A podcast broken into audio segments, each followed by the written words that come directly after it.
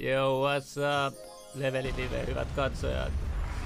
Kaikki paikan päällä olevat. Te olette odottanut jo seuraava lähetystä ja sunnuntai, mikä sen parempi aika siihen. Ja meillä on myös mielenkiintoinen vieras ja tunnetaan nimellä Jatskalla. Tervetuloa paikan päälle. Kiitos. Mitä kuuluu, mitä kuuluu? Mitäs, mitäs sulla on mennyt tässä? Viime... No mä oon yrittänyt tänään vähän toipua. Meillä oli eilen tota Annoneiden pikkujoulut, niin tässä on mennyt vähän toipumiseen valvo. Olen valvonut myöhempää, kun tämän ikäisenä saisi valvoa. Oho, okei. Okay. Oletko sä yöihmisiä vai, vai aamuihmisiä? Vai? En mä oikeastaan tiedä. Mä, mä oon vaan väsynyt ollut. siihen vaan aina, aina joku samaistuu. joo, joo. Ja to, joo. Tota, mä, mä siis moni tuntee sut ja monelle sä oot myös tuntematon. Sama juttu on mussa ja sama juttu monessa muussakin. Niin tota, mä itse siis tutustuin suhun äh, YouTube-algoritmien kautta, poma, pomahdit mun noihin etusivuihin, kun jotenkin tuntuu, että se tie, tietynlaiset tämmöiset, no mä nyt kutsun tätä totuuskanava kanaviksi, mutta tämmöiset, niin kuin, niillä on oma semmoinen katsojakunta ja algoritmi, ja tota, sitä kautta mä törmäsin suhun. Mutta sulla on tosi pitkä historia mitä mä oon ymmärtänyt, niin tota, miten sä niinku päädyit tekemään videoita ja sulla on niinku aika, sulla on aika laaja niinku fanijoukko ja sä myös niinku jatkat sitkeästi, sulla on nyt kaksi kanavaa poistettu ja mä muistan, kun se eka kanava poistettiin, niin sä vaan teet heti uudestaan ja saat samat näyttökerrat taas uudestaan ja, ja mm. tota, sulla on vähän ehkä vähän kulttimainenkin fanijoukko. Et niinku, miten sä, miten sä, miten sä niinku päädyit tuohon pisteeseen? Ouch, nyt tuli niin monta kysymystä. Ai, oikein kulttimainen fanijoukko, toi oli aika hauska. Sitä samaa sanottu mustakin. niin, niinpä. Niin siis toi on tosi hauska, koska eihän mä niinku itse ajattele, että mulla on mikään kultti tai mä oon mikään Jeesus, jota pitäisi seurata, vaan mä oon, mä oon, siis mullahan on toimittajatausta itselläni, että mä oon aloittanut, mä oon ollut telkkari sekan kerran 82, ja olin silloin levyraadis kirkkaanpunaisen tukan kanssa, eli mä oon tullut tämmöisestä niin kuin täysin maailmasta, niin, niin tavallaan elänyt siinä ja mä oon tehnyt jonkun verran televisioa aikaisemmin ja tota, mulla on ollut oma talk show 95, tai ei oma, mutta siis kollegan kanssa oma talk show ja, ja tota, mä oon ollut aika paljon juontamassa TV1 ja, ja MTV3 ja tehnyt neloselle juttuja ja muita, että televisiomaailma on mulle sillä. Mutta tietysti tubetusmaailma on mulle ihan upo uusi. Ja mä aloitin tubettaja, tubettamaan, kun mä muutin maalle, josta on tasan tyylin kolme ja puoli kuukautta. Eli mä oon niinku ihan fresh, eli värkä korva tässä hommassa, mutta mä oon ihan satanan sinnikäs. Että jos mulla on niinku asiaa, niin musta on niinku tosi väärin, että siitä ei saa puhua. Ja tästä on nyt ehkä tullut enemmän tämmöinen sananvapauden niin kuin, jonkunlainen kiistakapula mun, mun, mun henkilökohtaisestikin. Et mun mielestä on outoa väärin, että mitä, mitä niin vaarallista voi olla keskustelussa, että pitää sensuroida. Joo, ja se on, se on huomattu, että sensuro on iskenyt kovaa. Ja tota, varsinkin myös suhun, että tota, miten, miten sä oot niinku ottanut sen, tämän sensuurin, ja onko se yllättänyt sua ollenkaan? Kun, sä vaat, kun sun eka kanava poistettiin, niin sitten sä teit uuden, ja sekin poistettiin. Ja itse asiassa kun mä kysyin sulta tästä tota, tai ennen lähetystä, tuosta tokasta kanavasta, niin sä sanoit, että sait kaksi strikea. Yksi oli se Valonkaa kanava, minkä ha- haastattelit, ja mikä se toinen oli? Öö, ei vaan, otas nyt, ensimmäinen kanava lähti sillä että ei tullut yhtään strikea. Ei tullut yhtään strikea? Ei mitään. Se lähti ihan yksi päivä, tuli vain ilmoitus, että sun kanava on poistettu. Ja äh, siinä ei tullut mitään strikeja, mitään varoituksia, ei minkäännäköistä. Se lähti niin kuin Millä perusteella ne poisti se? Mikä se syy oli? Oliko se community guidelines? Bu- bullying, harassing ja hate talk. Okei, eli oot sä sitten semmoinen kiusaaja ja vihapuhe ihminen, niin kuin sit YouTube väittää? No mä en tiedä, sitä pitäisi varmaan kysyä mun kuuntelijoilta. Joo, mutta mut tota, sä et ole ainoa, kenen kanavalle siis on tehty tälleen näin on paljon muitakin tämmöisiä kanavia, kello on niin kuin poistettu.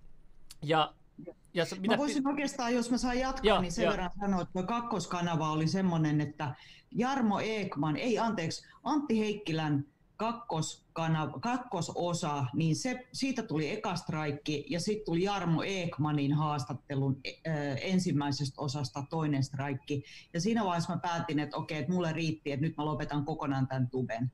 Että minkä takia mä itken ja valitan siitä, että mä en saa puhua platformilla, joka, jolla on kuitenkin oikeus valita tietenkin puhujansa, eikö vaan? Mehän puhutaan kuitenkin niin kuin kaupallisesta kanavasta ja tässä on musta hauskaa se, että mun ykköskanava, niin mähän tein kaupallista yhteistä YouTuben kanssa ja mä sain siitä jonkun verran rahaa ja mulla oli aika huikeat näyttökerrat, mä en tiedä, ootte seurasitteko Mä seurasin, mutta, joo mä seurasin mutta 25 000 parhaimmillaan jonkun videon katsojin, niin sehän on aika iso määrä. Niin semmoiselle kanavalle, kun, lä- kun se lähtee kertaheitosta pois, niin mä ajattelin, että tälle täytyy olla tilaus. Se mun pointti siinä kakkoskanavassa oli vaan näyttää se, että vaikka se ykköskanava lähtee, niin sulla on mahdollisuus nostaa, että et se ei ole tavallaan semmoinen... Ähm, se ei ole sensuurin niin ydin, että etkö sä vois jatkaa sitä työtä. Ja mun mielestä mä oon osoittanut sen kakkoskanavalla, lähettämään sen pois ja nyt, nyt mä oon päättänyt, että mä vaihdan alustoja kokonaan.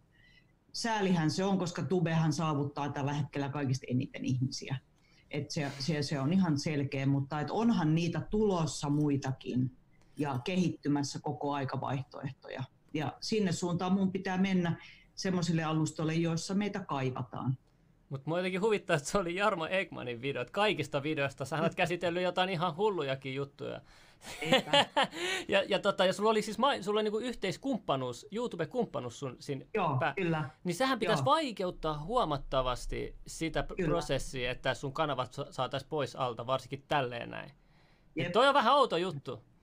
Joo, mulla ehti olla se, kun mä aloitin silloin heinäkuun puolesvälissä, niin mä hain sitä saman tein, kun mä sain, mulla oli, mullahan oli eka niin yli 50 tilaajaa, ja sitten mä en tiedä mitä tapahtui, mutta yhtäkkiä niin oli 150, sitten oli 300, sitten oli pari tuhatta, ja sitten oli, eihän mulla ollut siinä kun yhteensä kuin jotain, olisiko niitä ollut 7000 tilaajaa, et eihän se ole niin sillä tavalla suuri määrä, kun ajattelee vaikka teidänkin tilaajia, mutta niin täyttökertoja tuli sitten kuitenkin, ainakin algoritmien mukaan aika paljon, että en tiedä sitten onko se keksittyjä tai ei, mutta kyllähän niistä jonkun verran massiakin tuli, mutta se on musta tosi outoa, että siitä ei tullut mitään ilmoitusta, että se oli kertalaagista lähti.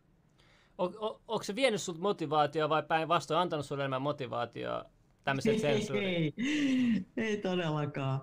Ei, ja siis ehkä tässä on semmoinen juttu, että äh, mä oon itse, äh, kun te tiedätte ehkä, että mä oon kokenut niin kuin nämä asiat, mistä mä oon ruvennut puhumaan, niin aika tärkeiksi jo paljon ennen kuin mä aloitin tubettamaan. Ja mä oon käyttänyt YouTubea itse tieto hankintavälineenä todella paljon. Eli mulla on ollut siellä noin sata kanavaa, joita mä oon seurannut aktiivisesti monta vuotta jo. Ja sitten niin kuin tämmöisiä niin kutsuttuja anon-tyyppisiä, missä on niin kuin tästä poliittisia. Mä en ole koskaan ollut kahden poliittisesti niin kuin orientoitunut ihminen ennen kuin nyt vasta viimeisen ehkä puolen vuoden vuoden aikana. Niin se on musta mieletöntä se, että, että juuri se mun mielenkiinnon kohde, niin yhtäkkiä kun ne kanavat vaan rupes katoamaan, niin sehän on aika niin kuin, herättävä kokemus, että, että kun sä nouset yhtenä aamuna ja katot, niin kanavat on vaan hävinnyt. Kun sä oot merkannut, että tomma katon huomenna ja tomma katon ensi viikolla ja nyt mulla on nää ja nää nää, se on vähän niin kuin suosikkisarja. Yhtäkkiä mitään ei ole. Niin onhan se nyt vähän dorkaa. Mä ymmärrän, mä ymmärrän. Ja tota, mä haluan mennä aikajärjestyksessä, mutta mä haluan tiedä, yhden asian ottaa niin kuin, kysyä heti pois alta, että niin kuin ihmiset päästään niin kuin eteenpäin tässä näin. Niin on myös paljon tämmöisiä, kun on, on omistaa tämmöisiä totuuskanavia ja muuta, tai jotain sanomaa haluaa levittää, niin aina on näitä ihmisiä, jotka sitten sanoo, että joo, että ei tähän ei voi luottaa, tämä antaa väärää tietoa, tämä, on ihan, ihan yleistä niin kuin kaikilla. Mm. Niin onko sulla sitten tällaisia, että jotkut on sille syyttää sua jostain asiasta tai, tai tällä, ja myös toistinpäin, mistä sua myös kehutaan, mä haluan tietää molemmat puolet. Koska mä kuulun molempiin puoliin, mutta mä en tiedä edelleen susta niin kuin henkilökohtaisesti mitään, niin olisi kiva niin kuin saada sulta tähän vastaus. Että... No toi on, niin kuin sille, toi on vähän vaikea kysymys sillä tavalla, että mä en ole missään vaiheessa kuitenkaan väittänyt, että mä olisin jotenkin niin kuin tietotoimisto tai että kaikki mitä mä puhun on jotenkin aktuaalia todellisuutta, vaan mä oon enemmänkin ehkä luonteeltani semmoinen kyselijä ja mä oon aina kiinnostunut vaihtoehtoisesta todellisuudesta. Oli kyse ufoista tai tai äh, space-aluksista tai, tai tähtitaivaasta tai vaikka flat earthista, josta mä en vieläkään tänä päivänä tiedä, mitä mä ajattelen. Mutta siis mun pointti on se, että mä oon aina ollut kyseenalaista ja, ja mun mielestä kyseenalaistuksiin niin pitäisi olla sellainen asia, mikä ei ole rikollista, eikä saisi olla mitenkään tuomittua, vaan se pitäisi olla enemmän semmoinen itsestäänselvyys, että miten me voidaan oppia maailmasta mitään, jos emme koskaan voida puhua niistä. Ja se keskustelu on mun mielestä ehkä ollut se, mitä mä oon omalla kanavallani halunnut nostaa, että puhutaan näistä asioista. Mä en väitä, että joku on totta tai ei ole totta, vaan enemmänkin se, että, että, että okei, puhutaan, että mit, mitä tämä herättää meissä ja mitä jos näin olisikin.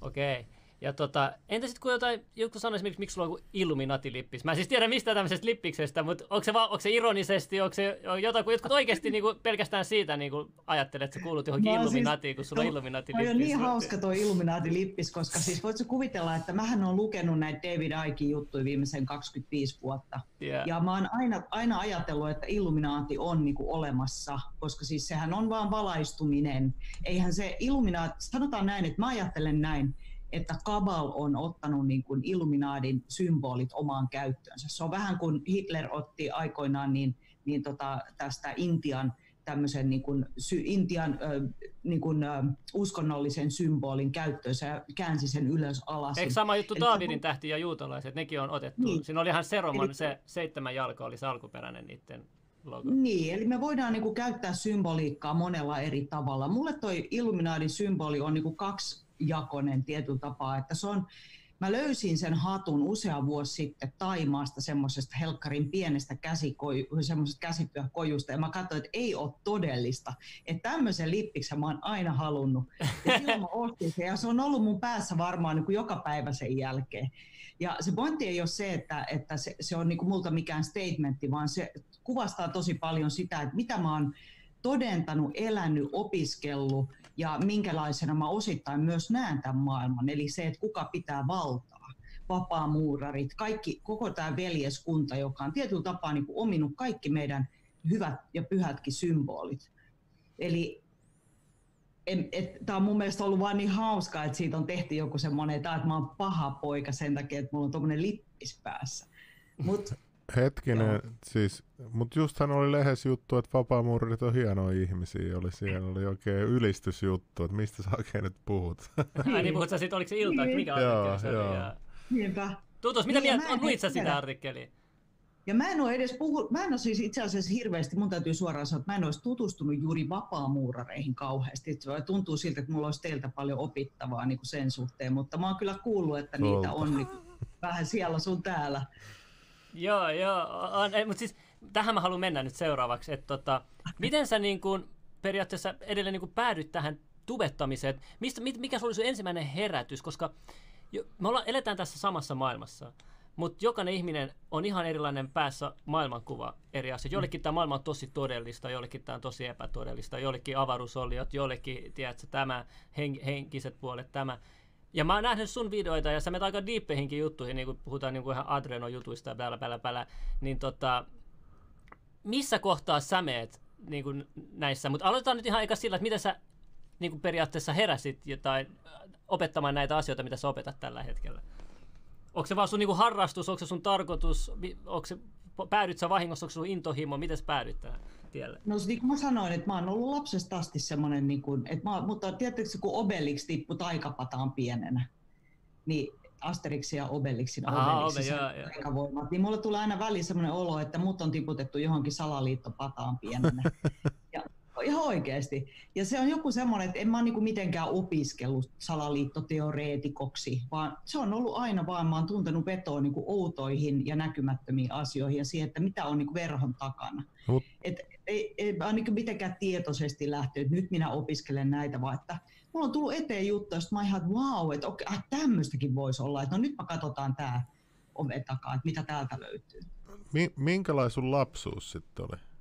jos sä oot aina kokenut vetoa? Niin mä oon lukenut tosi paljon.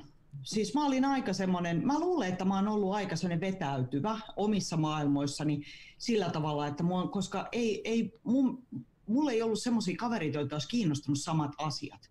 joten kanssa mä olisin voinut puhua vaikka yliluonnollisista asioista, kummituksista tai tähtitieteestä tai jostain tämmöisestä. Et, et jotenkin niin kuin se on ollut mun maailma se tietyllä tapaa semmoinen niin kuin, ö, sisäinen maailma, missä on ollut, kaikki on ollut mahdollista, mutta sitten nyt mä ajattelen taas niin, että kun mä oon kuitenkin aika paljon ihmisten kanssa tekemisissä, niin mulla on tullut semmoinen niin tietynlainen heijastuspinta, että kaikki mun ihmiset, jotka on mun elämässä ollut, niin on aina tiennyt, että, että Jaska on vähän hörhö. Et siis se on, salaliitto Sammakkohan on mun sala, salanimi niin kutsutusti, että kun mä sanon jotain, että salaliitto Sammakko on taas asialla, ja mä otan sen ihan kunniana ja jonkunlaisena semmoisena, että mut on hyväksytty semmoisena kuin mä olen, niin siinä ystäväpiirissä, niin ne ajatuksineni. Mutta se, miksi mä niin tubetan, jos mennään tuohon Slimin kysymykseen siitä, niin on se, että täällä maalla yhtäkkiä niin vaan mulla aukesi se, että, että, että tämä on jotain, mitä mun, mun täytyy tehdä, mitä mä haluan tehdä. Että mulla on nyt väline, mulla on mikrofoni ja mulla on väylä, että miksi mä en tekisi sitä. Okei, okay, okei. Okay. Mikä sut saa muuttaa maalle? Se on hyvä kysymys. Mä luulen, mä oon miettinyt sitä, niin että, että se on ehkä ollut jonkunlaista johdatusta. Ehkä tämä koko korona yhtäkkiä kun tämä korona mun mielestä teki sen, että mä tajusin, että koko tämä globaali agenda, josta mä oon lukenut viimeisen 25 vuotta ja pitänyt sitä tosi kaukaisena ja tosi semmoisena niin kuin abstraktina tapahtumana, joka on mahdollista, niin yhtäkkiä musta vaan rupesi tuntua, että tämähän on kaikki just sitä. Ja mä halusin niin kuin pois kaupungista, koska mä ajattelin, että kaupungissa asuvan agenda, kaupungissa asuvana ja jos joku agenda on olemassa, niin silloin kaupungissa asuvalla niin voi olla ihan helvetin vaikeaa, jos se joudut olemaan neljän seinän sisällä. Eli se oli niinku tavallaan se mun henkilökohtainen motivaatio hyvin pitkälle, että mä halusin niinku vapaaksi siitä. Onko sulla nyt ollut vapaa, vapaampi siellä? On, on. Kyllä mulla on, joo. Hyvä kuulla. Ja sitten toinen, toinen niin kuin, mistä mua on kritisoitu paljon, on se, että, että kun mukamassa esimerkiksi jostain 5G-verkon niin kuin, vaikutuksista ei ole tietoa, mutta kyllä mä niin kuin sanoisin näin, että ei meillä ole myöskään tietoa siitä, etteikö siinä voisi olla aika paljon paskoja vaikutuksia. Et mä usein, niin kun mä puhun asioista, mä niin kuin enemmänkin haluaisin puhua siitä, että onko meillä riittävästi tietoa, että me voidaan varmasti sanoa, että 5G-verkko vaikka on turvallinen, eikä niin, että se on välttämättä vaarallinen, mutta että onko se turvallinen? No mutta eikö toi ole vähän se trade-offi, että et, et, et jotkut kärsii ja ei voi mitään, mutta kaikki muut hyötyy sitten. Et, kaikessahan on vähän kyse tollasesta. Niin, niin on. Joo, kyllä kauhun tasapainostahan siinä on kysymys tosi paljon ja sitten henkilökohtaisista valinnoista. Ja, ja sekin, että vaikka mä ajattelen jollain tapaa, niin eihän se tarkoita sitä, että muiden tarvitsee ajatella niin. Mutta mä tiedän kyllä, että kyllä sit yllättävän paljon, kun asioista alkaa puhua, niin kuin kyllä tekin tiedätte, kun te puhutte noita juttuja, niin yllättävän paljon siellä sitten jengi kuitenkin on ihan niin kuin, että et voi vitsi, että tosi jees juttu, että niinku hyvää läppää. Onko jotain asioita, mitä sä et niinku uskalla ehkä edes puhua suomalla kanavallakaan, koska ihmisten pitää tajua, että et on, on ihmisiä, jotka sanoo, että ne, ne tietää asioita, tajuu asioita, kun ne tietää vaikka jostain deep stateista ne tietää jostain vapaamuurareista, mutta sitten on näitä ihmisiä, jotka tiedät, on siinä levelillä, että ne, että, ne, että ne miettii, että miksi juutalaiset pyörii samaan suuntaan Saturnuksen renkaan suuntaan. Et, et on tämmöis, et on, niinku, näistä voi mennä oikeasti tosi diippeihin juttuihin, niin Onko jotain asioita, että et sä mennyt niin syvälle, että sä oot ehkä jopa kuumotellutkin paljastaa netissä asioita, vai oot sä, oot sä mennyt rohkeasti sitten ihan sinnekin puolelle? No kyllä mä luulen, että näinä aikoina kannattaisi harrastaa enemmänkin itsesensuuria kuin mitä, mitä mäkin olen sitä tehnyt. Et kyllähän mä olisin voinut myöskin paljon jättää puhumatta asioista, mutta sitten mä oon taas ajatellut sitä, että, että mä haluaisin olla ehkä jollain tapaa mahdollisimman autenttinen. Eli jos mä puhun jostain, niin kyllä mä silloin yleensä niin kuin jollain tapaa, että mä en niin kuin yleensä puhu asioista, ellei ne kiinnosta mua, ellei mulla ole joku mielipide niistä tai ellei mä nyt muuten vaan halua keskustella niistä, mutta onhan paljon hei semmoista läppää, mitä ei voi heittää. Siis todellakin. Okay. Mä en näe teidän chattia, mutta mä näen teidän ilmeitä. Mä katson vaan, että luetteko te chattiin siellä. Joo, slim napa liiket. Joo, ei, ei ihan turhi juttu. Ei, mutta tota, Mä haluan kiinnostaa tietää, että sä oot kuullut paljon kaikenlaisia teorioita, sulla on ollut paljon kaikenlaisia vieraita. Te olette avoimesti puhunut kaikenlaisista, mitä nyt on kaikki eri veriryhmistä, onko ne jostain ulkoavaruudesta, onko mm-hmm. jotkut geenit ja muut. Mutta tota, onko ikinä tullut juteltua, että... Mit... Kattonut, ootko kattonut meidän videoita? Joo, joo, joo, joo kyllä mä, mä seuraan kaikki, mulla on kaikki näkevä silmä. Mutta tota, mä, mä olisin kysyä, kysyä tota, että mitä sä uskot, jos sä tiedät tästä 21. päivästä, mitä sä uskot, että silloin tapahtui, jos sä oot kuullut, tai mitä ne teoriat on? Mä en ole, mä en ole siis seurannut tota ollenkaan, että, että, että I don't know. Kerro sä, mitä silloin tapahtuu. No siitä on paljon ollut puhetta niin kuin joka puolella, että, että tulisi tämä Great Solar Flash, eli tämmöinen aurinkopurskaus my, tota, 21. päivä. Joo, ja silloin on... Tota, tai nyt joulukuuta. Joo, joulukuuta. Joo. Joo, ja sitten sanotaan, että se on se alkuperäinen niin kuin 2012, mitä Maijat puhui, että, että se heitti sitten jollain, oliko se seitsemällä vuodella tai kahdeksalla vuodella. No mitä me täällä vielä ollaan, nyt lähdetään menemään no, niin, no, niin, no, niin, no, niin, mutta sen, sen, sen, takia on kattonut, että miksi tämä vuosikin on ollut tällaista ja näin, ja, tota, ja et, et planeetat on just semmoisissa kohdissa, että mitä pitkä aikaa historiassa ollut, ja tulee se uusi Joo. aikakausi, mistä niin ollaan puhuttu muinaiskulttuurista täällä, mutta se teoria, mikä meidän... kuullut mitään sit, tällä. Etkö? Okei. Okay. Sun pitää tehdä jakso tästä. Joo, niin mä, joo, ja jengi aina kyseleekin tätä, mutta mä, mä, nyt tuli puheeksi, niin puhuin, kun se aika lähestyy, niin mä haluan tuo, tuoda esille tämän asian. Aika lähestyy, aika lähestyy. Ihan sama tapahtuu, tai ei tapahtu mitään 21. päivä, mutta ihmisiä kiinnostaa, ja siitä on mm. paljon liikkeellä juttuja. On paljon teoriat tullut, jotkut puhuu kolmen päivän sähkökat, kolmen päivän pimeydestä, kolmen päivän tästä, mutta tota, viimeisimmät jutut, mitä mä oon kuullut, viimeisimmät jutut, mitä nyt koko ajan toistuu, on se, että me elevoituttaisiin niin kuin sit auringon purkauksen myötä, että, sit, että jotenkin meidän DNA aktivoituisi jollain tavalla. Että, että se no, ja, ja, kuuntele, niin, kuuntele, mä selitän no, loppuun asti. Niin. Ja, ja, niin, siis me sanotaan teorioita vaan, me kysytään, tämä on salaliittu juttu.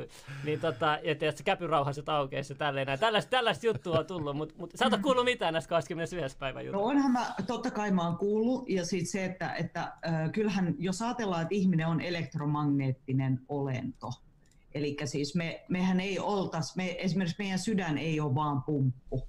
Meidän sydän johtaa sähköä ja me tarvitaan mineraaleja sen takia, että elektroniikka, että siellä niin kuin kulkisi sähkövirta. Eli jos me ajatellaan sitä kautta, että ihminen on kuitenkin myöskin valoolento, Eli valo vaikuttaa meihin ja no, ottakaa mä pistän tota mun Whatsappin kiinni, kun sieltä rupeaa porukkaa tulee vi- tuolta. Niin, niin tota, Siinä mielessä mun on hirveän helppo uskoa siihen, että silloin kun tapahtuu joku tämmöinen iso auringonpurkaus, niin totta kai se vaikuttaa meihin. Ja esimerkiksi ravinto, niin mä en tiedä, oletteko te seurannut ikinä Jack Cruzea, joka on yksi niin kuin maailman johtavimpia, joka tutkii niin kuin ruoan biologista valo, että missä se on kasvanut valo, eli miten valo vaikuttaa kasveihin ja sitten, että miten meidän soluissa on valoreseptorit, jotka ottaa kasveista esimerkiksi niin sen saman valotaajuuden, ja jos ne matsaa, niin sitten se ravitsee sua.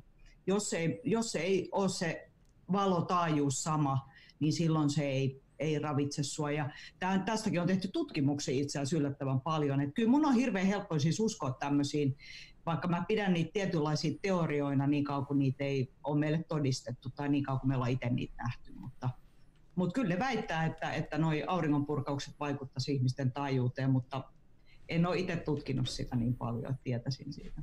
Joo, jotkuthan vertaa silleen, että, joo, että viimeksi kun tapahtui auringonpurkaus, niin tapahtui jotain tällaista isoa. Ja enää niin yritetään mm. tulevaisuutta ennustaa historian kautta.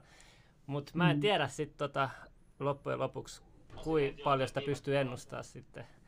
Et, mm. et, mysteerit, jututkin aina hauskaa juttuja just Eikö joku on... sanonut muuten, että toi 20 sekapäivä, että silloin ihmiskunta on jollain helvetin pohjalla, että kun se on talvipäivän seesaus, että me ollaan niin pohjalla, että siitä ei ole sit kun enää niin kuin matka ylöspäin. Tämmöisen, tämmöisen mä muistan kuulleeni, mutta kukahan se nyt sitten olisi sanonut.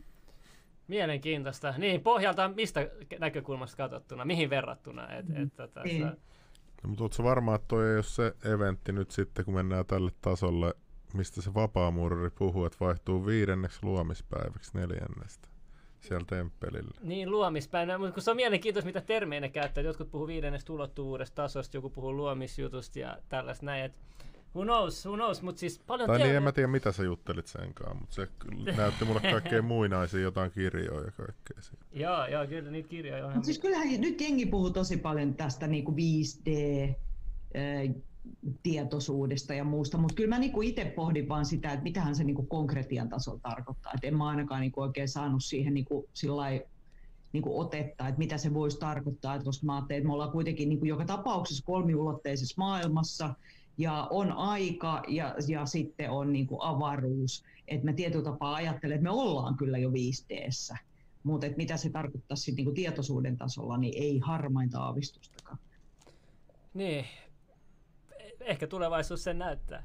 Mutta mä haluaisin kysyä sulta, että et, tota, mitkä on ollut sulle semmoiset niin wow-momentit, että kun sä oot tajunnut jotain salaista esimerkiksi, tai sä, sä oot niin kuin löytänyt jotain, mitä sä oot voinut uskoa korvi, joku tutkimus tai jotain. Onko sulla jotain tällaista, mikä on saanut sut ihmettelemään kovasti, että minkälaisessa maailmassa me eletään tai minkälaisia me ihmiset ollaan? No en mä tiedä, mä luulen, että mulla on tapahtunut toi, niin kuin, toi kaste jo joskus silloin 20-25 vuotta sitten, että sen jälkeen ei ole kyllä tullut kauheasti mitään uusia momentumeita niin sanotusti, mutta äm, mutta sitten toisaalta niin se, mitä mä en ollut ajatellut, koska kyllähän mun täytyy sanoa, että mua on aina kiinnostunut kaikki nuo salaliitot ihan helvetisti, mutta en mä ollut koskaan ajatellut, että minä tulen elinaikanani näkemään sitä, että se suunnitelma tietyllä tapaa niin kuin oikeasti, niin kuin miten sanotaan englanniksi unfold, että et mä tuun niin kuin oikeasti näkemään sen, että mitä täällä tapahtuu. Eikö tämä nopeus ja... on vähän ihmeellistä, tämä, että miten nopeasti nä, nyt niin kuin tässä vuoden aikana on näin paljon edetty ihan niin kuin suuntaan ja toiseen? Et, eikö se tunnu, että on vähän kiire? Et tuntuu, että oli se hyvä tai paha, niin molemmilla tuntuu olevan tosi kiire. Et tietääkö ne jotain nyt, mitä tulevaisuudessa tiedät, on, on tapahtumassa, että niillä on näin kiire nyt niin kuin pistää asiat rullaamaan, kuin aikaisemmin niin kuin saman tason, niin kuin mitä tämän vuoden aikana on tapahtunut, saattoi mennä vuosikymmeniä te toteuttaa, mutta nyt niin kuin vuodessa pystytään niin kuin tälleen näin edetä asioissa. Et onko niin. tässä jotain? Miten hei, mun halusin Nikolta kysyä, kun, kun sä, sä oot niin kuin mun mielestä semmoinen niin järjen ääni tavallaan siellä teidän studiossa aina, niin niin tota, sitä mä mietin vaan, että onko se niinku, mi, miltä tavalta, niinku, tai milla, millaiselta susta tuntuu, kun sä ajattelet sitä, että onko sun mielestä tapahtunut mitään tässä viimeisen vuoden aikana? Vai näetkö sä niinku vaan, että maailma on jatkanut vaan menoa jonkun ihan samalla kaavalla? No en mä, siis onhan tämä nyt mennyt ihan kummalliseksi, mutta en mä niinku osaa sanoa oikein mitään sen kummempaa. Ota, me, meidät Zoomi pitää päivittää hetki. pitää maksaa tästä. Ei, mutta jos jätät tuohon. Ei, mutta se pitää se muuten tää katkea tää puhelu nyt heti. Oikeesti? Ah, joo. Okay. Venä, me, meikä maksaa. No. Ei mitään, hoitaa, joo. Mä katsoin, että meillä on kuin yhdeksän minuuttia täällä aikaa. Ei mitään, Junnu hoitaa se. Joo, se vasta... joo, mutta se on hyvä saada perspektiiviä, koska tää on se ongelma, että välillä ei ymmärrä, että jokainen seuraajalla, just mä sanoin, että niillä on oma päässä oma maailma ja ne on ihan eri pisteessä kuin toiset ja ehkä niin kuin, ei ymmärrä näistä asioista, mistä me selitetään. Mm. Niin onko sul, tuntuuko sulle, että sulla on välillä vaikeuksia niin kuin ehkä semmoiselle niin kuin ihmisille, joka vaikka vaan saa tietonsa valtamediasta, niin yrittää selittää asioita, mitä sitten sulta sensuroidaan, sensuroidaan sit some, somejäteeltä pois? No mä oon oikeastaan luopunut tuosta, että en mä, puhu, en, mä niinku, en mä oikeastaan edes aloita puhumaan mistään diipistä sellaista ihmisten kanssa enää. Eli... Siis eikä se ole mikään semmoinen, kun en mä ajattele, että se on mun tehtävä ketään käännyttää tai ketään valistaa, vaan se on mun tehtävä puhua. Ja sitten jos se ihminen niin nappaa siitä kiinni, niin okei, sit mä voin puhua, mutta et, et en mä niin jaksa suuvahdosta niin jakaa jotain uskonnollisia lentolehtisiä tuolla kaikille, että maailman loppu on tulossa, että eihän se ole niin mun jobi mutta mä haluan kuitenkin tarjota sen niin kuin mahdollisuuden, että ne, jotka on kiinnostuneita, niin voi, olisi voinut vaikka kanavan kautta saada mitä hulluimpia juttuja niin kuin ehkä selville tai kiinnost, että et, niin et, et, hei, että tämmöisiä asioita on olemassa. Että ihmiset kirjoittaa vaikka kirjoja tämmöisistä jutuista, mistä kukaan ei niin kuin vaikka Ylellä puhu. Entä toi korona, kun nyt, nyt täällä Suomessa on pistetty nyt taas tiukaksi nämä rajoitukset, ja tota, kävin just ostoskeskuksessa ja mä katsoin, niin kuin, että mä olin melkein ainoa, jolla ei ollut maski tota, suussa. Ja mun tuli niin epätodellinen olo, että joka ihminen, joka mua vastaa tulee, niillä on maski pää, suussa päässä. Niin kuin, että mä mietin, niin kuin, että ollaanko me oikeasti tässä pisteessä, että ihminen on valmis, niin tämä on vaan mun näkökulma. Mä haluan, että kaikki tietää, että tämä on vaan mun näkökulma. Mutta mun näkökulmassa mä näen, että ihmiset vapaaehtoisesti alistaa itteensä laittamalla ne maskit niiden suuhun. Ja ne luulee, että ne että ne tekee sen auttaakseen muita ihmisiä mutta jos ne nyt jotain auttaa, niin mun mielestä se on elittejä sillä, että ne pistää ne suojamaskit suuhun, ei vanhuksia tai muuta. Mä, mä sanon, tämä mulla on aika räikeä mielipide, no, mutta se on mun mielipide. No mitä sä sanot noille ihmisille, jotka sanoo, että, että sä, oot, sä oot reckless, niin kuin mulle sanottiin? Että no mä kerron sulle, mulla on tässä, mulla on tässä siis kuva, että tota, Päivän uutisten perusteella median kiihtymisvaiheessa ja Suomen hallitus leviämisvaiheessa. Nyt on päivitetty, että kuinka niin kuin on hirveä häläpölöpölö, mutta sitten Suomessa on 134 koronapotilaiden määrä nyt sairaanhoidossa ja tehohoidossa 21. Suomessa on 17 000 sairaalapaikkaa akuuttiosastoilla ja noin 1000 tehopaikkaa. Ja tuosta korona vie siis tällä hetkellä 0,8 prosenttia vuodepaikoista ja 2 prosenttia tehohoitopaikoista. Ja sitten niin tuolla mm. va- vaahdotaan, että et, niin to, nyt on hirveästi niin kuin, koronaa vaarallisesti liikkeellä. Ja, ja niin kuin, mutta kun tässä, ihmiset on selvää niin kuin maalaisjärjellä, niin lukuja, tilastoja, tilastot aina paljastaa kaiken, ihan sama missä asiassa. Mä katson vaan tilastoja. Ja kun sä katsot tilastoja, niin ei tuossa ole mitään järkeä näissä rajoituksissa, mitä nyt on laitettu kehiin. Onko sulla mitä mm. mielipidet itse tästä? Mä, mä mietin vaan sitä, että miksei näitä ole tehty aikaisemmin, sit, kun mietitään, että influenssa on tappanut kuitenkin paljon enemmän ihmisiä, niin, tai ihmisiä jää, kuolee enemmän kuin ne jää vaikka auton alle, niin miksei autoja kielletä. Et mä tavallaan mietin aina sit sitä perspektiiviä, että mähän en kuin, tavallaan ole lääkäri enkä tiedemies, niin mä en voi sanoa, onko korona nyt sitten todellinen ja kuinka vaarallinen se on, mutta, mutta mä voin kuin historiallisesti nyt katsoa vaikka vuoden taaksepäin niin, niin mä en näe sitä epidemiaa niin kuin toteutuneena, jota meille on maalattu tässä. Ja siinä mielessä se tuntuu vaikka vähän absurdilta. Sanot, äänet on hiljaisella. Joku chatissa sanoi Junnu. Äänet on hiljaisella jostain syystä. Älä, älä kuuntele noita chattilaisia. Okay. Eiköhän siellä olisi joku muu sanonut, että äänet on hiljaisella. Ei, mutta tuolla on kaksi eri tyyppiä sanonut. Mutta ihan sama joo, toivotaan, että ne on Kat... vaan trollaa. onko sulla trollattu ikinä? Miten, miten, miten, onko sulla chatissa ollut häiriköintiä? Mä kiinnostaa. Joo. Ai, ai onko? Oh, no mä tiedän, mä sen takia mä kysyn sulta. Mä... On. On, on. totta kai. Ja mä luulen niin, että se on, se on niin kuin yksi hyvä tapa yrittää niin kuin häiritä keskittymistä. Ja, ja jotenkin niin kuin mä oon ajatellut sen niin, että se chattihan olisi ihana, kun se toimisi, se se interaktiivinen. Mutta tota, en mä niin kuin välttämättä ajattele, että se chatti olisi edes kauhean tarpeellinen, niin kuin, koska se chatti on niin, kuin niin oma maailmansa ja siellä sitten ihmiset anonyymisti purkaa itteensä ja omi turhautumiaan ja haukkuu. Et, et jos ajattelet, että on omalla naamallaan esiintyy ja puhuu asioista, niin vähintä mitä voisi olla odottaa, että kriitikot olisi omalla naamallaan kritisoimassa. Uskotko että siellä on jengi, jotka on niin lähetetty sua oikein härnäämään? Uskotko noihin sanoilla vai onko ne vain jotain random? En mä, en mä tiedä. Ehkä, ehkä. Ei. Vaikea sanoa. Mutta, mutta kyllähän niin kuin, jos ajatellaan sitä, en mä tiedä onko niin onko chattihäiriköt sama asia kuin esimerkiksi ilmiantajat tiedät sä, että, jos mun eka kanava lähti ilman strikkeja, niin kyllä mä näkisin enemmänkin, että se on ollut jollain tapaa hyvin kohdennettu ilmiantokampanja, kuka sen takana ikinä onkin. Enkä mä niinku, musta on ihan yhden tekevä, mä haluan laittaa energiaa sellaisiin ihmisiin, jotka niinku tavallaan haluaa viedä toisilta niinku jalustaa. Musta se on niinku ihan siis, what the fuck. Okei, okei. Ja niin, takaisin tuohon koronajuttuun, niin tota, ne testitkin ollaan sanottu, että ne on liian herkkiä ja ne testaa miten sattuu. Et Elon Muskit viittasi, että, tota, että se sama testi sille näytti sekä negatiivista että positiivista. Et no, tuntuu, että hän on testimäärällä niin kuin, saadaan niitä tartuntojen määriä vähän niin kuin vai, vaiheltua. Ja sitten kun katsoo, että vaikka tolleen noin tehdään ja silti niiden kuolemien määrä on niin kuin, eh, neljä kertaa vähemmän kuin viime vuonna flunssa eikä yleiskuolemat on lisääntynyt, niin mikä, mikä agenda tässä no, on? No, mutta miksi, ku, siis mua, mua vit, niin kuin ärsyttää tässä eniten se, että jos sä esität tämän kysymyksen, niin sut bännätään tai sut hiljennetään. Et mm. Mä oon nyt yrittänyt saada tänne, mä oon lähettänyt vaikka kelle tohtorille ja lääke, että et hei, tuutko niinku vaan kertoa meille, mitä asiat on, niin tästä ei tarvitse keskustella enää. Nyt, mm. nyt kun toinen puoli ei kerro mitään, sanoo vaan, että joo, tässä on nämä rajoitukset ja sä tapat mummoja, jos sä et, et, et niin pistät tätä voimaa ja syyllistetään, ja sitten sit jos joku kysyy, että miksi, niin kyllähän sun pitäisi selittää, että se voi vaan syyllistää ihmisiä. Niin kuin, niin kuin, Mutta mut onhan siinä pakko olla joku takana, ne on kuitenkin ammattilaisia, niille maksetaan siinä palkkaa, että ne pitäisi meidän kansasta huolta, niin niin kuin, miksi, miksi sä heti ajattelet, että niillä on pahat mielessä? Niin, ja jos, jos se on siitä kiinni, että ihmiset ei ole tietoisia, Ei, kun mutta media miksi ja... sä ajattelet, että niillä on jotkut pa- että, että tässä on joku salaliitto takana ei heti ensimmäisenä?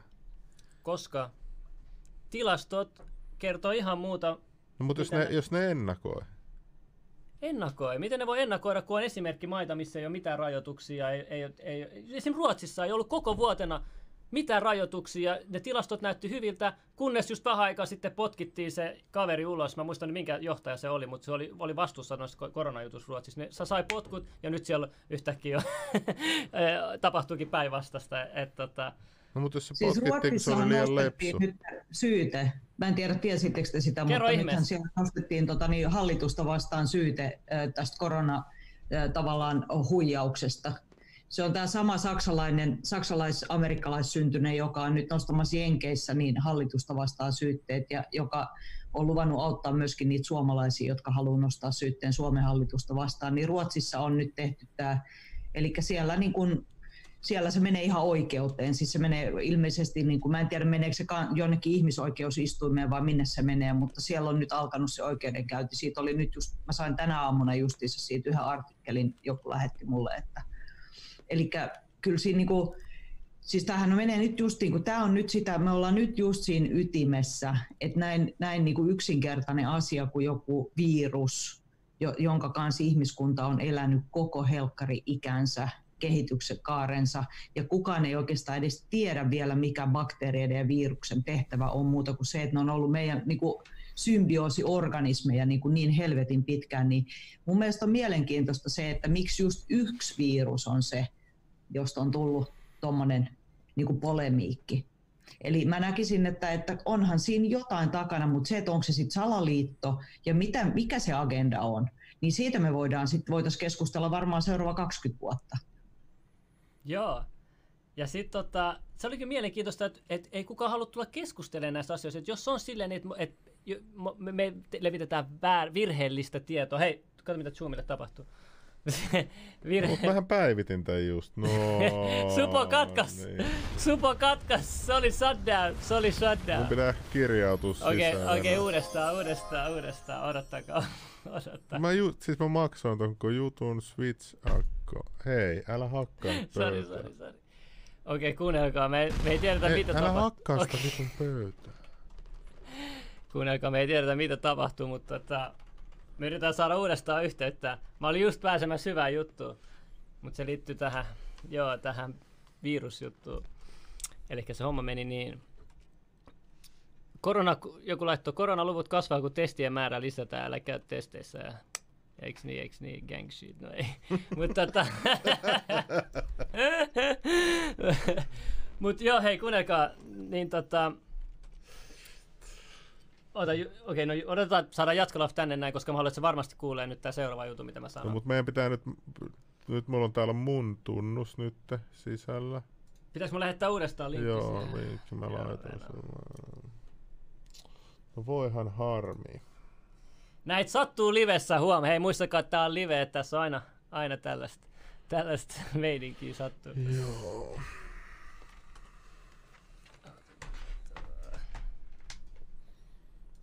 Facebook. Mä sulle. Joo, joo. nyt Huhhuh, kun äijällä on täällä Hot Beaches. Tossa.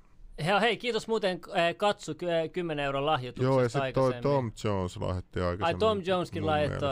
Meidän äijä, meidän ootas, äijä. ootas täällä. Ottakaa mallia, ottakaa mallia. Tom Jones, korona-avustuspaketti 10 Ja sitä ennen Katsu laittoi vielä Femmankin. oi, katsu. Sitten, kiitos, kiitos. Laitoit sä sille sen kutsun? Mä laitoin sille treffipyynnön katsulle.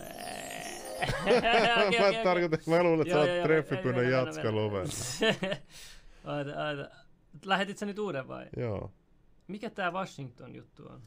Mikä Miksi tää on näin pitkä? Onko se tää? No o- joo. Kopioisi Tuohon- koko teksti. No siinä näköjään tuli tässä rekisteriversiossa niin kuin noin special voit puhelimella kato nyt tulla. Aa, Messi. Gang shit. gang shit. Venä, venä. Noin, noin, noin, venä, me lähetään. Boom, boom. Noin. Tää meni Meni itsestä pois. Okei, me odotetaan nyt jatkaa uudestaan tähän näin. Äh, James Light, asiantuntijat, jotka puhuu, on myös sensuroitu. Vaalien jälkeen lisääntyivät rokotetiedotteet 80 prosenttia sekä tartuntatilastot. Asiatietoa ei saa vain pelottelupohjalta annettua tietoa. Alright, alright. No, mutta mitä jos me ihmiset ollaan vaan niin yksinkertaisia, että me ei ymmärretä tuollaista asiaa ja sitten meille ei tarvitse kertoa enempää, että et ei me kuitenkaan tajuta, niin ne vaan ajattelee meidän parasta. Ei, kun sun pitää vaan käydä töissä ja maksaa veroa, kaikki on hyvin, tiedät. Onko se näin? Onko mä sit, onkokaan ollut ihan niinku, yrittänyt vaan niinku, etsiä jotain toista totuutta? Onko En toisen sitten se to, totuus? En mä tiedä, mutta eihän tässä mitään muuta järkeä ole, tiedätkö, kun sä et saa puhua siitä asiasta. Niin muskin tuntuu. Miks, miksi, miksi edes vaikeuttaa omaa elämäänsä? Miksi pilaa oma maine niinku, puhumalla näitä juttuja, mitä mä puhun loppujen Niin. lopuksi? Ehkä mun pitäisi oikeasti sit vaan. Eikö sä nyt näe, meidän pääministerikin on ulkomaan lehissä ja kaikkea ja Niin kaikki on. on hyviä ja Kaikki mitä on nyt hyvin. vähän konkkaa menee tuosta vähän firmoja, mutta Firmaa. Niin, no mutta tärkein on, että et rintavako pääsi uutisiin.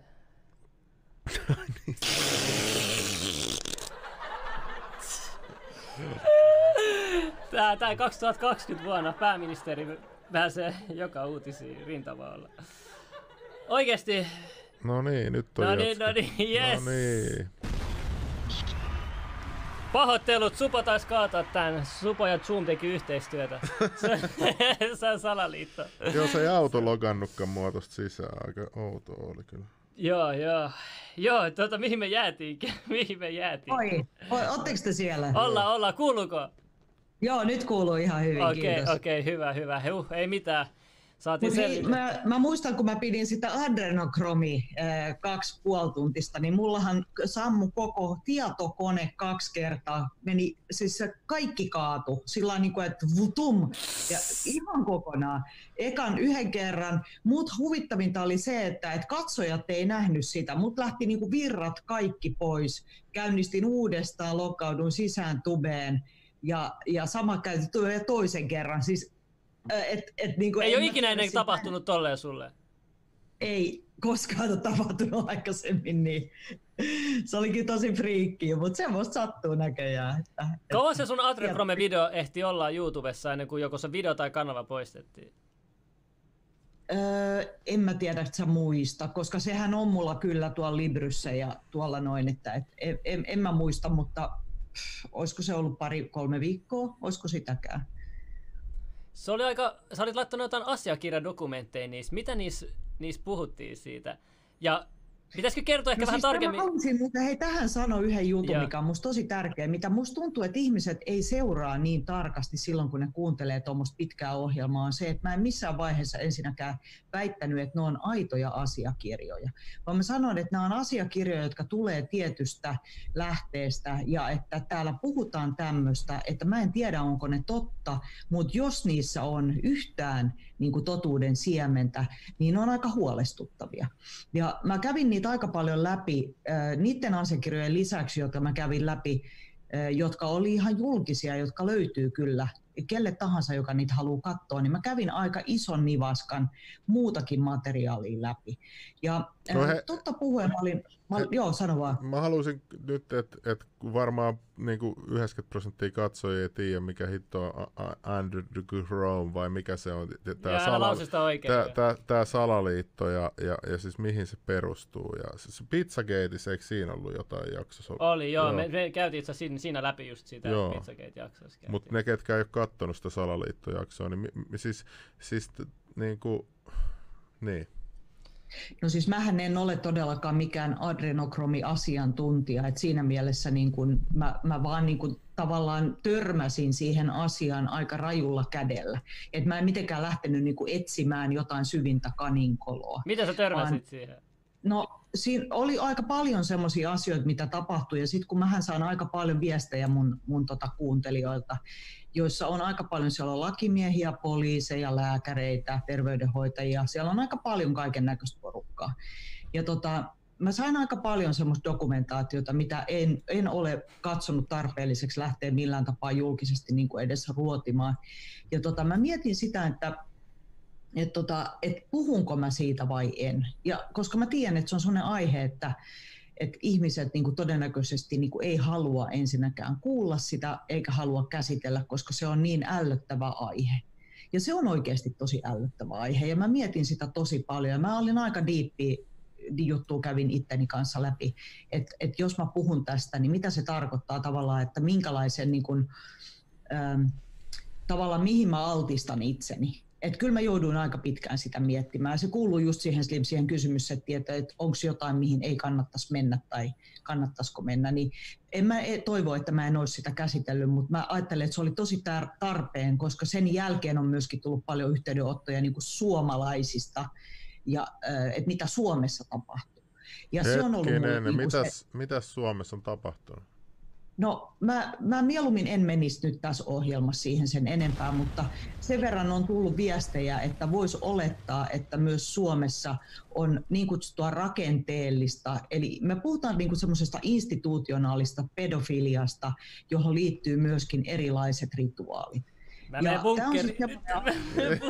nyt lähti kanava, no niin, nyt lähti ei, ei. kanava. Joo, jatka vaan, jatka Mä just sanoin jostain, että, että teidän kanava todennäköisesti lähtee, jos me mennään niin oikeasti ruvetaan puhumaan okay, näistä, okay. mutta kun pointti on se, että mä en halua myöskään velloa tämmöisissä jutuissa niin kuin aamusta ilta ja viikosta toiseen, vaan mä haluan puhua niistä, mä haluan nostaa ne esiin ja sitten mä haluan siirtyä seuraavaan. Mutta mut miksi ihmisen on vaikea uskoa tällaista asiaa, kun jos katsoo historiassa, niin Maijathan teki ihan avoimesti sitä. Nehän jengi vaatii, että se, no, no en mä nyt mene yksityiskohtiin, mutta voitte ottaa selvää, mitä Maijat teki pyramidin huipulla ja mitä ne heitti sieltä rappusista alas ja mitä ne keitti ja mitä ne teki. Ja tämä on mun mielestä, niin kuin mun mielestä tuut siihen ytimeen nyt, että kun me ollaan niin kuin sivistyneitä ja moderneja ihmisiä, niin meistä ajatellaan myöskin, että jotenkin niin kuin nämä asiat, joita on tehty tämmöisissä raadollisissa vanhoissa sivilisaatioissa ja missä on oltu taikauskosia ja missä on niin kuin uhrattu Jumalille, että ne on jotenkin niin kuin pois meidän elämästä. Eli me ei haluta enää katsoa sitä kohtaa niin kuin omassa historiassamme, saatika siinä modernissa niin kuin elämässä, että semmoinen voisi olla edes mahdollista. Mä en nyt väitä, että et, et on ryhmä, joka tekee sitä jatkuvasti, mutta jos, jos sitä on tapahtunut, niin en mä niin tiedä, että onko ihminen kehittynyt niin paljon, että yhtäkkiä niin nämä tämmöiset tietyt jutut nyt välttämättä olisi sitten niin loppunut kokonaan. Ja etteikö meillä olisi ryhmiä, jotka myöskin tekee näitä rituaaleja, koska niin rituaaleilla on se oma voimansa.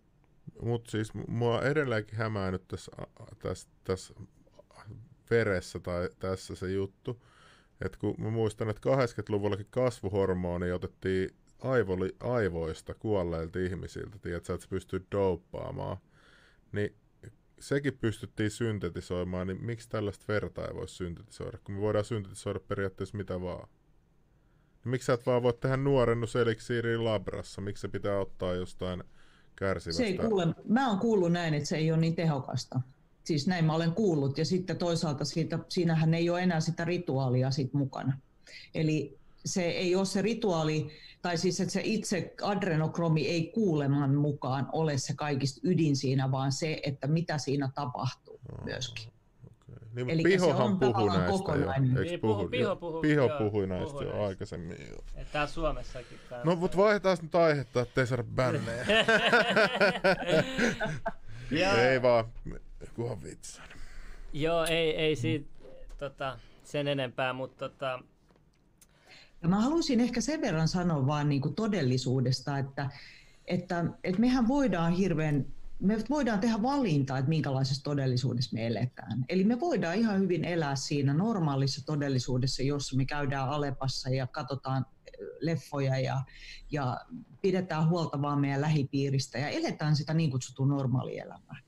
Mutta se ei tarkoita sitä, että eikö ole niinku muita asioita. Ja se, että mä en niinku todellakaan väitä niinku tietäväni, miten syvä se kaivo on, mutta, mutta mä niinku itse haluaisin pitää niinku jotenkin semmoisen tosi avoimen elämäasenteen, että tämä on yksi todellisuus ja sitten on se kolmas todellisuus ja viides todellisuus ja sitten siinä välissä on kaikkea. Et jos ajatellaan vaikka, niinku, että tässä näin, niin sanotaan, että ei ole mitään tässä tilassa, niin tässä tilassa on vaikka mitä et, et vaan se, että mä en näe sitä, enkä ole niinku tuunautunut sille tasolle, niin ei tarkoita, että se ei ole olemassa. Ja tässähän on ihan niin kuin mun mielestä valintakysymys. Me voidaan kaikki valita, että mihin me fokustetaan. Että tämä on niin kuin mun todellisuusfokus on ehkä vähän erilainen kuin jonkun muun, mutta, mutta kyllä mä niin kuin silti vielä pystyn käymään vessassa ja pyyhkiä perseen ja tavallaan tekemään niin kuin niitä normaali elämän asioita, niin kuin että ei, enkä vahingoita ketään niin kuin mielestäni sillä, niin kuin mitä mä tarjoan. Että mä ajattelen, että yksi yleislääkäri on kutsunut mua, tai siis yksi lääkäri on kutsunut mua yleisvaaralliseksi. Ja mä niin tavallaan mietin sitä, että mitä se tarkoittaa, että miten voi olla yksi ihminen, joka olisi jotenkin yleisvaarallinen, varsinkin jos ei se niin tee mitään niin konkreettista mm. pahaa kellekään, että onko keskustelun herättäminen ja ajattelun herättäminen, niin onko se oikeasti niin vaarallista? Mitä mieltä sä oot kloonauksesta? Oletko yhtään tutustunut kloonausjuttuihin? No, no en mä nyt ole mitenkään erikoistunut kloonauksiin. Olen kuullut kaikenlaista. Ja se, mikä mua naurattaa aika paljon siis tässä ajassa, on se, että kun on puhuttu paljon siitä, että näitä valtion päämiehiä, niin että niitä on kloonattu ja nyt ne alkuperäiset on siirretty jonnekin ja siellä on kloonit tilalla. mikä juttu tämä Mikä juttu Mä en ole tänä päivänä niin kuin, tajunnut sitä, että kuka helvetti on kloonannut ne. Ja niin kuin, että... on sellaista, mä en ole kuullut. Ne on tullut tosi monta salaliittoa juttua, Okei, okay, mä kerron sulle, kato. Siis tää kloonausjuttu aina kuulostaa hauskalta, että se tavallisten ihmisten korviinkin silleen, koska ihmiset ei oikeasti ymmärrä, niin kuin kloonaus on niin hauska juttu, mutta siis ihmiset ymmärrä, miten, miten pitkään se on jo jatkunut, siis sa, jo sata vuotta sitten, missä mis oltiin jo kloonauksen kanssa. Niin voitte oikeasti oikeasti vaan Hei, kuvitella. pitää tehdä tästäkin jakso. Niin pitää, no niin, mutta voitte oikeasti... Mitä sata vuotta? Sitä ei osattu mitään. Ai ei, veli, huu. Oikeasti siis, jos vähän tutustuu kloonauksen historiaan ja katsoo, mitä tehtiin silloin mä en edes halua kuvitella oikeasti, mä en edes pysty kuvitella, mitä, mitä me voidaan ny- nykyklooniteknologialla edes tehdä. Mä en, mä en pysty kuvitella, mitä no, tehdään mutta jo. sä nyt voi mitään ihmistä kasvattaa aikuiseksi ja korvata toista ihmistä. Sen Joo, okei, okei, kuuntele. Miten, miten sä voit, ei toi on mahdollista. Vaan pitää kasvattaa se ihminen lapsesta asti. Pistät sille joku Advanced Aging scriptin sisään ja sitten heität sen Joe Bidenin tilalle vaikka. Okei, me, teen se, me, me tehdään se klooni salaliittojakso. Okei, okay, okay, no me niin. tehdään se klooni, joo. Käydään tää läpi sitten. Joo, Okei, okay, mutta hei, tässähän niin mun mielestä on mielenkiintoista se, että mehän tullaan, niin kuin, että transhumanismi on nostettu hirveän vahvasti näinä päivinä esiin. Ja mä oon tätä transhumanismiliikettä seurannut viimeisen 20 vuotta aika tarkkaan. Niin sehän on tullut nyt niin kuin tosi pintaan. Eli kaikki nämä World Global Economic Forumit ja kaikki, niin siellähän on tyyppejä, jotka on niin kuin transhumanismin niin kuin edelläkävijöitä myöskin. Eli EU-ssa niin tehtiin, mä en nyt muista tarkalleen, joku ehkä teidän katsojista tietää, tietää, että minä vuonna niin EU-hun säädettiin tämmöinen laki, jossa määritellään, että minkälainen organismi on ihmi, ihminen ja että minkä, kuinka paljon siinä pitää olla biologista ihmisgenetiikkaa ja kuinka paljon siinä voi olla eläintä tai teknologiaa, jotta sillä on ihmisoikeudet. Ja tämä on tapahtunut jo siis yli kymmenen vuotta sitten niin kuin pelkästään tämä juttu, niin minusta se on niin kuin tosi mielenkiintoista, että mitä siellä kaikkea niin kuin valmistellaan. Koska transhumanisminhan idea on se, että, että ihmispopulaatiota vähennetään radikaalisti ja sitten ne, jotka halutaan säilyttää, ne yksilöt, jotka on nyt sitten jotenkin millä tavalla ne nyt sitten olisikaan säilyttämisen arvoisia, niin, niin heidän niin kuin tietoisuus voitaisiin niin kuin siirtää tietokoneeseen tai johonkin tämmöisen ikuisesti elävään organismiin. No sehän olisi tosi se on transhumanismin ydintä. Sehän on siitä, tuohonhan pitää pyrkiä mun mielestä. niin. Ja niin. sitten sit ainakin se Elon Muskin siru, niin kyllä mä sen aion ainakin ottaa. Mä, niin kuin mitä, pitää pyrkiä sinne korkeammalle tasolle. Niin, mutta, mutta eikö korkeammalle, kato, tässä se ongelma on, että jonkun mielestä pääsee korkeammalle tasolle tätä tietä, sitten toiset taas sanoo, että päästään korkeammalle tasolle ihan biologisilla tavoilla, että niin kuin, että aika mielenkiintoista. Niin, ja, minkä, ja... minkä takia mä pesisin jotain vapaamurrien vessoja 30 vuotta, että mä pääsen sinne korkealle tasolle, kun mä voin niin, pistää niin, sirun aivoihin. Oletko varma Junnu, että ne hyväksyy sut sinne? no en mä sinne, ei, ei itse asiassa hyväksy. Roomalaiskatolisille ei ole oikein asiaa sinne. Sen mä tiedän, mä kävin taas kirkossa tuossa pappilassa. Joo, niin, mutta tota, tämä transhumanismi, uskotko sä, että näillä robottielokuvilla, varsinkin lapsilla on paljon tullut Val-I, sitten on näitä, mitä nyt kaikki näitä, hirveästi robo- kanssa, niin yritetään tosi humanisoida aina robotit näissä leffoissa. Mm. Uskotko sä, että tämä liittyy jotenkin tähän, että halutaan myös oikeudet roboteille, ja te, että ne verrataan niinku ihmisiä, että ne on niinku ihmisiä, ja ne on söpvejä, ja hiffas mitä mä No jos sä multa kysyt siis tota, niin mä ajattelen, että kyllähän se niin peivaa sitä tietä sille, että transhumanismi, eli niin tämmöinen biologinen sekoitus, niin tulee enemmän osaksi meidän arkipäivää ehkä. Ei, ei niinkään, että, että roboteille annetaan ihmisoikeuksia, mutta koska robotiikka kehittyy koko aika, ja sitä liitetään niin kuin ihmiseen, biologiseen niin kuin esimerkiksi soluihin tai me voidaan tehdä orgaaninen tietokone, jo, hmm. joka on itsestään ajatteleva, evoluutioituva, niin kyllähän silloin meidän täytyy tavallaan ottaa huomioon se, että, että ne ihmisoikeudet, mitä ne ikinä sitten onkin, niin voidaan niin kuin kohta liittää johonkin transhumanistisiin käsityksiin. Joo, ja. Ei, kun mä, mä oon miettinyt itse sitä, että että kui pitkälle ihmiset olisi nyt valmis mennä, kun Junnu sanoi, että se voisi ehkä ottaa se chipin, tai ehkä, mä tiedä. niin, no mutta jos se ei ole mitenkään suuri riski, että, että totta kai mä katson aluksi, mitä käy, mutta sitten sit, kyllä mä sitten sen jälkeen voisin se ottaa. Kelaa, miten hyvä sä voit mennä istua Teslaa ja vaan räpläillä kasseja ja ajaa autoa, silleen, että sun ei tarvitse... Oletteko koskaan ollut Teslassa? Joo, joo. joo. Slimmillähän on tehnyt musavideo. Se elektromagneettinen säteily teidän kehoon. Oletteko te huomannut sellaista? En mä en ollut siinä, siinä, siinä, siinä, siinä, silloin kun mä olin, niin en mä ollut vielä niin huomaavainen näistä asioista, niin en mä kyllä voi sanoa, että Siis mikä säteily? Kerro vielä, mikä säteily se on? Siellä, siellähän on elektromagneettista säteilyä, siellä on ihan mieletön säteily siellä, kato kun se on sähköauto ja sitten siellä on kaikki, niin kuin se, on, se on todella, vaikuttaa ihmisen niin kuin kenttään todella va- no, vahvasti. No miten hybridi? Ei se varmaan Siitä niin mä en tiedä kyllä, mutta täys sähköauto niin tekee kyllä sen. Tulee olla ihan mielenkiintoista tähän, että vaikuttaako se sitten, kun ne yleistyy niin kuin noin No niin, en mä sit ostakaan Teslaa. mä oon jo miettinyt pitkään, mitä mä ostan mun vaalirahoilla. Niin, ei, kun sulla on se chippi, niin sehän ei haittaa. Sittenhän sä oot jo periaatteessa cyberi. Niin. Androidi ainakin näin. Mutta tota, mut siis missä sä oot kuullut tämän Tesla-jutun? Onko ihmiset va- va- huomannut tämän itse itsessään vai, vai mi- mistä tämä on tullut tämä juttu? Mä en ole ennen kuullut tätä Tesla-autoista. No, Google. Google, Tai okay, ei kannata okay. käyttää Googlea, vaan kannattaa käyttää DuckDuckia. Eikö niin? Joo, okei. Okay. Mä otan vähän selvää tuosta asiasta. Katsotaan, katsotaan. Mutta tota, joo. joo, mä siis sitten miettinyt, sanotaan, että mun käsi nyt irtoisi. Niin haluaisinko mä ottaa jonkun uuden tehokkaan robottikäden no, tuohon tilalle? Kelaa nyt. Kaikki herkyllä laasereilla, korkin avaaja.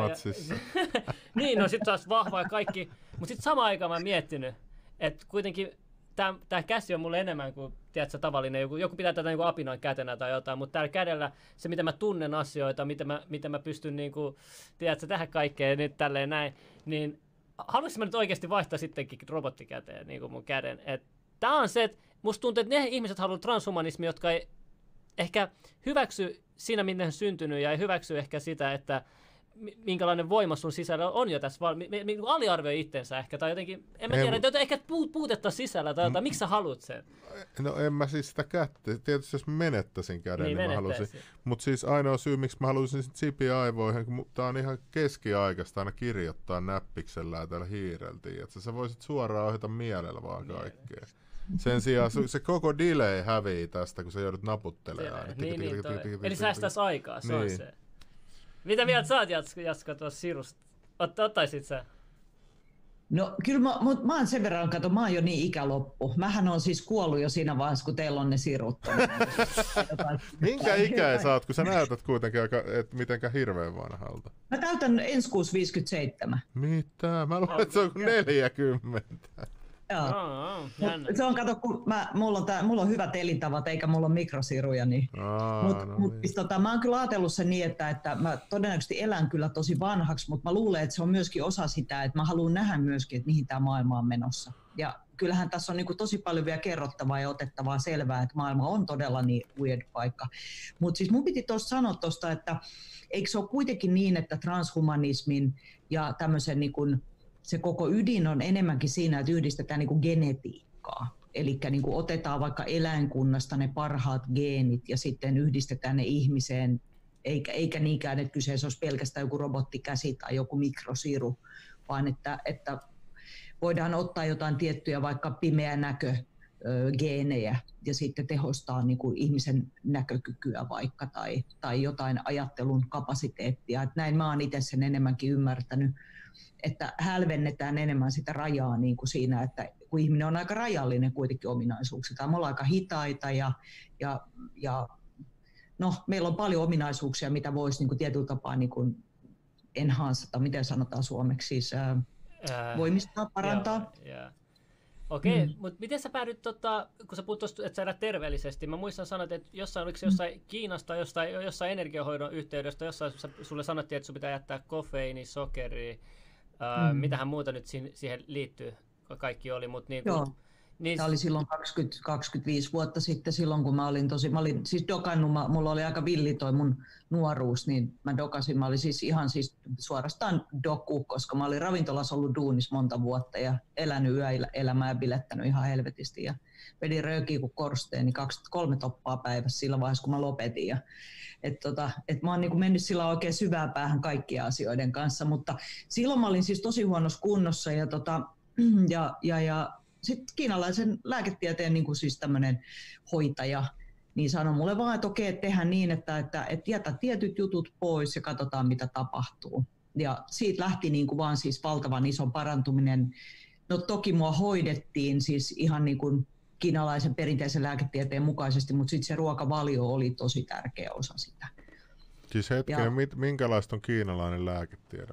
Meillä ei ole siitäkään ollut mitään. Mä Ei oikeasti, mä en tiedä mitään siitä. Alun kongissa oli vähän se jotain, mutta ei ollut kyllä niin perehtytty Mä, mä oon aina näen niitä jotain, missä niitä karhui pidetään sieltä häkissä ja sitten otetaan sitä sappinestettä, että se on kiinalaista lääketiedettä. ah, ja mäkin oon kuullut, joo. Ja sitten jotain sarvikuonnon jotain. Joo, joo. se- No siis no sanotaan näin, että ihan sille lyhyesti, että Kiinan lääketiedehän on niin kuin semmoista lääketiedettä, mitä Kiinassa perinteisesti on pitkään käytetty. Eli siihen kuuluu niin kuin akupunktio, eli neulahoito, siihen kuuluu moksaus, eli semmoisella kuumalla paju, pajupuikolla niin tiettyjen akupisteiden lämmittäminen. Sitten siihen kuuluu akuvasara, siihen kuuluu kuppausta, kuivakuppausta, verikuppausta. Sitten siihen kuuluu esimerkiksi tulineulalla käsittely, eli kuumennetaan neulan päätä ja sitten käytetään sitä tiettyihin niin meridiaanipisteisiin, stimuloidaan niin, että saadaan tavallaan Mikä on, kiinalaiset ajattelee, että koko keho on täynnä siis tämmöisiä niin kuin linjoja, vähän niin kuin ajatellaan niin kuin maalinjoja. Ja sitten kun ne menee tietyistä kohdista tukkoon, niin sitten ihminen sairastuu, koska se energia ei kulje vapaasti kehossa. Niin se idea on se, että hoitamalla niitä pisteitä, niin se avataan ne linjat, jolloin sitten energia, eli se on, tämä on nyt just tämä hörhö-asia, mistä aina puhutaan, eli tämä energia, mitä me ihmisetkin ollaan. niin se mitä kun sä aina lämmittelet niitä käsiä. Joo, joo, se energia. Onko se sama on- energia? On, on, on, Okei, on, okei, se toimii, joo, just tää, joo, joo, mä oon saanut sen vahva. Toi, tota, niin, mun piti kysyä, että tota, mi- mikä oli isoin, kun sä muutit sun ruokavalion tai kävit näissä hoidossa, mikä oli toimivinta, mi- mi- missä huomasit heti niin kuin selvän eron? Onko sulla tällaista? Ah, siis tarkoitatko niin kuin, öö, Eikä mun ruokavalio ja sitten energiahoidot. Mä käyn. No mä luulen, että ei niitä voi sille ero, oikeastaan erotella toisistaan, vaan ne oli enemmänkin sitä, että ne kaikki yhdessä autto. Eli mun niinku se, että en mä ollut koskaan, niinku, en mä ole mikään iso kokoinen oikeastaan ollut koskaan, mutta mä laihduin tyyliin niinku neljä housutuuma koko puolessa vuodessa ja, ja sitten mä nukuin paremmin ja, ja ylipäätään olin niinku terveempi. Siis ei sitä on hirveän vaikea määritellä, koska en mä koskaan ollut ajatellut, että mä oon kauhean sairas. Että mä tajusin vasta, kuin sairas mä olin ollut, kun mä olin niinku terve. Et, et, kun sitähän ihminen menettää niinku suhteellisuuden tajun silloin, kun se on niinku jonkun keskellä tietyllä tapaa. Et siksi on aina niinku hyvä vähän kokeilla erilaisia juttuja, niin saa sitä Perspektiiviä. Toi, toi on jännä toi, kun sanot, että noissa käytetään niitä, le, le, niinku niitä linjoja, että avataan tukkeutumat muut. Et mä itse sain kiertää mun energian silleen, että mä tein vaan hengitysharjoituksia. Et mulle, mulle niinku hengitysharjoitukset avas paljon. Ja tota, mä uskon, että on moni tietää, että, että voi saada ne, ne niinku eri tavalla ja jotkut on tehokkaampi kuin toiset voi olla ja yhdessähän se olisi tietenkin parasta tehdä noita, mutta tota, jos jollakin on mielenkiintoa, nyt, nyt jos joku katsoo kiinnostuneesti, että hei, mäkin haluan mun energiaa kunnolla kiertää ja muuta, niin mitä sä suosittelisit täällä Suomessa pystyisi tehdä, että saisi energiansa kiertämään kehossa tai Joku vahvistamaan siitä on niin hirveästi kaikkea, mitä voi tehdä, että sehän riippuu hirveästi ihmisestä, että, että, että miksi ne on ne, ne energiat tukosta, johtuuko se siitä, että sulla on jotain oikeasti lihastukoksia tai sun happi ei kulje kunnolla, sä et liiku riittävästi tai syöt sä ihan jotain paskaa tyyliin. Tai, tai niin kuin, et, et, kun ei, ei ole olemassa mitään yleispätevää mun mielestä sen takia, että kaikki me ollaan niin erilaisia. Mutta se, su- se suurin on se niinku yleisterveys on se, niinku, että mitä sä ha- haet ehkä, että että se on pitää olla ainakin No joo. Niin, ja mä ajattelen itse, että yksi mistä mitä pitäisi opettaa kyllä kaikille niin kuin koulussa, niin on paasto ja paaston merkitys. Et, et, niin kuin, kun me tiedetään, että meillä kehossa on, niin kuin mä oon puhunut tästä, mä puhuin vissiin tuossa terveyssummitissakin tästä, että kun meidän kehossa on olemassa mekanismi, joka on siis paaston, paasto pystyy niin kuin laukaisemaan autofagian, joka on meidän niin kuin oma roskan kierrätyskeskus, niin me pystyttäisiin paljon terveempinä, kun me ei koko aika mätettäisi sapuskaa, niin kuin, että meillä olisi niin kuin kunnon ruokatauot ja me syötäisiin selkeästi niin kuin tiettynä aikana ja siitä annettaisiin kehon niin kuin rauhoittua ja antaa sen niin kuin parantaa sitä, mikä siellä on niin kuin rikki ja puhdistaa niitä soluja, niin me, me oltaisiin paljon terveempiä ja, ja pitkäikäisempiäkin todennäköisesti. Toi paastominen Mutta en mä tiedä, onko se niin, että haluatko ihmiset olla terveitä ja pitkäikäisiä. Sekin on tietenkin valinta. kun moni ei ehkä herää sit, kun mäkin luin siitä, että kun sä puhuit, että, että se käski jättää, mä katsoin, että listassa oli kofeiini, oliko se valkoinen vehnä, sitten punainen Joo. liha, Sok- sokeri, ja ja sitten kun sä liha. katsot sitä listaa, niin sä katsot, että kuinka moni sun lähipiirissä käyttää kaikkia noita. Sitten sä oot silleen, vau, tämähän on sitä, mitä nämä puskee koko ajan. Sä menet nyt kauppaan kasson linjalle, niin eihän siellä ole mitään muuta kuin kofeiini, sokeri, tuolla on vehnää, tuolla on punaista lihaa, että sä niinku pysty edes välttämään sitä. Mm. Et, et niinku, to, toi sai Ja mut... en mä nyt, hei mun täytyy sen verran sanoa, että enhän mä nyt ole esimerkiksi ilman, mä, mä juon tosi maltillisesti niin kuin kahvia, mutta mä juon kofeiinitonta kahvia yleisesti ottaen. Ja sit mä käytän punaista lihaa, että mähän on nykyään karnevoori. Että mä on itse asiassa syön oikeastaan vain eläinperäistä ruokaa tällä hetkellä. Mutta sitten taas mä tiedän sen, että esimerkiksi mun keskushermostoon kofeiini vaikuttaa tosi epäsuotuisasti, lisää adrenaliinia, eli stressitasojen määrää, jolloin se ei ole mulle hyväksi. Eli meidän pitäisi jokaisen löytää ne omat jutut, että kun eihän ne ole mitään sellaisia yleispäteviä, että kaikkien pitäisi tehdä niin. Mutta sitä sokeriahan me mätetään niin kuin ihan kahmalokaupalla, että se on kyllä semmoinen, että sen voisi kuka tahansa jättää pois, eikä siitä olisi mitään haittaa. Siis toi sokeri on tosi jännä. Mä tutkin, että niinku päivittäisannos mä katson, että on 50 grammaa. Sitten mä katson joissain paikoissa lukee, että, että haluttaisiin jopa vähentää 25. Se mua ihmetyttää, että se oli Wu, joka sanoi, että se halusi 25. Wu, Joten mä en tiedä miksi, mutta tota, ne halusi 25 päivittäisannos. Sitten kun sä katsot minkä? eh, Mi- sokeri minkä ne päivittäisannos 25? ihmiselle 25 grammaa. Proteiinin. Sokeri, sokeri. Niin kuin, mut, siis mä ihan, ihan norma- siis normaali sokeri, mitä on lisätty sokeri, mitä Joo. on näissä. Niin, tota, Okei. niin 25 grammaa päivässä haluttaisiin laittaa, mutta se suositus on 50 grammaa päivässä niin kuin aikuisella ihmisellä. Ja sä katsot joku yhden suklaapatukkaan, niin so, se täyttyy jo siinä. Se päivittäis sokeriannos. Joo. Ja, ja joku ko- kokispullo, mitä jokainen tiedät, teini, lapsi vetää, semmoinen tämän kokoinen, niin siinä on vaikka kuinka paljon kofeiinia, sokeria, ja vaikka ottaa sokerittoman, niin siinä on se aspartaami vielä pahempi versio kuin sokerista. Älä. Toi on niinku puhdasta myrkkyä ja sitten sanotaan, että mä en halua antaa mitään muuta vertauskuvia, mitä kaikki on niinku la- laitettu laittomaksi, mitä, mit, mitä niinku paljon pahempi haitta kuin esimerkiksi toi. Mutta toi on ihan uskomatonta, siis, siis että lapsille voidaan myydä va- vapaasti jotain tollasta, kun oikeasti ymmärtää, mitä kofeiini tekee sellaiselle, sellaiselle sen ikäiselle lapselle. Että et vähintään pitäisi olla oikeasti se 15 ikävuoden raja noissa jutuissa. Ja sitten sä vedät Kyllä. jotain hapokasta juomaa, happo, happo sulattaa sun koko systeemi ja sitten siinä on vielä sokeri. siinä on niinku, ihan, siinä on vaikka mitä, niinku, siis mä ymmärrän, niinku, tuo on niinku puhdasta myrkky, mitä jengi tuolla myydään ja markkinoidaan joka puolella ja lapset vetää joka päivä niitä. Niin ja sitten ihmiset ei tajua esimerkiksi, että, että ihmiset syö tosi paljon vaikka unettomuuteen niin kuin unipillereitä ja nukahtamislääkkeitä ja melatoniinia, kun ne ei saa nukuttua, mutta sitten ne koskaan mieti sitä, että no kuinka paljon mä dokaan kahvia, kuinka paljon siinä on. Niin kuin, esimerkiksi mulla löytyi semmoinen, mä aina sanon tänne, että, että jos ei nuku kunnolla, niin kannattaa aina ekana jättää kofeiini pois, koska mäkin tutkin semmoisen, mulle tehtiin semmoinen geenikartoitus, niin sieltä löytyi geeni, että mun keho ei pysty poistamaan kofeiinia kovinkaan tehokkaasti. Se tarkoittaa sitä, että jos mä juon vaikka aamulla kaksi isoa kuppia kahviin, niin se on mulla todennäköisesti vielä illalla. Niin siitä kofeiinista niin on yli puolet vielä jäljellä, että se puoliintumisaika on paljon hitaampi. Niin jos mietitään, että sä löydät tämmöisen yksityiskohdan ja sit sä, sit sä tajuut sen ja jätät kofeiinin pois, niin miten pelkästään se voi vaikuttaa unenlaatuun ihan mielettömästi. No, mut mä kuuntelin Joo, tuolta. Hmm. keittiöstä tätä keskustelua, niin, mutta eikö tiedä, että sehän on jokaisen omalla vastuulla, mitä sä ittees työnnät. Et jos, jos huumeetkin halutaan laillistaa, niin miksi sä haluat nyt kieltää sitten Ei, kokikseen? okei, ja... mä kerron sulle miksi. Mä sanoin lapsille, koska nyt mä näen, että se on lapsi...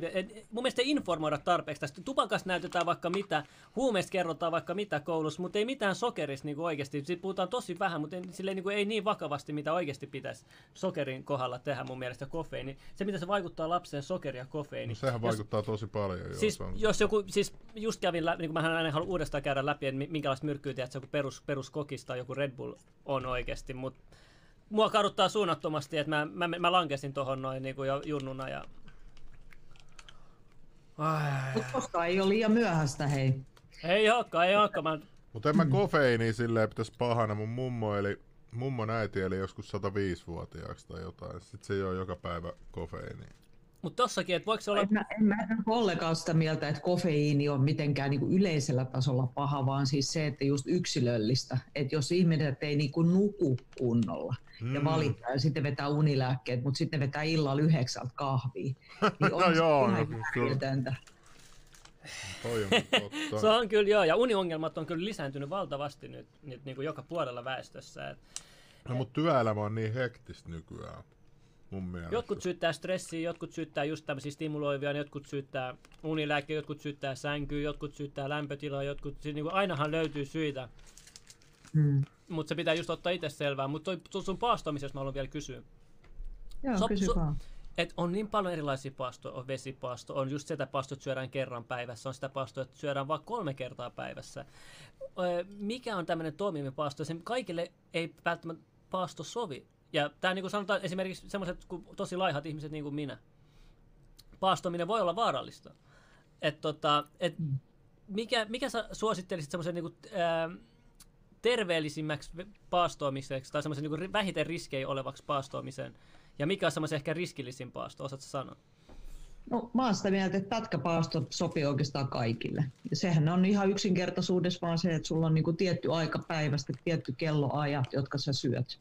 Ja sitten sit sä et syö. Et eihän ennen vanhaa, jos menet vaikka 50-luvulle, niin eihän silloin syöty tunnin välein tai otettu eväs, eväitä kuin työmatkalle kotiin, hei, come on. Et, et silloin niin oli kolme, että syötiin kolme kertaa päivässä. No, ja mut that's kun on nälkä. Sit- sit- niin, mutta tätä justiinsa. Joo. Ja pointtihan onkin just musta toi hyvä pointti, että jos on nälkä, niin tulee syötyä ja silloin yleensä on kysymys siitä, että ruoka, et keho kokee, että se ei saa niinku oikeasti ravintoa. Ja se on se, mikä ylläpitää sitä nälkää. Eli periaatteessa niin kun yksi sellainen intialainen äijä kirjoitti joskus kymmenen vuotta sitten tosi hyvän kirjan, jonka nimi on siis, että uh, overweight but, but malnourished. Ja se on mun mielestä tosi hyvä, että se, se kertoo vaan siitä, että meidän solut tarvii tiettyä ravintoa ja kaikesta ruoasta, kun sitä ei tuu, niin se myöskin ylläpitää silloin nälkää. Jos me syödään ja juodaan just jotain kokiksia ja tommosia, niin nehän niin kuin vaan tekee kaauksen meille niin kuin solutasolla. Mutta tuohon paastoon, jos palataan, niin mä ajattelen itse niin, että pätkäpaasto on kaikista paras, olit se sitten minkä kokonen tahansa, koska ei kenenkään keho tarvitse koko aika ruokaa. Että että sunkin kokoiselle slimmille niin, niin kolme kertaa päivässä syöminen on ihan tosi hyvä. Tiedäksä, että jos sä syöt, sulla on vaikka paastoikkuna, se on 24 tuntia vuorokaudessa, syöt kahdeksan tunnin aikana kaiken ja sitten sit sä paastoot 16 tuntia. Niin sehän kuka tahansa pystyy tekemään sitä. Mut, eli mitä sä sanot kiteytettynä sille, joka sanoo, hei, eikö ihmisen kuulu kuunnella kehoa, kun keho sanoo, että sillä on nälkä, niin sit mun pitää syödä. niin mitä sä sanot tollaselle? Just No mä sanoit. Niin, kannattaa, niin, sano, sano vaan, mitä sä olit Junnu sanomassa. Niin, kun sähän, sähän sanoit, että, että se ei saa oikeat ravintoaineet. Mitä ne sitten on? Niin, et, sa- jos siis sais sitä, niin, jos saisit Niin. oikeat ravintoa. Koska me, meidän koirahan tekee sitä, jos se ei saa luita niin kuin tietyn väliin, niin se rupeaa syömään multaa ulkona. Se vaan kaivaa Joo. kuopaa ja syö multaa Joo, vaan. Että se niinku siitä Joo. jotenkin tajuu sen, että, että mä tarvin tota. Että pitääkö meidänkin sitten ruveta syömään multaa Niin, vai mitä, kysymys. mitä meidän joo, pitäisi joo, syödä? se on Et- muakin. Pointtihan on se, että me, meidän ruokahan, niin se ei, me syödään niin kuin tosi paljon kaikkea sellaista, mikä ei ravitse meitä. Eli me tarvitaan mineraalit, hivenaineet ja, ja sitten tietysti niin kuin oikeat vitamiinit. Että, että tämähän on niin kuin tämmöinen yleinen, että, niin, että syö ravitsevaa ruokaa. No mitä se sitten käytännössä tarkoittaa? Monet syö tosi ravitsevaa ruokaa, mutta se ruoka ei prosessoidu niille. Uskot sä No sehän on- vitamiineihin? Ai, sori, sori, sori. Uskot Ei sä, mitään, vi- mitä sä vitamiineihin? Toimiks vitamiinit? No, Ei, ei, ei kai vitamiinit ole uskon asia. Siis vitamiinithan on niinku ihan tieteellisesti todistettuja komponentteja, joita sun keho tarvitsee toimijakseen, mutta se, että on, se, e, eihän niinku uskon asia ole se, että tarvitaanko me niitä vai ei, mutta se, että miten me saadaan niitä meidän kehoon, niin on sitten ihan toinen kysymys, eikö vaan? Joo, koska Elikkä, mä katson Dokkarin kanssa. Saada sitä niinku ruuasta. Niin ruoasta, koska mutta sanotaan kun D-vitamiini, enkin sanoo, pitää ottaa talvisin, jo suomalaiset talvisin pitää ottaa D-vitamiini. Niin toimi, kun mä katsoin kun dokkari, missä... No mä en ota. Niin, sä esimerkiksi käytän D-vitamiini, koska mä syön kalanmaksaöljyä ja raakoi kananmunan keltuaisia ja, ja turskanmaksaa ja semmoisia semmoisia ruokia, jossa on D-vitamiinia. Ja sitten kun se tulee tietyllä tapaa niin kuin oikeassa muodossa, niin että se on biosaatavilla mun kehon soluille, niin silloin mä en tarvi sitä purkista välttämättä. Siis eihän siitä välttämättä haittaakaan ole, mutta en mä näkisi, en mä oon syönyt varmaan viiteen vuoteen D-vitamiinia, niin. enkä mä ikinä kipeä. Ja Suomessahan mutta lisätään mä... maitoa mun mielestä kaikkea D-vitamiinia mm. noihin joo. levitteisiin. Ja... Maitoa, joo, joo. joo. Niin joo, jos kun juo käyttää maitoa. Joo. joo, joo. Mm. Okei. Okay. Joo, tos, mm. Joo, no mitäs täällä on laitettu, että tota, teho maatalouden maat ovat ravinneköyhiä viljamaat. Mm. Voi olla. No toi on vähän semmoinen juttu toi ravintokin, että kun ei ole olemassa niinku yhtä oikeaa ravintoa kaikille, vaan että kun me ollaan kaikki niin erilaisia, meille sopii eri asiat. Ja, ja, mutta sitten mä niinku aina kelaan sitä, että terveys on myöskin semmoinen, niinku, minkä voi hitaasti menettää ja sen yleensä huomaa vasta sitten, kun on jo niinku tietyllä tapaa niin kuin mennyt sen yli, niin sitten mä mietin, että se paasto on kuitenkin aina semmoinen, että jos se haluaa ravintotottumuksia muuttaa, niin paastolla pystyy korjaamaan tosi paljon damagea, mitä, mitä niin kuin kropas on. Niin siinä mielessä mä pidän sitä semmoisena turvallisena ja helppona. Ja sitten kun sä kysyit tuossa äsken, että, että mikä on niin kuin turvallisia ja mikä on vaarallisin, niin mä ajattelen, että semmoiset tosi pitkät paastot, jossa niin kuin, ö, ollaan niin kuin päiväkausia jollain niin kuin äärimmäisen niukalla ravinnolla, niin voi olla niin kuin aika hazardeja, varsinkin sitten jos on niin kuin pieni rakenteinen, että ei ole niin kuin esimerkiksi paljon rasvaa varastossa. Mutta ajattelen meidänkin, mä, mitä mä painan ehkä joku 55 kiloa tai jotain semmoista, niin mullakin on niin kuin vararavintoa kehossa niin kuin periaatteessa kolmeksi viikoksi. Et meillä kaikilla kuitenkin on sitä, et, et, et, mutta kysymys onkin siitä, että jos me ollaan aliravittuja jo lähtökohtaisesti, niin, niin vaikka sä tavallaan, että sillä ei ole mitään väliä, minkä kokonen sä oot, mutta jos sun puuttuu ravintoaineet. Täällä on joku, joku kirjoitti tänne, että hamppuöljyä, hamppuproteiinia, hampun siemeniä ja budi. Sillä sä elät, bro, että sä tollasen voi elää, mitä helppoa. niin, mä, mä katsoin, ja muutut kasviksi toi... koko ajan. No joo, ja mä katsoin, että tuolla oli toi Hessu Hopo, joka oli laittanut, että veriryhmä vaikuttaa ravintoon, niin niin tolleen mäkin niinku uskoin vielä. Mä oon syönyt aika, varmaan 15 vuotta mä söin silleen, että mä ajattelin, että ootte kuullut siitä veriryhmän ruokavaliosta? En mä kuullut. Mä oon ihan kujan näistä kaikista ruokavaliojutuista. Kerro ihmeessä, joo joo joo. Niin. No on semmoinen ajatus, niin kuin siis teoria, se on semmoinen italialainen tutkija kuin Dadamo, joka kehitti ö, tyttärensä kanssa semmoisen niin kuin teorian, että jokaisella veriryhmällä on niin kuin omanlainen veri, joka reagoi eri ruoka-aineiden lektiineihin eri tavalla. Ja lektiini on siis proteiinin osa, jota kaikissa liha- ja kasvissa, kaikissa ruuissa on aina niin kuin tavallaan siellä proteiiniketjun jatkeena. Ja jos olet vaikka A-veriryhmä, niin sä reagoit johonkin tomaatin lektiiniin eri tavalla kuin vaikka O-veriryhmäläinen. Ja se lektiini voi olla hyvä tai paha.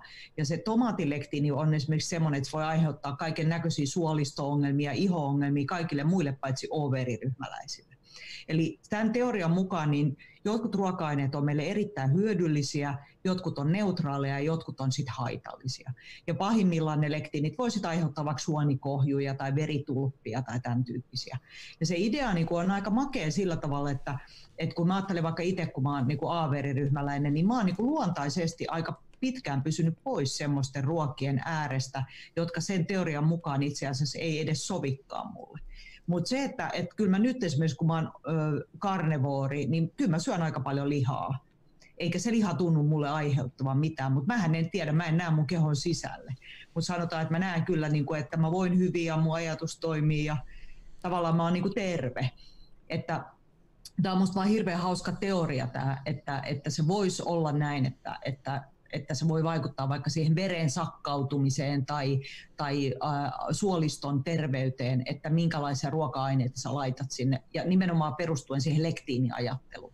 Mutta mä tiedän sen, että siitä ei ole hirveästi niin kuin tehty mitään semmoista niin kuin todella kattavaa tutkimusta, mutta se on musta tosi mielenkiintoinen teoria, ihan yhtä lailla kuin joku adrenokromi tehtailu. Tää, joku sanoi mulle, että sä olet itkenyt kuulemma siinä adrenokromi-videossa oikein. Mä en ole sitä nähnyt. Joo, Joo, kyllä, kyllä. Se oli mulle, no itse asiassa siinä vaiheessa mä en enää hirveästi itkenyt, mä olin itkenyt ennen sitä. Aha, et, okay. Se oli, se oli niinku semmoinen tota, pari kolmen päivän niinku tosi iso prosessi mulle. Mä oon semmoinen, että mä oon hyvä pitää asiat aika kädenmitan päässä normaali elämässä. Eli mä en niinku, mä oon niin hirveitä juttuja lukenut ja opiskellut ja nähnyt, että mulla ei niinku kovin isoja vaikutuksia tee oikein mikään enää. Mutta se, että sitten tuossa oli, oli jotain sellaista niin, niin kuin mun sieluun käyvää. Et mä kävin kyllä tosi ison prosessin läpi ja onneksi mun kumppani oli sitten tuossa ja käytiin sen kanssa juttu läpi ja, ja silloin mä vaan tiesin sen, että mun täytyy niin kuin puhua tästä asiasta, että, että, että se mun oma tuska, että jos tämä pitää yhtään paikkansa, siis tämä nyt kuulostaa vähän ehkä hurskastelulta, mutta mä ajattelen sen vähän niin, että, että jos tässä on edes niin kuin murto-osan mahdollisuus, että tämmöistä tapahtuu, niin mun täytyy olla tarpeeksi niin kuin vahva, jotta mä voin puhua siitä. Koska jos tämmöistä oikeasti tapahtuu. Mutta mut, mut siis eikö tämä ihan tämän... tervettä että miettiä tällaista asiaa, kun miettii kuinka paljon lapsia katoaa maailmasta vuosittain? Mm. Niin, just näin. Ja sitten kun me tiedetään esimerkiksi sen adrenokromin jutun jälkeen, niin tämä on hauska, että sä palasit tuohon, mä en ole sillä tavalla niin hirveästi edes puhunut siitä sen ohjelman jälkeen, mutta mä sain sen jälkeen esimerkiksi yhdeltä suomalaiselta yliopistoihmiseltä niin viestin siitä, että se oli törmännyt tämmöiseen adrenokromin niin kuin, tuotantojuttuun niin, niin yliopiston ton, ton, ton väitöskirjansa kautta niin kuin yhteen suomalaiseen firmaan, joka linkittyy näihin tulee niin kuin tosi hurjia juttuja, että se, että en mä tiedä, voiko niihin uskoa ja voiko niihin luottaa, koska ei mulla ole mitään tarvetta lähteä niitä selvittelemään, koska tuo on ihan hirveätä, jos tapahtuu, niin poliisin pitäisi ottaa siitä selvää tietenkin. Et eihän mä ole mikään niinku tutkiva mm, journalisti, kyllä, kyllä, mä oon vittu tubettaja. niin, niin, kyllä, mutta jengi ottaa yleensä aika tosi kirjaimellisesti monet asiat, että siksi mekin aina sanotaan, että, että ei me silleen tiedetä mitään. Ei, mutta... Joo, me, siis me esitellään niin, vaan asioita. esitellään et, asioita. Et, niinku, kyllä me sitten sanotaan, jos joku juttu vaikka me, mun mielipide, niin mä kerron, niin kuin tässä jaksossa, jos mä sanon, että joku asia on mun mielipide, niin mä kerron, että tämä on mun mielipide. Hmm. Et, niinku, et, Nykyään tuntuu, että pitää olla se sama mielipide kaikilla. Että jos sulla ei, sä oot eri mieltä, niin se on väärin. Ja se, sut, niin kuin, sä et saa kertoa sun mielipidettä, vaikka se on mielipide vaan. Mm. Aika jännä juttu. Mut, tota... ja mä en tiedä, onko teille tapahtunut vielä, onko, onko Slim saanut jo niinku tuommoisen salaliittohörhön niinku hatun, siis sillä niinku ihan no, Vuosia niinku... sitten jo. mulla on se, mulla on se, tota, se riippuu vähän, että millä tavalla sä nä- näytät itse julkisesti. Et mulla on kuitenkin, mulla on takana asioita ja, ja niin kuin tälleen näin, ja jengi näkee, että mä pystyn ihan, voin ihan hyvin ja, ja teen asioita, niin tota, se vaikuttaa siihen paljon siihen mielikuvaan, että pidetäänkö sua hörhönä vai ei, vaan että hei, tää on vaan tää, tää on vaan tää, ei tää slimmil, se on, se on, et, se on vasta tärkeä vähän silleen, että millä tavalla sä selität asioita, millä tavalla tuot ne esille. Et jotkut, tos, jotkut elää ihan omassa maailmassa, mutta se pelkästään se, että sä näytät välillä, että sä oot tietoinen sun omista as, niinku, liikkeistä ja ajatuksista, niin kyllä se vähän niin kuin vaikuttaa siihen katsojakin, että hei, kyllä tää, ei tämä nyt ihan ole omassa päässä, että kyllä se, mm-hmm. kyllä se hiffaa asioita ja se yleiskuvan asioista. Tällä mä näen siis itse, mutta voi olla... No, eikö tämä aika hauska niin kuin toikin, että mä oon miettinyt sitä, että, että musta tuntuu, että se adrenokromi juttu niin on saanut niin paljon huomiota sen takia, että mä olin niin tavallaan tunteella puhuin siitä. Et jos mä olisin vaan ollut jotenkin silleen, että no vittu, tässä on nyt tämmöisiä asiapapereita ja sitä ja tätä, ja olisin niin kuin tietyllä tapaa pitänyt sen kädenmitan päässä, niin se ei olisi, koska nythän mä oon saanut tosi paljon sitä, että joo, että voi sua raukkaa, että sun mielenterveys on menossa ja niin kuin, että pitäisikö sun mennä hoitoon ja tiedätkö niin kuin, että niin kuin, että et, eikö voi puhua tunteellisista ja tunteita herättävistä asioista ja kamalistakin asioista ilman, että tarvii niin kuin hoitoa sen takia. Tiedättekö te, että et, et, tämä on niin kuin hauska, minkälaisella levelillä tämä keskustelu ylipäätään liikkuu? Toi hoitojuttumenetelmä, mä, mä näen itse silleen, jos tavallinen ihminen olisi, että mä näkisin, jos, jos jostain nyt pitäisi sanoa, että tarvii hoitoa, mä katsoisin, että jos esim. joku henkilö pystyy pitämään vaikka itsensä kunnossa tai taloudellista asioita kunnossa, niin sit mä voisin ehkä tiedätkö, niin kuin, nä, ymmärtää sen, mutta jos mä näen, että hei, taloudellisesti täällä menee hyvin, vaikuttaa selvä, silloin, niin kuin, silloin ka- kaikki kondiksessa muu, anna se höpöttää mitä se haluaa. Että onko se sitten mm. hulluttaa? Et jos se kuitenkin niin kuin ihan selvästi selväpäinen, mutta silloin vaan omituisia juttuja sun mielestä, niin miksi? Niin. Ja musta on aika hauskaa, että on niinku linjoilla 2000 ihmistä, jotka seuraa niinku kollektiivisesti sitten toisen hulluntumista. Että, et, et onhan sekin niinku aika moista, että onko se sitten se sosiaalinen sirkus tavallaan, mitä kuitenkin halutaan, jotta voidaan sitten niinku tietyllä tapaa osoitella ylipäätään, että hei, että toi puhuu nyt niin hulluista asioista, että, että, meidän, että kun me keskitytään tohon, niin meidän ei tarvitse huomata, että mitä yhteiskunnassa oikeasti tapahtuu. Se on näin, ja sitten kun tiedät, kasvotuste, kun ihmiset näkee joku ihmiset, niin oikea ihmisen, joka puhuu oikealla kasvoilla, oikealla sanoilla, tällaisia asioita, niin se saa jotenkin ihan erilaisen merkityksen kuin se, että sä luet vaan jostain keskustelulaudalta, tiedätkö, näitä juttuja ja tällaisia. Mm. Et, et, niin kuin, et on ihan oikeat ihmisiä, jotka siis niin kuin lukee ja on samaa mieltä ja kertoo näistä asioista. Niin mun mielestä se on tärkeää ja se vaatii tosi paljon rohkeutta, että oikeasti se on, se on tosi iso uhrautuminen. Enkä ymmärrä, jos sä puhut tälleen näin YouTubessa jostain tällaisista asioista, niin on valmiina mm. sitten kerää kysymyksiä sun sukulaisilta, frendeiltä, ehkä työyhteisöstä tuolta. Että et jengi ymmärrä, että jos joku luulee, että me tehdään niin joku tekee tätä huomion takia tai muuta, niin... No ei mua rasitti niin paljon olla siellä Fixitis, kun kaikki tuli juttelemaan oikeasti. Mä en tottunut tuollaisessa... Oli, mä en nähnyt teitä sieltä. Oli, olitko se siellä yksin vai oliko oli? Joo, mä va, vaan kiertelin siellä, että sitten... Et, tota, mutta nyt mä ymmärrän, miltä Miladis tuntuu, kun sitä, sille tullaan juttelemaan.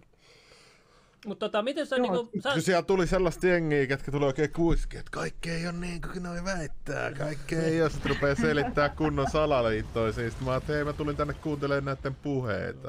Ja sitten mä missasin Jarmo... Oli mun mielestä aika hienoja puheita, eikö se mä miss... Joo, ja mä missasin just Ekmanin puheen ikävästi sen takia, että mulle tultiin taas kertoa jotain hypersalaliittoja tai tällaisia.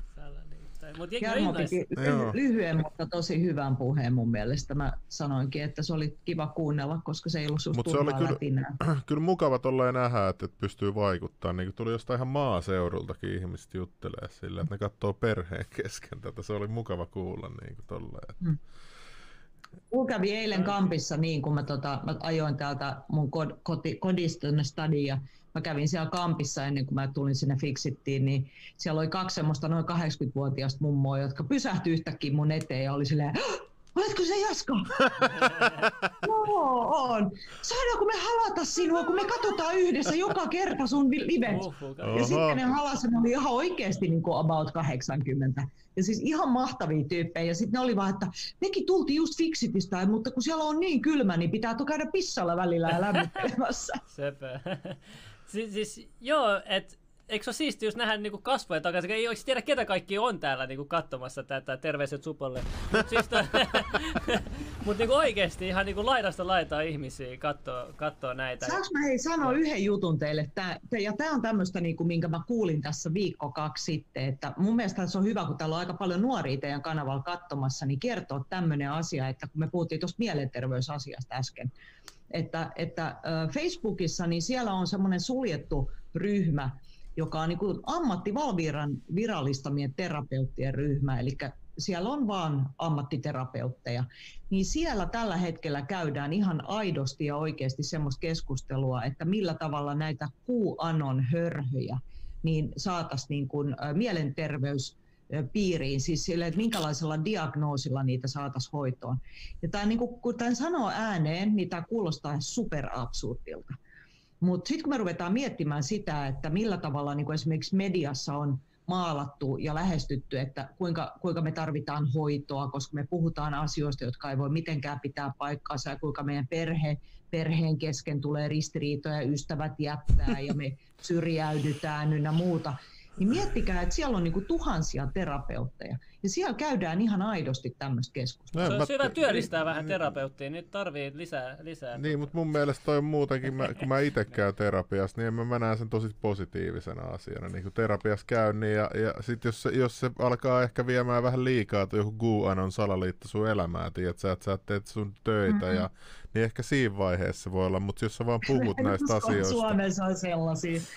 Itse asiassa on, on. Mä kuulin yhdestä tosi rikkaasta jäbästä täällä stadissa, kello on iso firma ja kaikki, ja nyt se on, on mennyt niin diipiksi tohon, että se, se, se et edistänyt sitä projektia sen rahoittajille eikä mitään. Mutta voiko tämä sitten olla, että jollekin ehkä mielenterveydelle sit vie nämä asioissa menee liian syvälle? niin, mun mielestä kaikkien pitäisi käydä vaan terapiasti, että se juttelee. Kaikilla on jotain, tiedätkö, Okei. traumoja, että ei siinä mun Joo, mielestä totta niinku... kai, ja siis et- mun mielestä, mä olen samaa mieltä tuosta, Ja- niin ja mun mielestä on- on loistava asia. Niin mun mielestä on, ty- että on ihan tuollaista enemmän pelottelua, että sä sanot, to, ai pitäisikö sun mennä hoitoon. Mä ainakin sanon, että no mä käyn jo, että mitä sä et tehdä tässä asialle. ei ole nyt kysymys se- vapaaehtoisesta hoidosta, vaan tässä oli nyt kysymys nimenomaan siitä, että miten Ai oikeasti pakkohoitoa vai? Nimenomaan, kyllä. Mutta tämä on menee ihan joo. kom, johonkin niinku, Joo. totalitarismiksi. Joo, sitä se meinas tässä koko ajan. Jaa, no niin, en mä ajatellut, että me noin vakavia juttuja Joo. puhuit. Joo, joo. Ai, että Joo, jaa, tää on eri mieltä, hullujen huoneelle. Ei oo Joo. me se sarkasmi siis No mut käytiin. mä hoidetaan sulle sit juristi, jos sun Joo, joo, ei, ei, mua ei laiteta hulluja huoneeseen. Mä en oo hullu! Ei, ei tot, joo. Tota, Voitaisko pyytää päästä samalle osastolle? joo, voin. Ei, mutta tiedätkö mikä mielenkiintoista? Mä oon ollut tämmöisissä hullujen huoneessa täällä Suomessa. Ai katsomassa mun kavereita, koska mäkin kuulun niihin. No ei, mutta tota, niin tota, siellä on mielenkiintoisia ihmisiä. Siis siellä niinku, kun sä puhut, juttelet joitakin sellaista, joka yksikin nainen oli siellä, se sanoi, että joo, että se puhui jostain Norjan valtiosta, jostain, että mihin ne käyttää niiden öljyrahat tälleen, ja sitten sanottiin, että mä- mä joudun tänne näin. Ja niinku, siinä oli vähän saattoi olla semmoista kyseenalaista juttua, mutta sitten mä olin silleen, että mitä jos tää puhukin totta?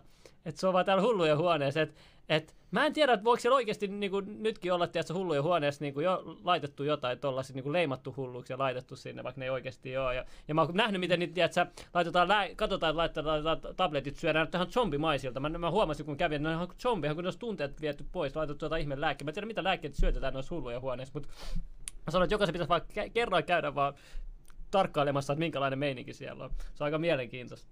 Joo, ja sit kyllähän, niin kuin, kyllähän me kaikki tiedetään, että jonkunlainen niin kuin mielenterveyden ja, tai tavallaan, niin kuin, että mi- mielenterveyshän on niin kuin, tavallaan semmoinen, että, että kuka on, ku, kellä on mandaatti sanoa, kuka on hullu ja kuka ei. Just toi, mistä puhuttiin, että jos sä pystyt tekemään sun työt ja sä pystyt tietyllä tapaa olemaan yhteiskunnan jonkunlainen niin kuin, osa, ilman, että sä oot niinku ihan niinku itses kanssa kuseessa niin sanotusti. Tiedättekö te niin, että sä, sä kärsit itse siitä, ni, mitä sun mielessä tapahtuu, niin, niin kuka on niinku se oikea taho sanomaan kellekään, että kuka tarvii hoitoa ja ei, mutta toisaalta me ollaan käytetty mielenterveyttä niin historiallisesti vaikka niin kuin kommunismissa, Kiinassa, joka puolella niin kuin tämmöisen uudelleen kouluttamisen niin kuin välineenä. Eli se, että oot hullu, sut pitää pistää leirille, syötetään sulle tabletteja ja katsotaan, että susta tulee kuuliaine, että sä lakkaat puhumasta semmoisia asioita, jotka ei sovi tähän niin kuin narratiiviin.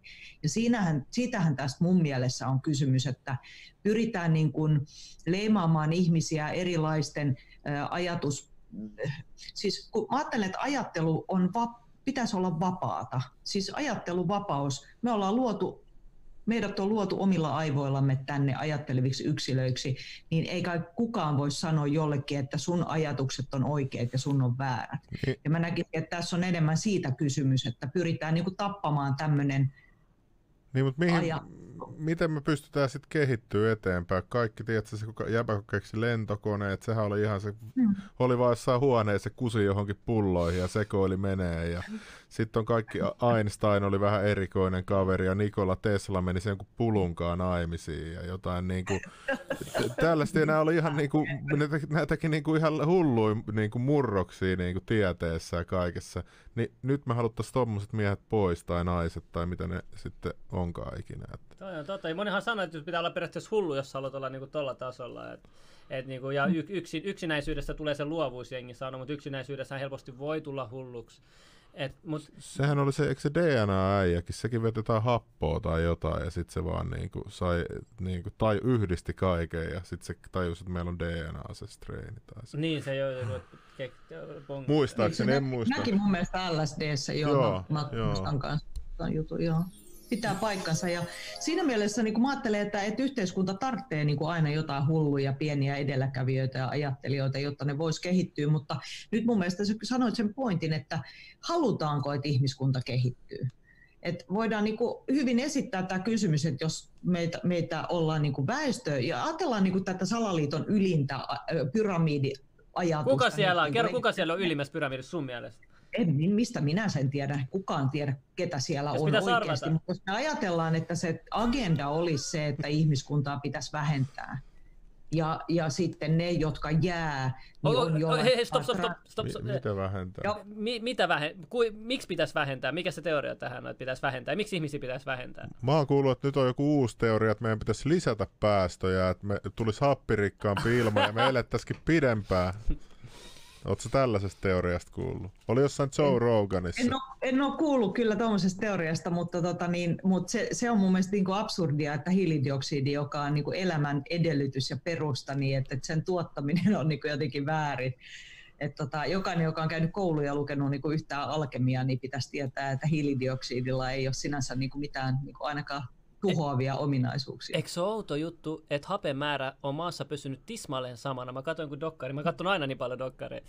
Niin tota, käytiin läpi, että, että kaikki on ihmeissään siitä, miten happipito, vaikka tiedätkö, luonto koko ajan muuttuu, vaihtuu, kie- kierto, kaikki, mutta hapen eh, määrä ilmassa on pysynyt tismalleen samana kuin pitkään aikaan, niin kuin kaiken tämänkin keskellä. Siitä ihmiset on tosi ihmeissään, miten se on mahdollista.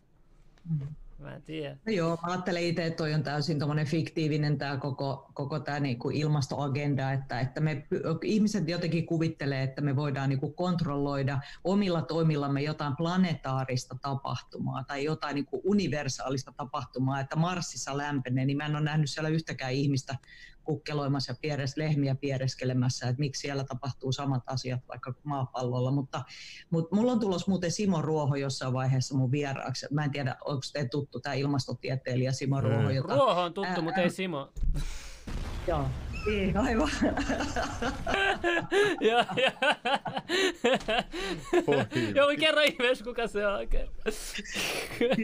Simo Ruoho on tämmöinen ilmasto, ilmastotieteilijä, jota MOT haastatteli ja sitten ne vääristi sen, sen tota niin, viestin niin, että julkisen sanan neuvosto antoi MOT Ylelle niin, niin huomautuksen siitä, että ne niinku, niinku klippas sen ja pisti sen, le- leikkasi ja liimasi sen sanat ihan, ihan eri tavalla kuin mitä hän sanoi ja sai siitä siis julkisen sanan neuvostolta huomautuksen. Mutta tota, Simo on niin kuin pitkään puhunut tästä ilmastoagendan niin kuin, tavallaan niin kuin harhasta, että, että siellä on takana ihan joku muu kuin, kuin oikeasti ihmisen aiheuttama ja käyntiin laittama ilmastonmuutos. Mutta se on tosi mielenkiintoista, koska nythän mäkin hyppään sitten vielä niinku ilmastodenialistin joukkoon. Et mä en ole pelkästään salaliittohörhö, vaan ilmastodenialisti. Ja mikä vielä? Mä yritän tässä miettiä, että Ootko mikä- vielä, Rokote, oot- rokote. rokotevastainen ootko vielä? Mä olen hyvin rokotekriittinen, kyllä. Se oli puolueellinen ääni. Mutta tota, Ja sitten mä haluan korostaa hei sen, että mä en ole rokotevastainen.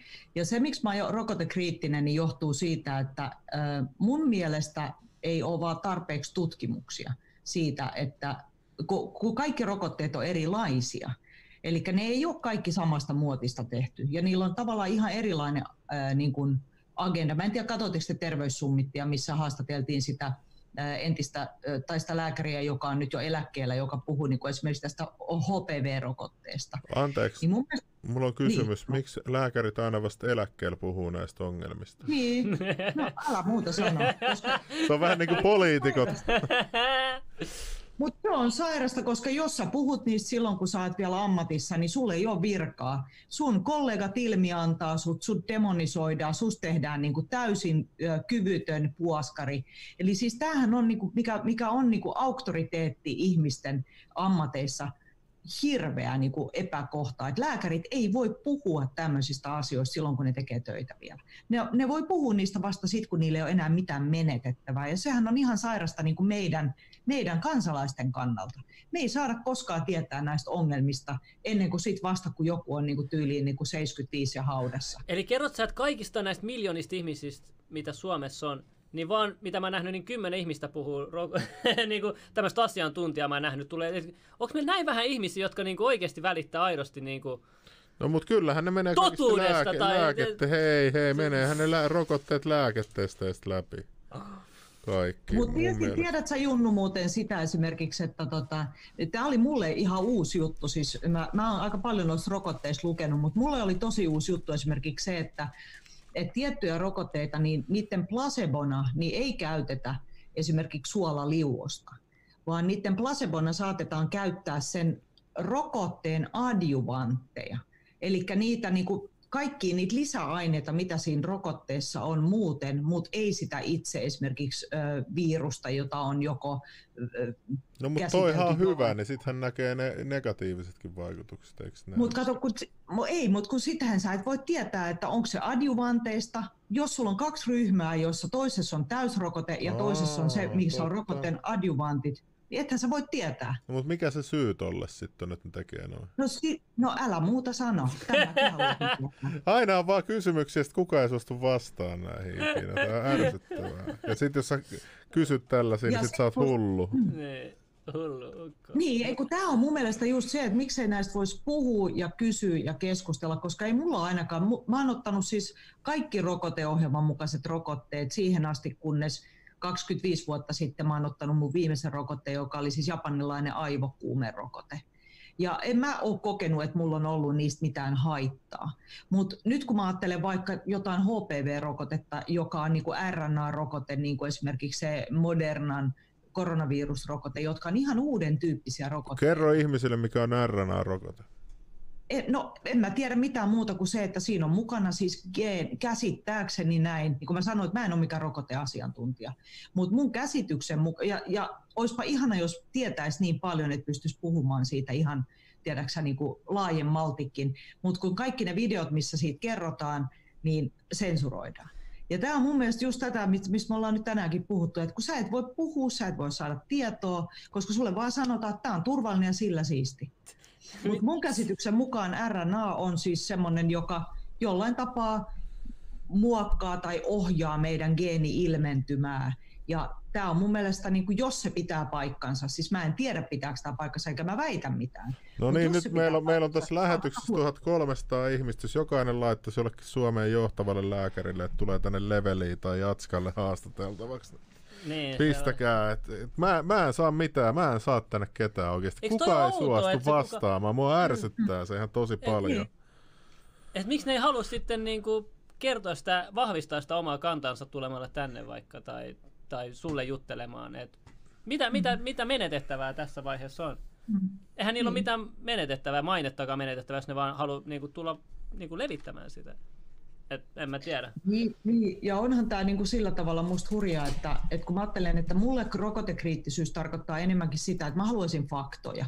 Mä en ole oikeasti niin foliohattu, että mä ajattelisin, että kaikki on järjestään niin kuin vaan vaarallista meille, vaan mä vietin sitä, että okei, että mä haluaisin ainakin tietää, että jos mulla olisi lapsia, että mitä niille lapsille laitettaisiin, että jos niistä yhtäkkiä tuleekin vaikka, että ne ei pysty enää ikinä käymään koulussa, mitä vaikka HPV-rokotteessa Mm. maailmalla on tapahtunut. Mutta täälläkin väitetään, monet lääkärit väittää, että se on täysin turvallinen, että siitä ei tule mitään sivuoireita. ja mun täytyy nyt sanoa tähän meille joku kommenteissa sanoa, että alumiini suun kautta nautittuna poistuu melkein täydellisesti eikä ole vaarallista, mutta alumiini suonen sisäisesti rokotteessa on iso osa ja elimistö. Bro, rokotteet pistetään lihakseen eikä mihinkäs suoniin. Tuo on sama kuin teston kanssa. Jengi aina sanoo, että pistit testot suoneen, kun ne pistää niin, tuossa on semmoinen juttu, että toi on, noi metallit on nykyään nanopartikkeleina noissa rokotteissa, ja se on ihan eri asia silloin. Eli nanopartikkelit on niin pieniä, että ne menee tavallaan ihan aivoesteen läpi myöskin. Mutta Eli mitä se hait... ei, ei, se ei jää sinne lihakseen. Mutta siis, mutta siis silti, että sitähän tulee niin vähän, että mä muistan, että ennen vanhaa jengi keitti makaronia alumiinikattiloissa ja niistä tuli vähän retardeja, tiedätkö? Ei kun joo, oikeesti se vähensi niin todistettavasti älykkyyttä, mutta sitten jos sä saat kerran rokotteeseen jonkun tuollaisen pienen määrän, niin mitä sillä on väliä, että niin kuin loppujen Mm. lopuksi. Et, Mut- et kun musta tuntuu, että kaikkea se, pelätään. Niin Niin kuin. Tämä on just se, että kun me ei voida tietää sitä, että sit jos siellä onkin kumulatiivisesti vaikka pieni lapsi, joka on saanut vaikka 30 rokotetta. no mitä, Niin kukaan niin että- No on, se- jossain Jenkeissä annetaan. Hyi Mut, tota. On, on, Joo, ja siis- lapsille ihan synty, just syntyneille lapsillehan niitä On, piikitetään on. oikein Siis- kunnolla. Se on semmoisen piikki, piikki tehtaaseen oikein. Ei meillä ainakaan. mukaan niin Jenkeissä, Jenkeissä, niin, Jenkeissä. Mun, mun käsityksen mukaan Jenkeissä on kai joku 75 rokotesuunnitelman ohjelman mukaista rokotetta, jotka on hittoa? ennen kouluikää. Siis tää on Niistä on- korjatkaa mua, jos mä oon väärässä. No niin, Joo. sehän selittääkin, miksi Joe Biden voittaa Amerikassa. Ei, Ei, mutta sit joo, mutta mut tota, joo, sit toinen, mikä mielenkiintoinen juttu on tässä myös nämä autismimäärät, että et nää, nää, et niinku, mi, millä, millä, millä valtamedia on selittänyt nämä autismimäärät? Vaan kiinnostaa tietää. no, mutta Sit se toinen, on vaan ehkä se hinta siitä, että pysytään terveenä sitten. Voi olla. Sitten toinen juttu mielenkiintoista sanoit, että noissa lumerokotteissa on, tota, mit- mitä niitä olikaan, jotain muuta kuin suolaliuosta. Siis se, mikä musta must olisi niinku mielenkiintoista tietää, että minkä takia ei käytetä selkeästi niinku verrokkiryhmänä selkeätä niinku suolaliuosplaseboa, eikö vaan? Joo, tossa. Eli silloin me näyttää suoraan, että toinen saisi täysin harmitonta ainetta ja toinen saisi sitä rokotetta. No niin pystyykö Mutta- tässä vaiheessa enää luottaa, jos lumerokotteessakin on tota ainetta? Niin voidaanko me luottaa esimerkiksi, mä, mä oon kuullut tämmöisen teoriaan, tämä on vaan teoria, tämä, tämä on vaan teoria, ei kenenkään mie. Mutta tota, että nämä koronatestit, kun tehdään semmoisella, mikä laitetaan tuonne nenäonteluun kautta mitä, niin tuollaisella systeemillä rokotetaan eläimiä. Joo, kyllä. Niin, jotkut on sanonut, että vois- siitä, siitä voisi saada joku rokotteen, että et, et samalla No kuin ei. eläimiä rokotetaan. Tuosta on vaan salaliitto, mutta siis to, mä meinaan sitä, että mun on ehkä vaikea luottaa. Siis, siis mieti loppujen lopuksi, sä saat tuntematonta ainetta. Joku lääkäri injektoi suhun ainetta, mistä sä et tiedä, mitä siinä on. Sä joudut luottaa. Niin kuin lääkärit on vaan välittäjiä tässä vaiheessa. Ne, ne, ne ei itse pysty tutkimaan sitä, mitä siinä on, vaan se on se lääketehto. Me tiedetään, minkälaisia ihmisiä lääketehtailla on. Onko Just, just, lääkärit niinku sit vähän lääketehtaiden pimppejä? on, jos sä katsot Backset yksi tai kaksi dokkaria, sä näet siinä, ne, puhuu, ne, ne, ne, lääkärit puhuu avoimesti, ja niitä, ne käydään semmoisen kurssin, sanotaan, että tämä on tällaista, ja, sit, et, ja jos on siinä, ne ei saa enempää tietoa niistä rokotteista itsekään lääkärit, ainakaan Yhdysvalloissa. Ja sitten sä katsot näiden lääkeyhtiöiden omistajia, ja, just katsoin tämän yhden uutisen, mi- missä tota, joku oli sekaantunut Clinton, joku kanadalainen miljardööri lääkeperhefirma, oli se, sekaantunut Clintonin juttuihin, ja ne oli löydetty murhattuna niiden asunnosta. Ja tällaisia käsissä Mutta se oli onnettomuus. tähän, näihin, tähän, näiden ihmisten käsiin mä luotan sitä, mitä ne injektoi mun sisälle. Ei, kiitos. No mutta eihän ne halua, että sä tiedät tollasia asioita. Tiedätkö, kaikki on hyvin, Ja mun bro. mielestä niin, tämähän koskee nyt, niin kuin, tää, oikeastaan niin kuin, mä ajattelen, että aikaisemmin, ja tämä on mun mielestä ehkä tämän ajan niin kuin pelottavin ilmiö, jos nyt puhutaan vähän vakavasti välillä, Ja, niin tota, on se, että et ennenhän rokotteet oli aika pitkälti vapaaehtoisia. Mutta nyt meille pusketaan sitä pakollista rokotetta hyvin, hyvin vahvasti. Eli niin kuin meille annetaan koko aika ymmärtää enemmän ja enemmän, että tilanne ei normalisoidu ennen kuin me jokainen otetaan se rokote. Eli te ette pääse kodeistanne ulos, te ette saa olla ilman maskia, te ette saa tehdä mitään ennen kuin jokainen on rokotettu. Ja vaikka se ei ole vielä pakollinen, niin sehän on tavallaan se, mihin meitä valmistellaan. Tai se on se, miten mä tulkitsen sen. Voi olla, että mulla on sit niinku niin salaliittolasit päässä. Mutta tämä on mun mielestä niinku se ajan henki, että, että, että ei ole odotettavissa normaali kesää eikä mitään. Sitten vasta kun rokote tulee, niin sitten alkaa taas elämä. Eli me, meidät on ajettu jo semmoiseen tilanteeseen, että me ollaan valmiit nyt yli, että iskekää perseeseen. epätoivo partaalle. Niin. Mä oon ihan Niin sama. on se, musta, se on musta aika kuumottavaa oikeasti. Se on, se on. Mutta mut tässäkin, niinku, että kuin moni niinku luottaa tuohon, esimerkiksi oli tuo sika-influenssatapauskin. Tuli jäykkäkouristukset. Mi- mikä se korvaustapa? Aika huonosti korvattiin mun mielestä. Niin ja siis kun se, että eikö tämäkin ole aika hyvä, äh, niin kuin, minkä nykyään varmaan jo jokainen tietää, että lääkeyhtiöt eikä nämä ra- rokotteiden valmistajafirmat, niin ei ne ole vastuussa ollenkaan itse niistä firmoista, äh, niistä, va, niistä tota, haittavaikutuksista. Vaan Jos se mä- Suomen valtiolle mä, mä näen tällaisen hauskan meemin tosta, noista rajoituksista. Mä on pakko näyttää tässä tällainen. Hei, mun on pakko käydä kusella. se Joo, on- Joo, käy, käy, käy. käydä katsoa tää. Niin kuin meille kerrottiin ensin, että menee 15 päivää, tiedätkö? Ja Sitten piti olla kahden viikon lockdowni. Ah, niin pitikin muuten. Sitten oli niitä lockdowneja, ei päässyt Joo. myös täältä. Sitten sit, et tarvitaan rokote ja sitten pitää mukaan vielä pitää maskia, kun kaikki on rokotettu. Niin kuin mä en niinku, mut niin ne on väittänyt. Niin, ja sit niinku. maski suojaa, mutta samaan aikaan ei voi pitää yleisötapahtumia maski päässäkään. Ja silleen niinku tää kaikki vaan niinku... Yksi iso vaan. Niin kuin toi olisi kiva, sen takia mä haluaisin tänne jonkun, tiedätkö, THL-johtajan tai jonkun. Joo, mä voin joo. kysyä siltä, hei bro, että mikä tämä suunnitelma Joo, tässä on, ja mitä siis- me ollaan tekemässä. Ja, sit ja jos- meis, meis, ei, meis kysytään mitä, meis tyrkytetään mitä, me sanotaan, tuu istua tähän, vastaa katsojien kysymyksiin. Se on siinä, tiedätkö, ei edes tarvi sitäkään, niin se on siinä. Kerro vaan, vastaa katsojien kysymyksiin. Jos sä tiedät kaiken ja ei ole mitään, niin tervetuloa veli. Niin mun mielestä toi, toi että tietoa ei jaeta on se suuri ongelma Mm. nyt. Että se sit, sit niinku, ne, ketkä kysyy. Joo, ei tietoa jaeta. Jos sä kysyt, sensuroida. Ei, ei saa vastausta, vaan sensuroida. Me halutaan vastaus. Me ei lopeteta, niin me saadaan vastaus. Hello. Ja hei, katso. Kiitos. Kiitos taas. Kun se on kaikissa noissa lasten kasvatuskirjoissa ja intissäkin, niin kun sun pitää perustella sun miehille, että et miksi me tehdään jotain. Et sä voi vaan sanoa, kun neuvostoarmeijasta sulla on konekivääri, tai sit juokset tohon suuntaan, ja jos juokset tänne, niin mä ammun niin kuin ne teki silloin. Teki. Niin eihän se motivoi, niin, tai no motivoi se periaatteessa, mutta...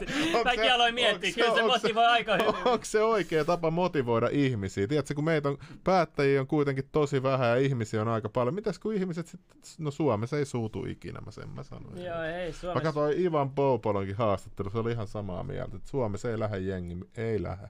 Mitä sä uskot vaatis, että Suomi lähtisi niinku oikeesti niinku No ei, ei, ei, ei, kyllä mä uskon, että voi käydä ihan mitä vaan. Siis ei, ei, ei, Ei, mä, tuu- mä mietin, että en missähän mä se usko. raja menee. ei missään. Moi.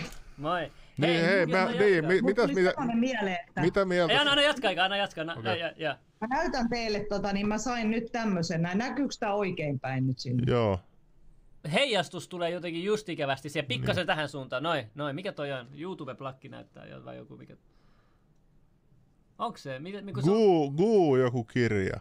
Gunnia-kirja. Aa, Ja mä sain tämän, tässä on siis teksti, eli kunnianosoitus arvokkaasta työstä informaatiosodan eturintaman soturille, jonka YouTube hiljensi. No Ja niin. tämä on niin kuin myönnetty tästä Where We Go One, We Go All työstä. Ja eli mä halusin nyt näyttää teille, että jos teidän kanava nyt poistetaan tämän haastattelun johdosta, niin teilläkin on mahdollisuus saada seuraavissa pikkujouluissa tämmöinen. Toi on kyllä kova, toi on kyllä kova. Täällä oli katsulaitto Femma ja kaikki mitä vaiennetaan onkin totta. Kyllä, kyllä pistä vähän miettiä aina. aina. Niin, mä, niin mitä, mikä meidän kysymys nyt on, me keskusteltiin tässä. Mä, haluttiin, mä halusin kysyä sen tuolta Jaskalta. Nyt, nyt tuli katkos ajatus. Ei, sä puhut sitä, mitä, mitä, mitä, mitä suomalaisilta vaadittaisiin. Niin, mitä, mitä sä uskot, että suomalaisilta vaadittaisiin, että ne lähtis tonne ja vaikka pistäisi päättäjät puusta roikkumaan tai jotain tollasta, niin kuin noin radikaali. Et mä, mä uskon, että ei ikinä lähde suomalaiset, ei missään tapauksessa. Vaikka tänne tulisi sellaiset kopit, mihin sanotaan, että meet tonne inseneraatioon, että et sä kulutat liikaa happea. Jengi kävelisi sinne inseneraatioon ja ne, ketkä valittais, niin jäisi henkiin. Mä oon ihan varma tästä. Varmaan ihan totta vielä kaiken lisäksi. Mutta siis... Muuten... Siis mä en usko, että sä oot kaukana totuudesta oikeasti. Että mä, mä, ja mä luulen, tiettekö te, että se syy, minkä takia esimerkiksi ihmiset seuraa tällä hetkellä sitä, mitä Jenkeissä tapahtuu nyt, on se, että Jenkeissä pannaan hanttiin niin kovaa globalisteille. Siis että, että tämä Trump-liikehdintä, niin sehän on tavallaan niin kuin koko maailma katsoo, että mitä siellä tapahtuu ja että saako ö, kabali kyytiä vai ei. Koska jos ne saa kyytiä siellä, niin se ehkä rohkaisisi meitä täällä tekemään jotain, jotain. Mä en tiedä, mikä se voisi olla, koska mähän on itse niin tämmöisen niin kuin, verettömän vallankumouksen suuri ystävä. Et mä ajattelen, että puhumalla ja tietoisuutta levittämällä niin asiat pitäisi muuttua. Mutta onko se niin? Joku, joku sanoo, että suomalaisia pitää houkutella ilmaisilla ämpäreillä.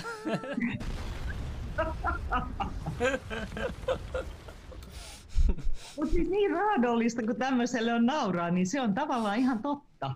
Että me ollaan jumalista kuitenkin niin kuin suomalaisen tuon kanssa, joka on te- talvisota on ollut ja nuijasodat ja kaikki mahdolliset, mutta nyt me istutaan vaan mm, ahtereillamme ja ollaan ihan, että on se kyllä kumma, kun se YouTube siellä niin sensuroi. Siis tämä nyt on vain yksi esimerkki siitä, mitä tapahtuu. Mutta en mä tiedä, mitä se voisi olla. Että onko se vasta sitten, kun meidän henkilökohtainen elämä ajetaan niin tiukoille, että, että meillä ei ole enää mitään, että meillä on tavallaan toivo mennyttä. Joku muist... Sitten kun tulee joku ja vie sut himmasta ja sanoo, että nyt pannaan sulle rokote väkisin. Että on, pitäisikö se mennä niin, kuin niin pitkälle? Joo, mäkin käyn vessassa nopeasti. Joo, jos mulla tuli vaan toi mieleen toi inseneraatio siitä, kun Star Trekista tai jossain oli joku jakso, ja siellä oli kaksi kansaa sotinut niin pitkään, että sitten ne vaan sopii, että tietokoneella tehdään tämä sota, ja ne, ketkä merkataan kuolleeksi, ne kävelee sinne koppiin, ja sitten ne käveli sinne ja kuoli. Ja, niin sitä Joo. mä niin kuin meinaan, että kun Ranskassa aina, ja tuolla Italiassakin riehutaan hirveästi, niin sitten jotenkin täällä kaikki menee läpi, kaikki veronkiristys, kaikki niin kuin veronkorotukset ja kaikki. Niin. Mm-hmm. Joo. Joo, ja se on tavallaan sääli, koska niin kuin, niin, monille noille toimille ei ole tietyllä tapaa niin kuin mitään perusteita, vaan, vaan niin kuin, että se vaan niin kuin, meitä niin kuin isällisesti vähän nuhdellaan. Niin kuin se on se, mitä niin kuin Sanna-Maria Niinistö tekee, on se, että ne tietyllä tapaa niin kuin vähän nuhtelee, että nyt kyllä suomalaiset, nyt teidän kyllä pitää uskoa. Niin kuin mulla et, et, et, kohdellaan niin kuin lapsia, tiedätkö? Niin kuin mun osa, jotkut vassarikaverit oikeasti sitä mieltä, että, että joku 90 prosenttia ihmistä on niin tyhmiä, että, niil, että ne, ne vaan niin kuin selitti mulle jonkun tällaisen niin kuin vä- väitteen. Sitten mä olin, että toi on ihan päätöntä, että ethän sä voi sanoa, miten vi- viisas tai tyhmä joku ihminen on, että et kun ne on niin tyhmiä, niin niille ei tarvitse kertoa kaikkea ja sitten ne vaan tottelee ja tällä. Et mun mielestä on ihan, ihan, ei nykymaailmassa enää kukaan ole. Kaikilla on pääsy internettiin, kaikki voi sivistää itseään himassa. Niin ei, ei mun on. mielestä koulutuksella on paljon vähemmän merkitystä nykyään kuin ennen vanhaa.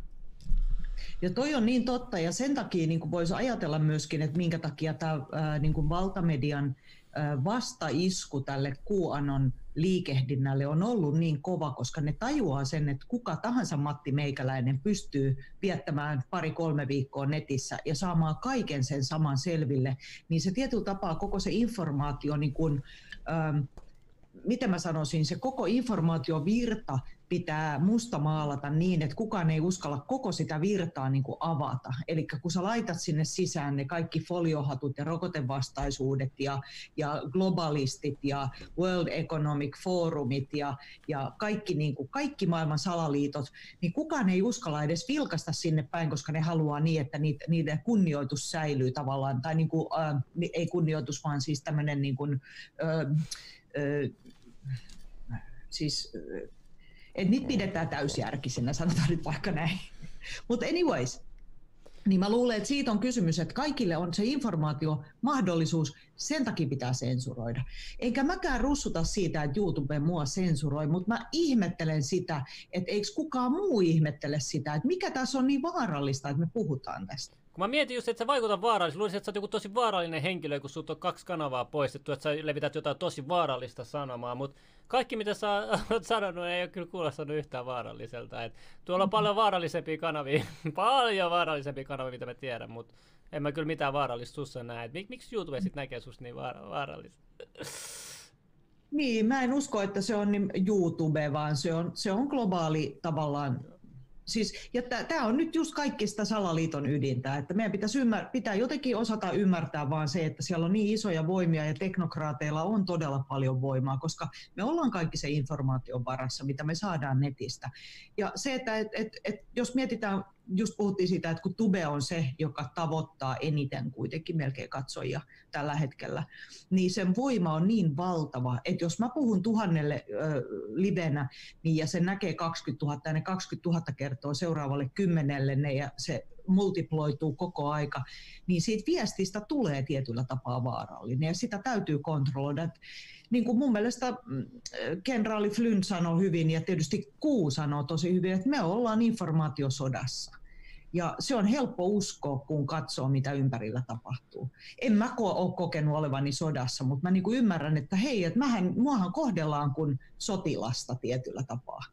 Ymmärrättekö mitä joo, mä tarkoitan? Joo. Kun moni just puhuu, että joku puhuu, että on hengellinen sota, joku puhuu, että on niin kuin mediasota, tämä on taloudellinen sota, mutta eikö nämä kaikki vähän kuule pikkasen käsi kädekkäin? Informaatiosota, hengellinen sota ja taloussotakin, kaikki vähän kulkee käsi kädekkäin. Mm. Et...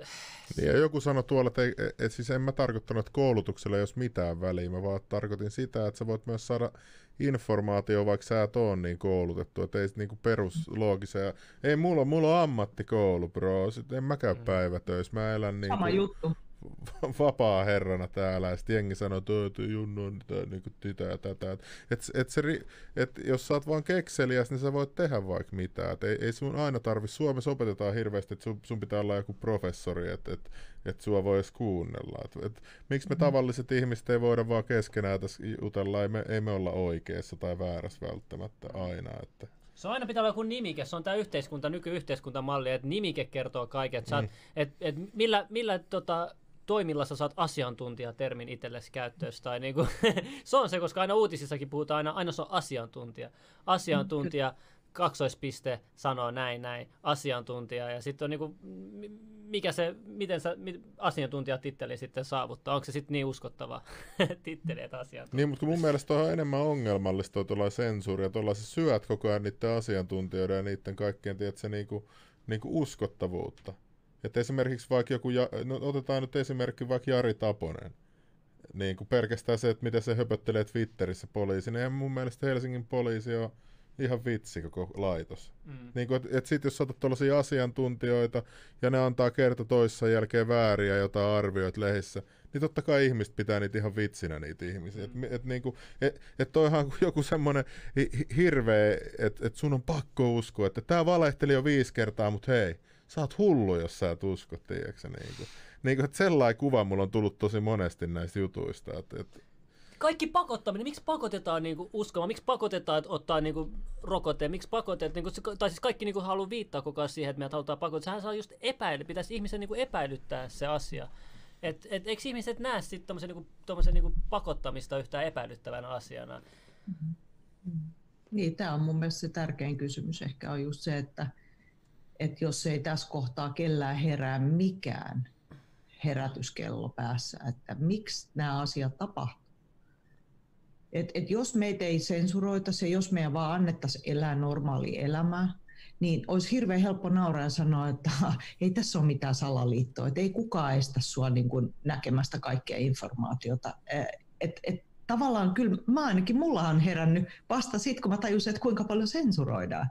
Ymmärrättekö te, että mä, mä pidin ihan niin kuin tätä suhteellisen demokraattisena tätä. Siis mä tiedän, että mä oon vähän naivi mä oon vähän niin kuin hidas ehkä ollut siinä junassa, mutta mä oon pitänyt suhteellisen demokraattisena niin kuin meidän yhteiskuntaa.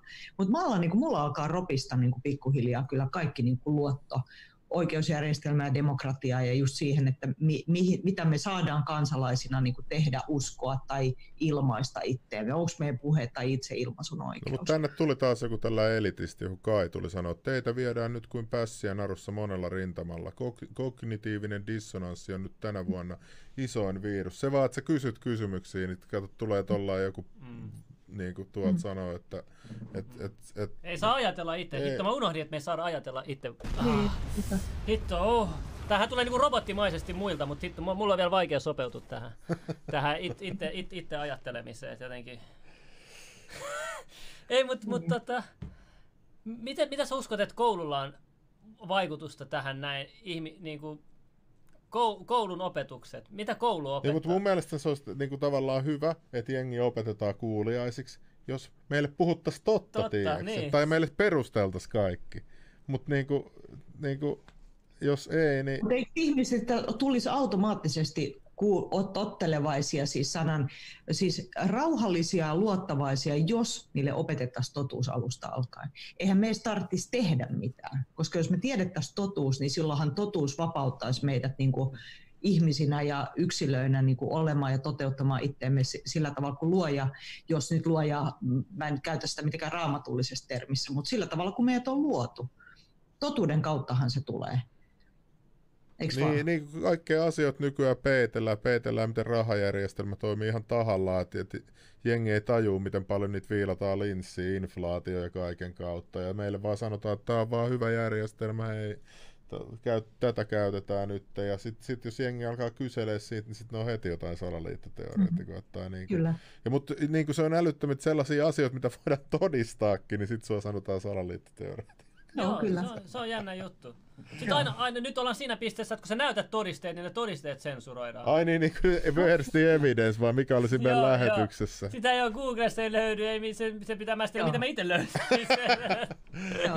ei, mutta siis, Toi on muuten nykyään semmoinen, että jos sä haluat mitä tahansa pitää todisteita, niin sun täytyy heti downloadata ja tallentaa ne itsellesi, koska se voi olla, että huomenna niitä ei enää ole missään. kun mäkin olen miettinyt, Eli mä oon mietitty me mietittiin Junnunkaan, jo, että nyt kun me, no, sä, säkin tiedät, mä tiedän, sä tiedät vähän mitä tuolla kulissien takana tapahtuu, ja jos Trumpista tulisi presidentti, niin me ollaan mietitty Junnunkaan, että, että niinku, miten paljon tuolta valtamediasta löytyy tommosia, mi- miten hauskoiksi ne uutiset muuttuisi, mitä nyt ollaan uutisoitu viimeisen tiedätkö, kuukauden ajan kaikista Trumpin häviöistä ja Bidenin voitosta. Tä, jotain Bidenin koira, tällainen uusi Bi- Bidenin valkoisen talon koira ja kaikki ihan mitä ihan, ihan naurettavia juttuja.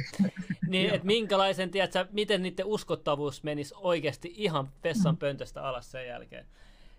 Tämä on, tiedätkö, Tehän mielenkiintoista. tiedätte sen, että, että siis MTV kuuluu CNN-konserniin. Joo, ja Ilta-Sanomat joo kanssa. Niin, ja sit, sitten siinä vaiheessa, kun CNN pistetään matalaksi, jos kävisi niin onnellisesti, että, että äh, Trump pistäisi sen, sen tota executive orderin, joka, joka siis on kaikkiin näiden vaaleihin sekaantuneiden tahojen niin kuin, takavarikon mahdollistaa ynnä muun, niin sieltä lähtee MTV ja kaikki niin kuin sisaryhtiöt ihan samalla tavalla, niin ne lähtee. Et siinä mielessä mä en yhtään ihmettele, että tämä mediakin on vähän paniikissa tietyltä osin. Vaikuttaa kyllä siltä kyllä, koska mediat on ihan, nyt, nyt kun sä luet mediaa verrattuna vaikka parikin vuotta sitten, niin näyttää kyllä vähän epätoivosta. Tai silleen, niin kuin, että nyt ne on mennyt ihan niin kuin selkeä, niin kuin puol, puolueellisuus näkyy jo niin kuin tosi selkeästi mm. tässä vaiheessa. Tosi, tosi selkeästi. Mm. Et, tota, Sitten voi tehdä kyllä johtopäätöksiä, että et mikä on tilanne. Ja kyllähän te tiedätte sen, mä oon vissi, ja olette varmaan kuullutkin sen, että siis mähän on vihannut Trumpia yli kaiken.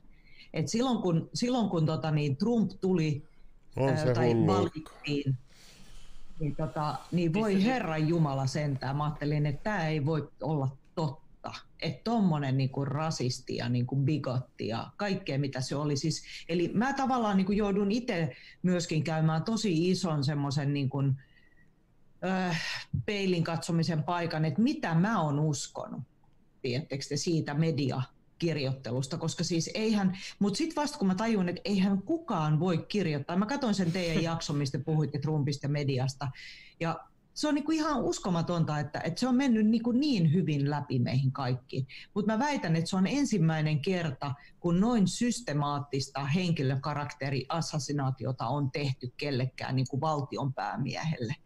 Ja mä näkisin, että suomalaisia kuuanoneita ja globaalistikin anoneita, niin voidaan just sen takia maalittaa ja haukkua samalla tavalla kuin Trumpille on tehty. Eli se on tavallaan niin kuin se Trumpin, äh, niin kuin, Trumpista alkanut ha- haukkuminen ja maalittaminen on johtanut myöskin, että totta kai sä voit silloin myöskin Trumpin kannattajille tehdä sen saman.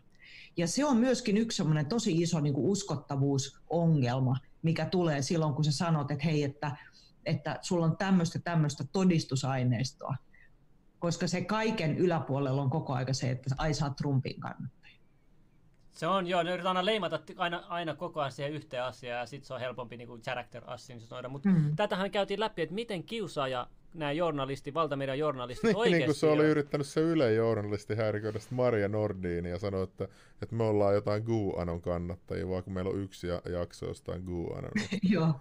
niin sitten se kysyi niin hyvin just, että ollaanko me kristillisdemokraatteja, Niin, kun tämä oli oli. Päivi Räsänen, että, että, että, niin kuin, että mistä ei saisi puhua mistä asioista, on niin käsittämätöntä. Niin kuin, että. Et Se- totta kai, jos se kiinnostaa ihmisiä se asia, niin sit, kyllähän siitä on voitava puhua. Ja sitten millä muulla sä korjaat tuollaisen vihapuheen kuin siinä paremmalla puheella. Että sä perustelet, että minkä takia nämä ihmiset on vaarallisia ja mikä tässä teoriassa on väärin. Ja sä perustelet. Jos, sä, jos sulla on paremmat perustelut kuin GUANON salaliittoteoretikolla, niin sä voitat niin, automaattisesti. joo. Miksi et mene niinku tonne, en mä en ymmärrä. Sä, sä pidä sä sun oma retoriikka, mutta anna meidän pitää oma retoriikka ja älä sensuroi meitä. Ja jos sä sensuroit meitä, niin älkää käyttäkö ki- syynä mm. kiusausta, koska vastapuolihan on se kiusaaja. Ei me, mistä meidät syytetään ja poistetaan videoita kiusaamisesta. Tehän olette se kiusaa. Katsokaa, miten paljon Trumpia kiusataan. Katso paljon niin kuin niiden kannattajia kiusataan. Niin kuin, ihan tuolla valtamedian toimesta. Ja miten puolueellisesti kirjoittaa, me ollaan käyty läpi tämä. Ja sitten sit, sit nämä samat ihmiset puhuu, että joo, että kiusaamista ei saa olla ja niin kuin kattokaa peiliä oikeasti. Ja ollaan tosi huolissaan siitä, että lapsia kiusataan koulussa, kun tavallaan itse harrastetaan sitä samaa.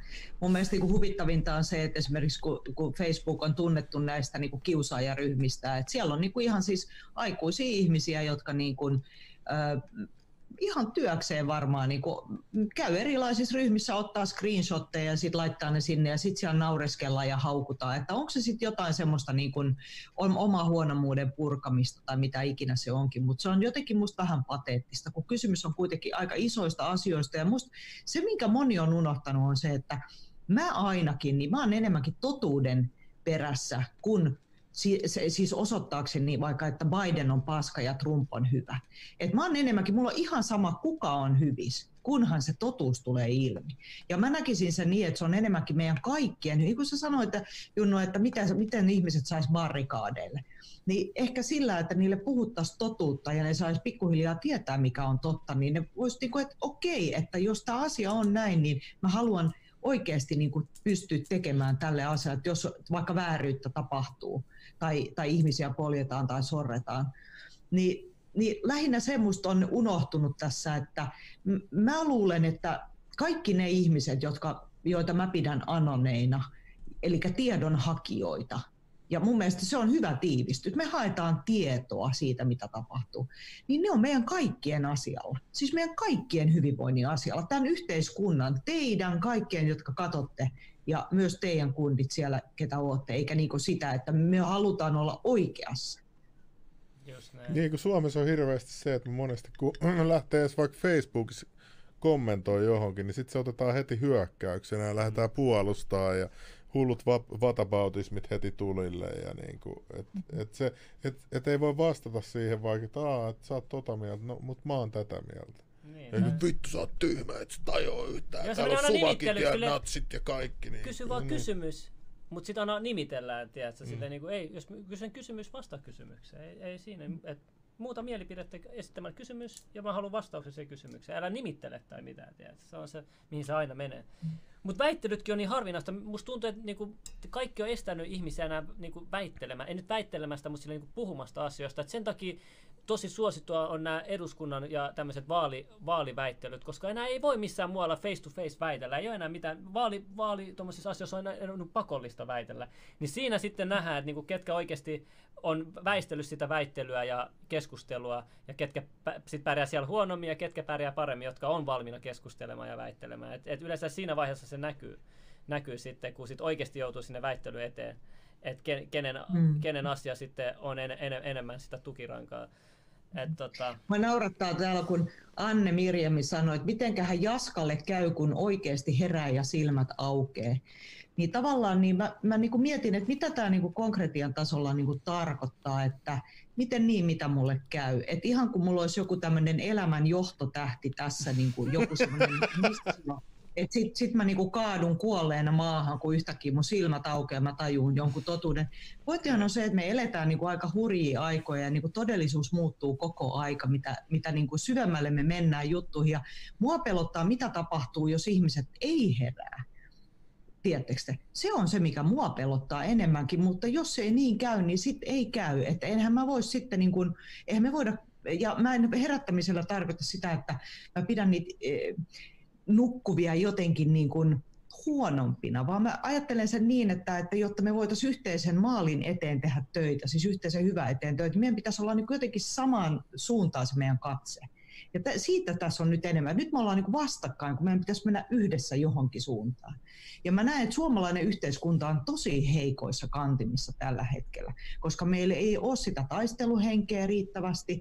Ja meillä on globalistit, meillä on Sanna Marin, joka kuuluu Young Globalist Leaders-ryhmään. Anteeksi, mi- mikä, mikä ryhmä tämä on tämä Young Globalist Leaders? Young Globalist Leaders, eli siis tämmöiset nuoret globaalit, äh, äh, no, hallitsijat, valtiot, miten tätä siis voisi anteeksi, nyt sanoa. Onko tällaisia haltijoita nyt koulutettu jossain ulkomailla y- yhdessä muiden hal- tällaisten valtioiden kanssa? Sitä mä en tiedä. Mä, mä en tiedä tästä ryhmästä mitään muuta kuin se, että siinä on 105 ihmistä kuuluu tähän niin kuin, tämän nimityksen alle. Siellä on Emmanuel Macron ja siellä on niin kuin näitä Mitä? nuoremman polven hallitsijoita tai siis tämmöisiä vir, virkamiehiä. Mä näkisin, että pääministerikin on virkamies kuitenkin. Mutta onko se vieläkin osana tällaista organisaatiota? On, on. on no, mitä, ainakin niin kuin hänen he, nimensä löytyy. Siis Google, he... Google tapa Young Global, young, young uh, global, uh, Globalist Leaders. No onko tämä ok, että meidän, meidän korkea tyyli virkamies kuuluu johonkin tällaiseen, tällaiseen kerhoon, missä on muidenkin maiden johtajia? Nehän voi suunnitella siellä vaikka mitä juttuja. No tämän takia mä nostin tämän esiin, että ne, jotka ei tätä ole tietoisia tästä, niin voi katsoa, tämä on tota, niin tämmöisen saksalaisen Swabin niin tota, kehittämä ryhmä, jonka tarkoituksena on ajaa tämä Agenda 2030 mahdollisimman nopeasti nyt tämän seuraavan vuoden aikana niin kuin täytäntöön. Ja tämä rokotusagenda ja kaikki nämä, niin nehän kuuluu siihen agendaan. Eli mun mielestä meidän pitäisi niin kuin hyvällä syyllä kysyä, että onko meillä hallituksessa niin kuin onko meillä jonkun, ja jos on, niin minkälainen osa meillä on niin kuin siinä koko suunnitelmassa? Meneekö se eteenpäin? Mitä se tarkoittaa meidän kaikkien kannalta täällä Suomessa? No mutta miksi, ehkä ne ajattelee vaan, että hei, että tässä kuolee koko ajan ihmisiä, on kaikkea sotiin, nyt otetaan rautanyrkki ja lyödään mm. kaikki maat yhteen saman tien, niin kuolee vähemmän ihmisiä. Voisiko olla semmoinenkin joku agenda sitten taustalla? No mä näkisin kyllä, että kyllä kai se globalisti agenda enemmänkin, että niitä ihmiset pitäisi vähentää 500 000. Ja sitten toisaalta, jos miettii Bill Gates, joka niin kuin sanoi samanlaisen lapsuksen kuin, kuin tota Joe Biden siitä, että meillä on maailman paras vaalihuijausmasina, niin niin Gates on sanonut niissä parissa jossain haastattelussa, että, että nyt kun meillä on hyvät rokotukset ja muut systeemit, niin me saadaan tosi hyvin vähennettyä populaatiota. Sillä niin kuin, että, että mutta siis eikö Gates on vaan joku Windowsin keksijä nörttiukko? Vai kuka tää on tää Gates? Niin ei, ei. Ja sitä paitsi, tiesittekö, te sen, että Bill Gates omistaa Qantasista niin tota, ison, ison osan, ja Qantas pistää pakolliseksi nyt rokotteet, jotta sä pääset lentämään sille lentoyhtiölle. Anteeksi, mik... oh, oh, nyt on palapele yhdistelty, nyt on palapele yhdistelty. Siis mikä lentoyhtiö oli kyseessä? Qantas. Ja nehän pistää rokotteet pakollisiksi nyt. Ootas, mulla on tässä ehkä yksi kuva. Aika mielenkiintoista. Hmm. Uskot sä, että on vaan poikkeus lentoyhtiö vai tuleeko noita lisää? En. En mä usko. Mä, tota, mä muistan silloin vuosi sitten, kun tämä alkoi, tai ei sitä nyt vuotta vielä, niin silloin mun, mun tota, kumppani on ollut lentoyhtiössä töissä pitkään, niin, tota, niin mä sanoin sille, että katsotaanko, niin lentoyhtiöillä käy niin, että ne kaikki nihiloituu tavalla tai toisella, ja sitten tulee yksi iso, todennäköisesti yksi tai kaksi globaalia lentoyhtiötä, jotka jokainen hallitsee kaikkia lentoliikennettä. On, ja jos se... katsotaan, mitä tapahtuu, niin ei se nyt kauhean kaukana näytä olevan se on, onko se, onko se tää, tästä lentoyhtiöstä kyse? Näkyy. Mä en näe sinne. Siinä on Illuminati-logo, what the fuck. Mikä toi on? Näin, mä tässä, siinä kestää katsoa, tulee viiveellä sieltä lähetyksessä, sun pitää muistaa. Näkyykö se Zoomissa? Mitä siinä on va- vapaamuurarin logokin? What? Löysit sä Joo, mä löysin toi joku päivä. Mä en tiedä autenttisuudesta, mutta mä löysin tuollaisen netistä. Hei, ah, jotenkin Hessu Kenraalien miakka numero 10 Googlen kuvahakuun. No, kokeile. No, laitetaan nyt sekin vielä tähän, kun on salaliitto. Niin mun piti kysyä, että eikö vielä hyvä idea, kun nyt kun tämän koronan takia lentoyritykset on, niin kuin osakkeet on aika halventunut hyvin, hyvin, niin nythän olisi hyvä mahdollisuus vielä ostaa halvalla noita. Nyt kaikki ostaa, kyllä, just näin. Mutta mä veikkaan, että siinä käy, koska mietitään, mitä on käynyt kaikille halpalentoyhtiöille, Norwegianille ja mitä näitä on siis, niitähän on vaikka kuinka paljon näitä ihan pieniä, jotka ei ole niin kuin pärjännyt tässä tässä tahallisessa niin kuin, talouden alasajossa ollenkaan ja joutunut, jos sen, kun ne, eihän ne ole todennäköisesti omistanut niitä koneita, vaan ne on ollut vuokralla ja se lentoyhtiö, niin kuin se päivittäis rahavirta on sitten ollut enemmänkin niin kuin sitä kädestä suuhun menemistä, niin, niin tuommoinen lentoyhtiö on tosi helppo pistää jäihin ja ostaa se lentoyhtiö niin kuin tavallaan reitit ja, ja yhdistää ne isommille, niin mä luulen, että olisiko se Amerika, mikä, one, mikä se on se Alliance, ja se nimikin kertoo mun mielestä tosi paljon, kun on tämä Alliance, johon kuulunut Finnair ja nämä tietyt amerikkalaiset lentoyhtiöt ja sitten muutama mannerten välinen aasialaisyhtiö. Mä en ihan tarkkaan niin tiedä, mutta tälle, mä puhun nyt tällä niin kokonaistruktuurista. Et mä en usko, että Qantasin lisäksi niin tulee olemaan sitten ehkä kuin yksi tai kaksi yhtiötä, jotka on sitten globaaleja. Ja ne lennättää tietysti vaan niitä 500 000 rikasta, eikö vaan? Hei, tota, mä haluaisin nyt kysyä, joku pi- sano, pisti tonne makso rahaa ja sanoi, että katsoi joku kenraalin miakka numero 10. Mulla on nyt tää sivu tässä auki, mutta mitä mun pitäisi niinku tässä katsoa tässä kuvassa? Tässä on vaan joku ressa, presidentti ja Hessu Hoposen sano. Mitä se Hessu Hopo meinaa? Ah, Junnu, katso se pressan kuva, kysyy Hessu Hopo, niin, tai sanoo niin, Hessu niin, Hopo. tässä on nyt se kuva, mutta mitä tässä on ihmeellistä? Siinä on vaan bunch of boomers. Ehkä siinä tekstissä lukee jotain. Onko siinä, onko siinä tota, katso se pressan kuva, onko se joku tutunne, onko se, onko se Bill Gates tai joku? Siinä on Niinistö. Niinistö. Kuka tota se on? Papparaisia ja Niinistö. Onko tämä nyt se kuva siellä, kun rahoitit? Mutta joo, pistetään toinen alas ja jatketaan. Joo, hei, mun piti, piti kysyä tota, kun joku laittoi kommentti, että Finnairkin ei tiedä kantansa, niin mä mietin, ja että joku sanoi, että se jopa harkitsee, mä en tiedä. Mutta tota, uskot sä, että nyt yritetään myös painostaa lentoyhtiöitä ottamaan tällainen käytäntö, että et, et pitää olla rokotus, että pääsee että asiakkaiden turvallisuuden hyväksi tai jotain? Siis kysyksä nyt multa? Joo, joo. No siis mä näkisin, että tämä on niinku melkein ihan pakollinen, mitä tullaan tekemään. Elikkä, Pakollinen, kaikki le- lentoyritykset jo, tulee. Joo, siis mä, mä tota, mun, mun siis kauhuskenaario, ja nyt mä niinku menen niin foliohattu metsään kuin vaan olla ja voi, ja mä sanon ihan, että... metsä. Joo, mutta eikö se ole ihan hyvä, koska Joo. siellä on monta foliohattua ristissä. Let's go, let's go. Mä oon valmiina, me ollaan valmiit.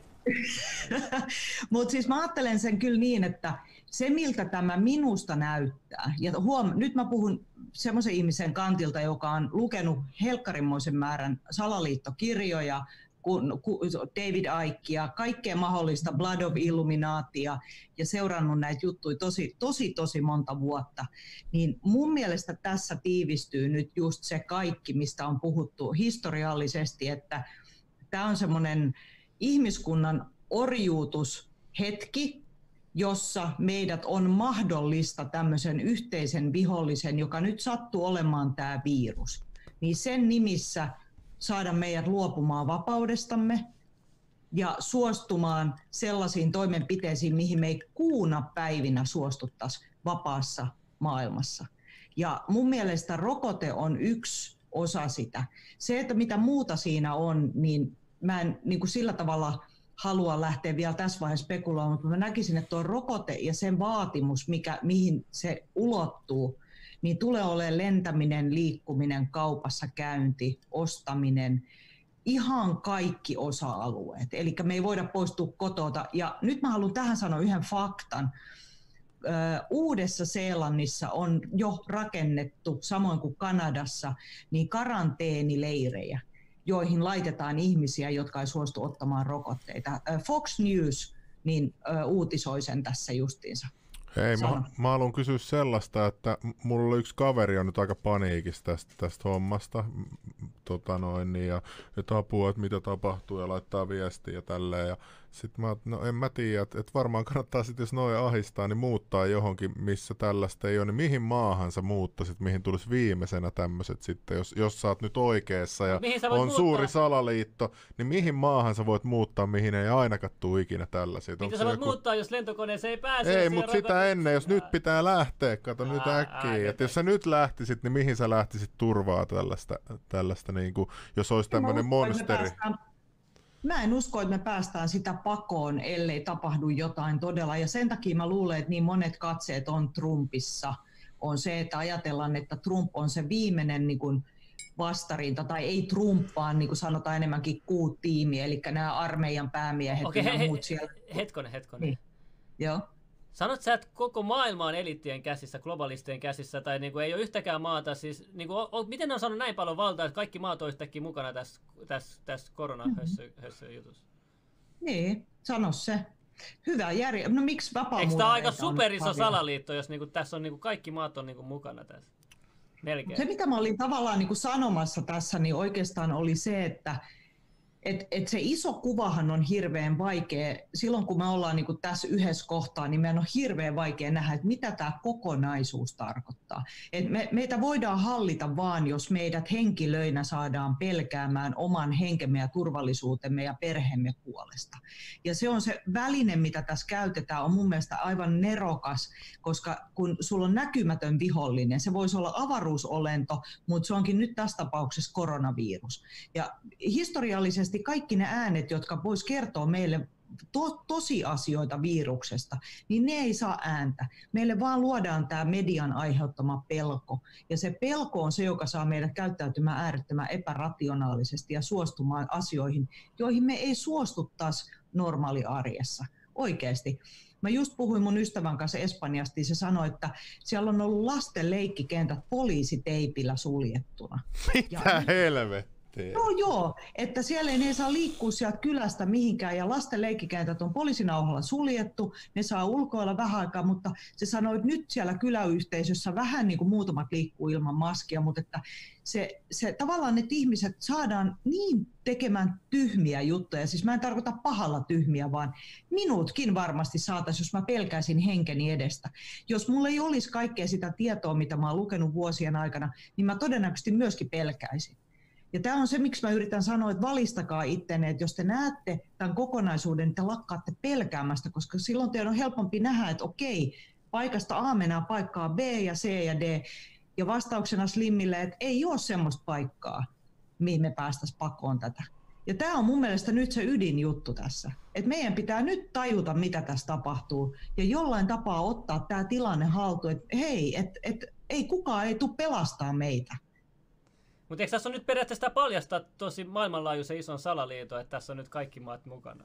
Mutta kaikkihan on kertonut sen. Siis nehän on itse kertonut sen. Sehän on netistä löydät kaikki ne asiakirjat, mistä sä voit lukea ne itse. Eihän ole mitään salaisuuksia.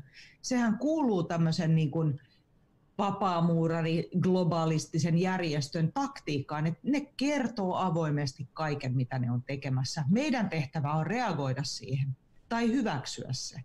Ja mun mielestä tämä on se ydin, että ihmiset voi lukea niin kuin papereista kaiken, mitä tapahtuu nyt, mutta ihmiset ei usko. Ne ei halua uskoa, koska se vaatisi, että pitäisi tehdä jotain.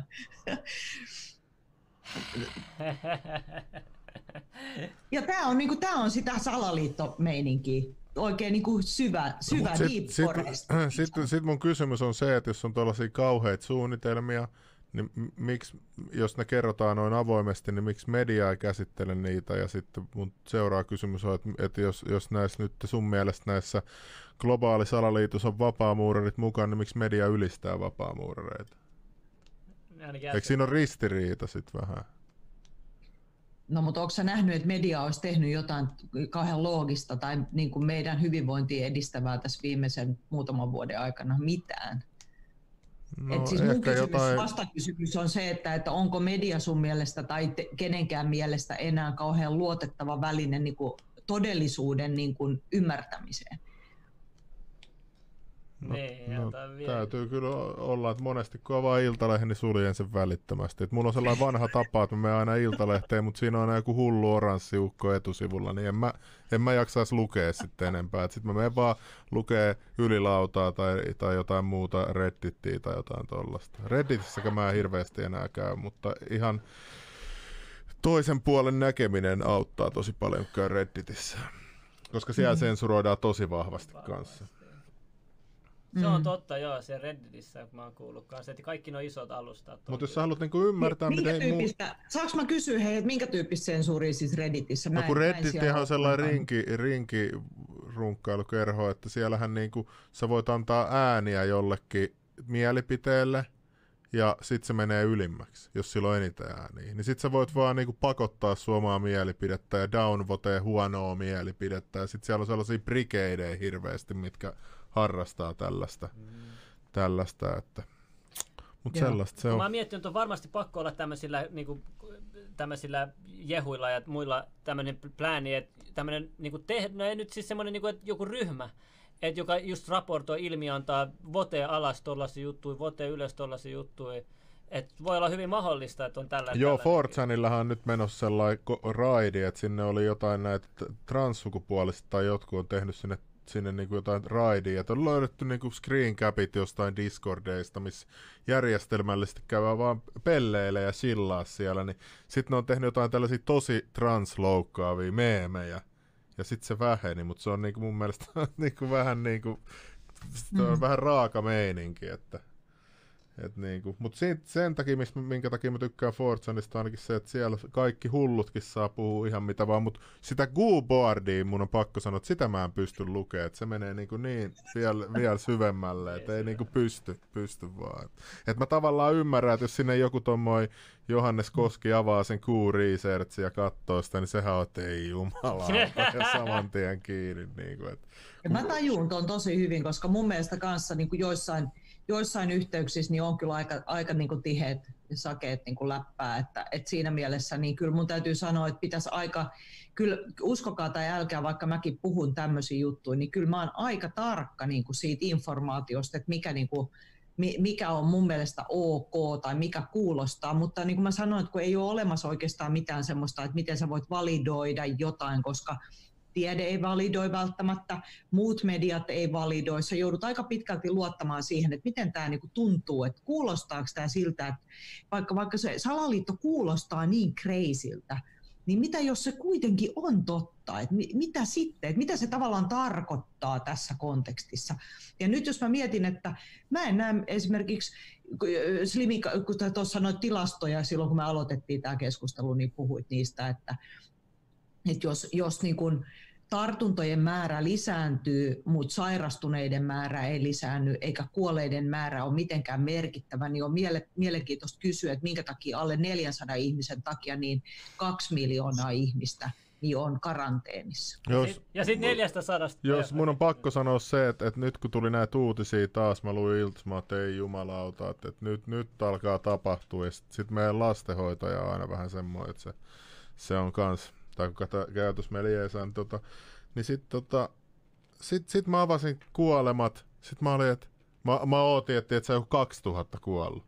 Sitten sit mä et, et, et, et, et, vielä alle 400 niin kuin ennen kesää, että et mikä tämä homma nyt oikein on. Niin kuin, et, ja tätäkin jos sä kysyt, niin sit sä oot heti hullu salaliittoteoreetikko ja tonne suljetulle lähet. Niin et, et, et kesän jälkeen on kuollut alle sata ihmistä. Miten se on, jos on nyt hirveä niin kuolema-aalto, niin ja, miten ja se on hei, mahdollista? Kuuntele, 400 keski-ikä 85 enemmän kuin normi keski-ikä. Ja niissä on vielä niin, ollut muita sa- sairauksia vielä mukana. Ja testeihin edes voi anna täydellistä niin kuin kerrointa. Että se, se, oikeasti se lopullinen on varmaan joku parikymmentä. Niin kuin, niin kuin mm-hmm. sellaista, niin kuin, tiedätkö, niin kuin alle 85, pari, 80. Niin siis tarkoittaa sellaisia, kelle ei ole mitään muuta kuin se Joo, se korona, korona, joo, joo. joo. Et, et, me puhutaan oikeasti ehkä, niin kuin se oikea tilasto on ehkä kymmenen, kymmenistä. Kyllä. Ja tätä kaikki nyt jengi 90 prosenttia ihmisellä on maski päässä tuolla noin. Ja, ja suljettu ihmisten elannot on viety ja jengi on vaan fine ja ne vaan jatkaa matkaa. Ja ei niin mä en mitään. ymmärrä, että miten, että miten, miten jos sä viet ihmisiltä elannon ja talon ja perheen ja ja tietysti tulee eroja, kun rahat loppuu ja, ja tolla lailla se on ihan luonnollista. Et, et niinku, et, et silti jengi, tiedät, jengi, vaan, johtaa. jengi vaan jatkaa, tiedät sitä, tätä, että vaikka sulla on kaikki mennyt, sulla on, sä istut enää jossain Kelan maksamassa yksiössä, niin silti sä niinku vaan meet pe- peloissa se maski päästä tuolla, ei toi tuli noin lähelle. Et niinku, et, et, ja toi on semmoinen juttu, että siis tähän, tästähän seuraa se, että kun, kun, yrit, kun esimerkiksi yksin yrittäjiä on Suomessa järjetön määrä, eli meillä on siis niinku pienyrittäjiä, jotka on yksin yrittäjiä, jotka elättää itseään ja omaa perhettä, jotka ei välttämättä niinku tee liikevoittoa tai liikevaihtoa juurikaan, mutta tekee sen verran töitä, että elättävät itsensä ja perheensä.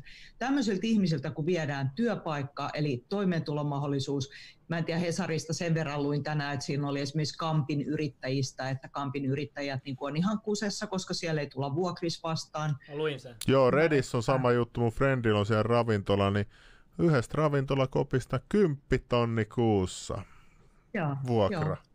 Kymppitonni no, kuussa. Globaalit yritykset, jotka niinku omistaa ne ja vuokraa niitä ja olettaa, että sä maksat kaiken. Siellä on ihan mielettömät sopimukset, mistä ne ei pääse irti. Eli sitten jos ne purkaa ne, niin ne jää mielettömät velat niistä. Mutta se, mihin tämä johtaa, niin on se, että kaikki ajetaan niin ahtaalle, että meillä ei ole enää olemassa mitään muuta kuin tämä tämä kansalaispalkka, jota Suomessakin kokeiltiin silloin vuosi sitten, muistatte. Joo. Tämä kansalaispalkka kuuluu tähän globaaliin resettiin, eli se, että, että resetoidaan kaikki, että annetaan niin kuin mukamas kaikille velat anteeksi, eli sä luovut sun omaisuudesta, sun maasta, sun asunnoista, sun omaisuudesta, kaikesta sitä kansalaispalkkaa vastaan. Sä otat rokotteen, että sä pääset kauppaan, matkustamisesta on turha haaveilla, koska sulle ei todennäköisesti rahaa siihen, ja mitä ikinä siihen liittyy, niin nämä on kaikki nähtävissä jo nyt.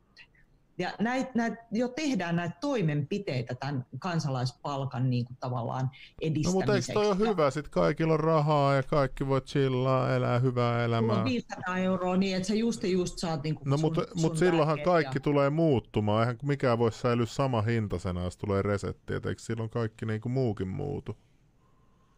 Niin, no toisaalta sitten taas mä mietin sitä, että varmaan aika moni niinku delaa siihen rokotteeseen. Ja tämähän nyt on taas sitä syvää päätä tässä salaliitossa, Miten? että jos uskotaan siihen.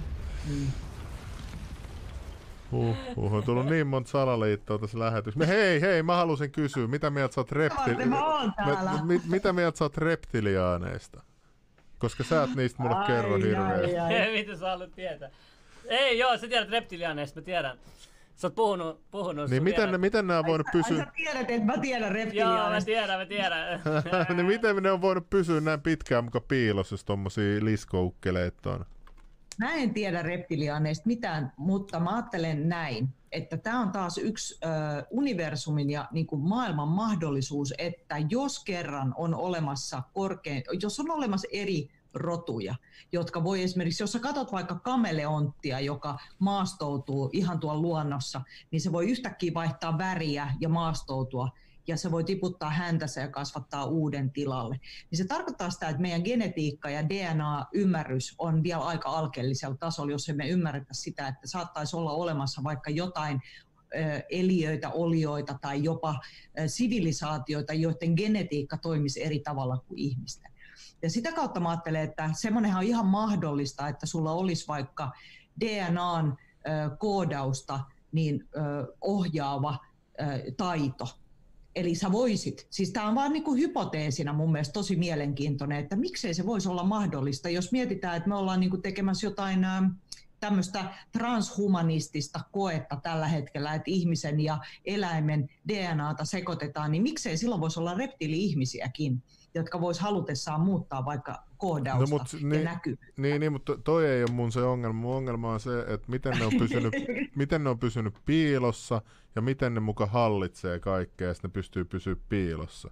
Et kyllähän nyt nykypäivänä kaikilla on puhelin, niin pystyisi äkkiä paavistuttaa kuvailman naamariin mm. tai jotain muuta. Tiedätkö? No siis tota, mä en oikeastaan tiedä noista reptileistä muuta kuin sen, että mitä David Icke on puhunut. Mä muistan silloin, kun David Icke puhui ensimmäisessä kirjassa siitä, niin se sanoi, että hänen kustantajansa sanoi, että David, älä rupea puhumaan reptiili-ihmisistä, koska sä menetät sun viimeisenkin uskottavuuden. Ja silloin se päätti, että I don't care, I'm gonna do it. Ja sitten se rupesi puhumaan sen kirjoista niistä tarinoista, joita silminnäkijät on kuvailtu. Ahaa, ja ne miksi mä en kuullut tällaisista silminnäkijöistä ikinä mitään? Joo, kyllä. Ja nämä löytyy David Aikin, no niin, paukutta taas. Mut, ja nämä tulee niinku sieltä, sieltä nämä tarinat. Ne ei tule niinku tavallaan David Aikin keksimänä, vaan ne tulee tarinoina, joita David Aik on kuullut. Ja muun muassa, tiedättekö tämmöisen shamanin Credo Mutvan? Onko se se musta ihan Afrikassa? Joo, joo afrikkalainen shaman. Joo, joo. Se vierailihan David Aiksen luona kävi. Joo, ja David Icke on tehnyt sen kanssa monen tunnin haastatteluita näistä. Hän puhuu reptiili-ihmisistä ja siitä, että se on ihan yleistä tietoa ollut siellä Afrikassa, että siellä on ollut niin reptiilikansa ja reptiileitä, jotka on tullut taivaasta ja, ja jotka osa on asunut maan alla myöskin. Mutta että ne on ollut myöskin hallitsijoita.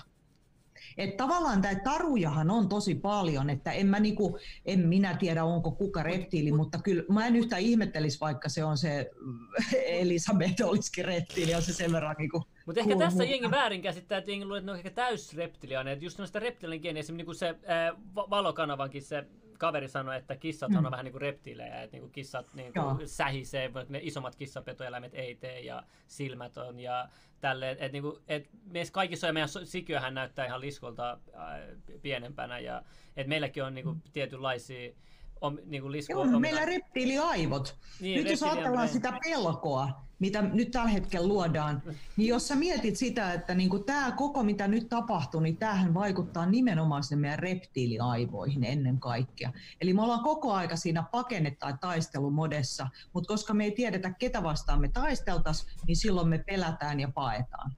Eli sitten me mennään sinne maskin alle ja ollaan siellä ihan tosi peloissamme.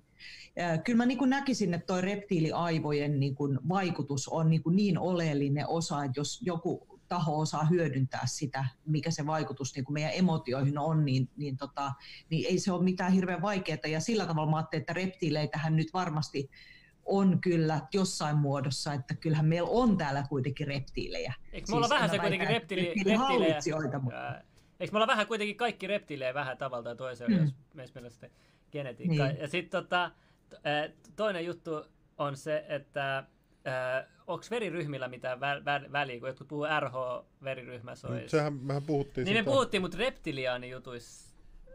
Mä ainakin vähän Mitä? kuulin, kun sä Pystytkö tunnistamaan reptiliaanit verestä vai? Ehkä jos on jollakin veriryhmällä ehkä enemmän reptiliaani ominaisuuksia kuin toisella. Voiko se olla tällaista? Siis toi, mun mielestä toi Stuart Swedlow on kirjoittanut siitä ihan mielenkiintoisen kirjan. Se on semmoinen niin Bloodlinesista puhui. Se kertoo just siitä, että mistä eri paikoista niin maapallolle on tullut eri tyyppejä ja sitten se puhuu niiden veriryhmistä ja sekoituksista aika paljon. Mutta siis nehän väittää, että, että miinusveri olisi niin kuin tavallaan manipuloitun, mani, geenimanipulaation tulosta eikä, eikä niin kuin maapallolla oleellisesti itsestään niin kuin syntynyt veri, mutta mä en ole mikään veriekspertti, että mä en sillä tavalla tiedä, mutta ne väittää, että sekä reptiileillä että sitten ö, muualta tulevilla niin olisi niin kuin tätä miinusverta. Aha, onkohan Mutta- täällä hyvin joku sanoi kommenteissa, että, että Bidenhan on kova haistelija, että onkohan se sen takia reptiili. Ja hän häistelee varmaan, että onko se sama suku. Toi No voi niin, olla joo.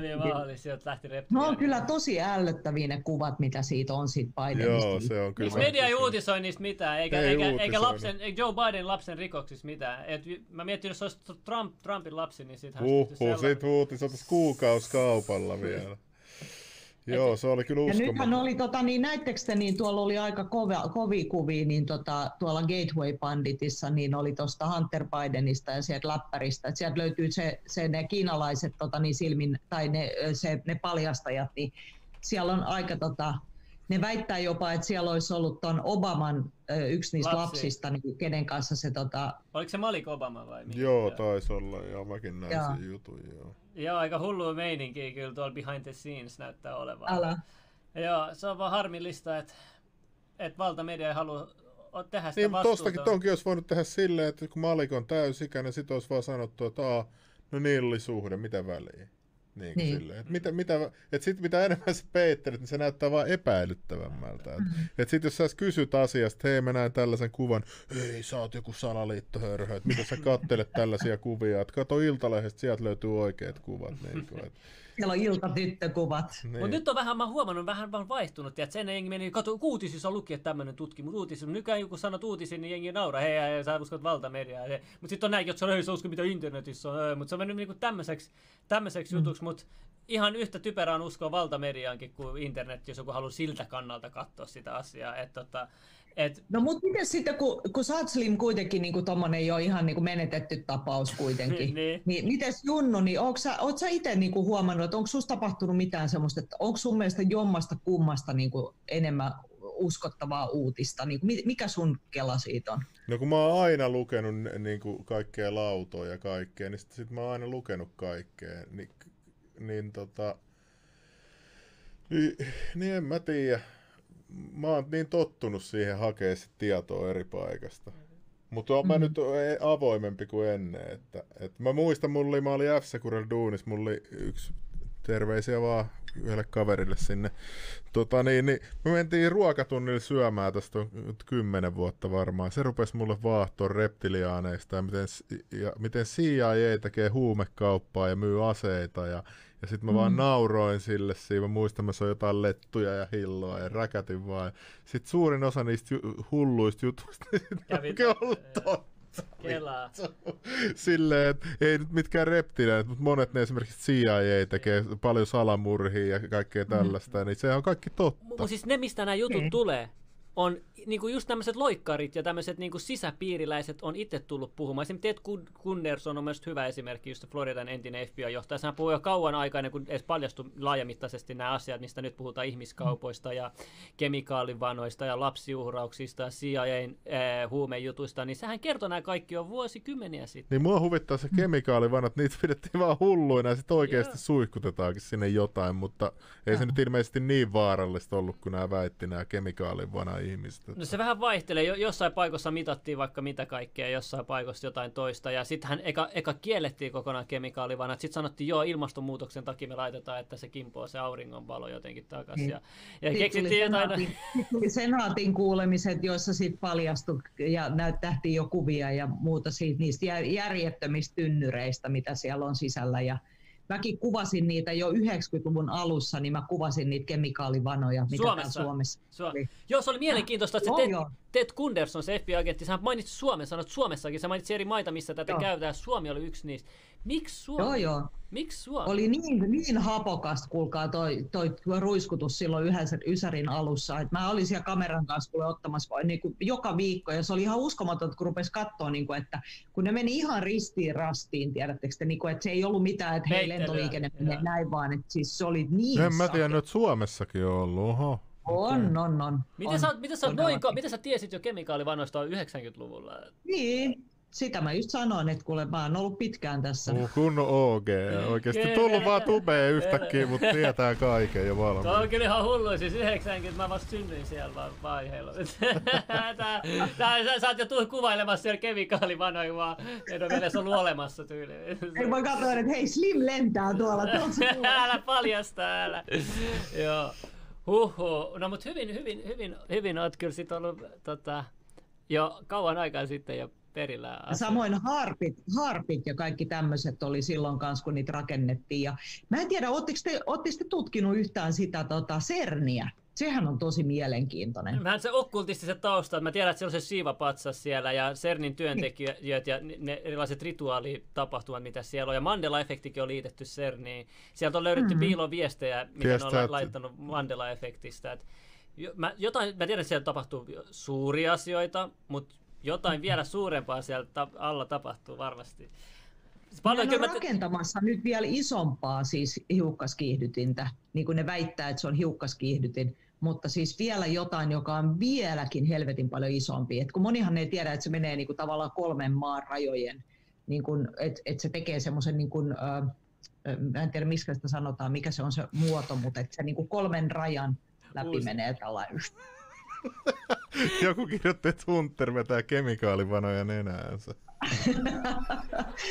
Ai, todella. Mulla tuli, mulla tuli tosta, si, tota, siis sä sanoit, että siellä on Shivan patsas vai? Joo. Joo.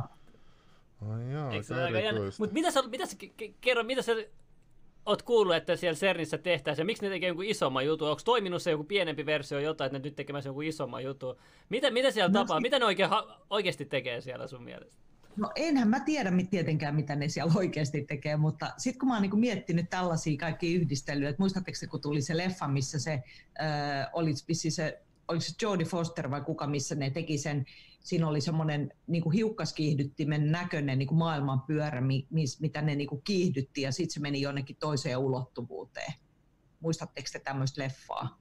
Se on joku 15 vuotta vanha leffa, oisko? Hitto, kun mä en nyt muista, mikä se Ei tule mieleen, mutta mä, mä, mä pidän sen muistissa.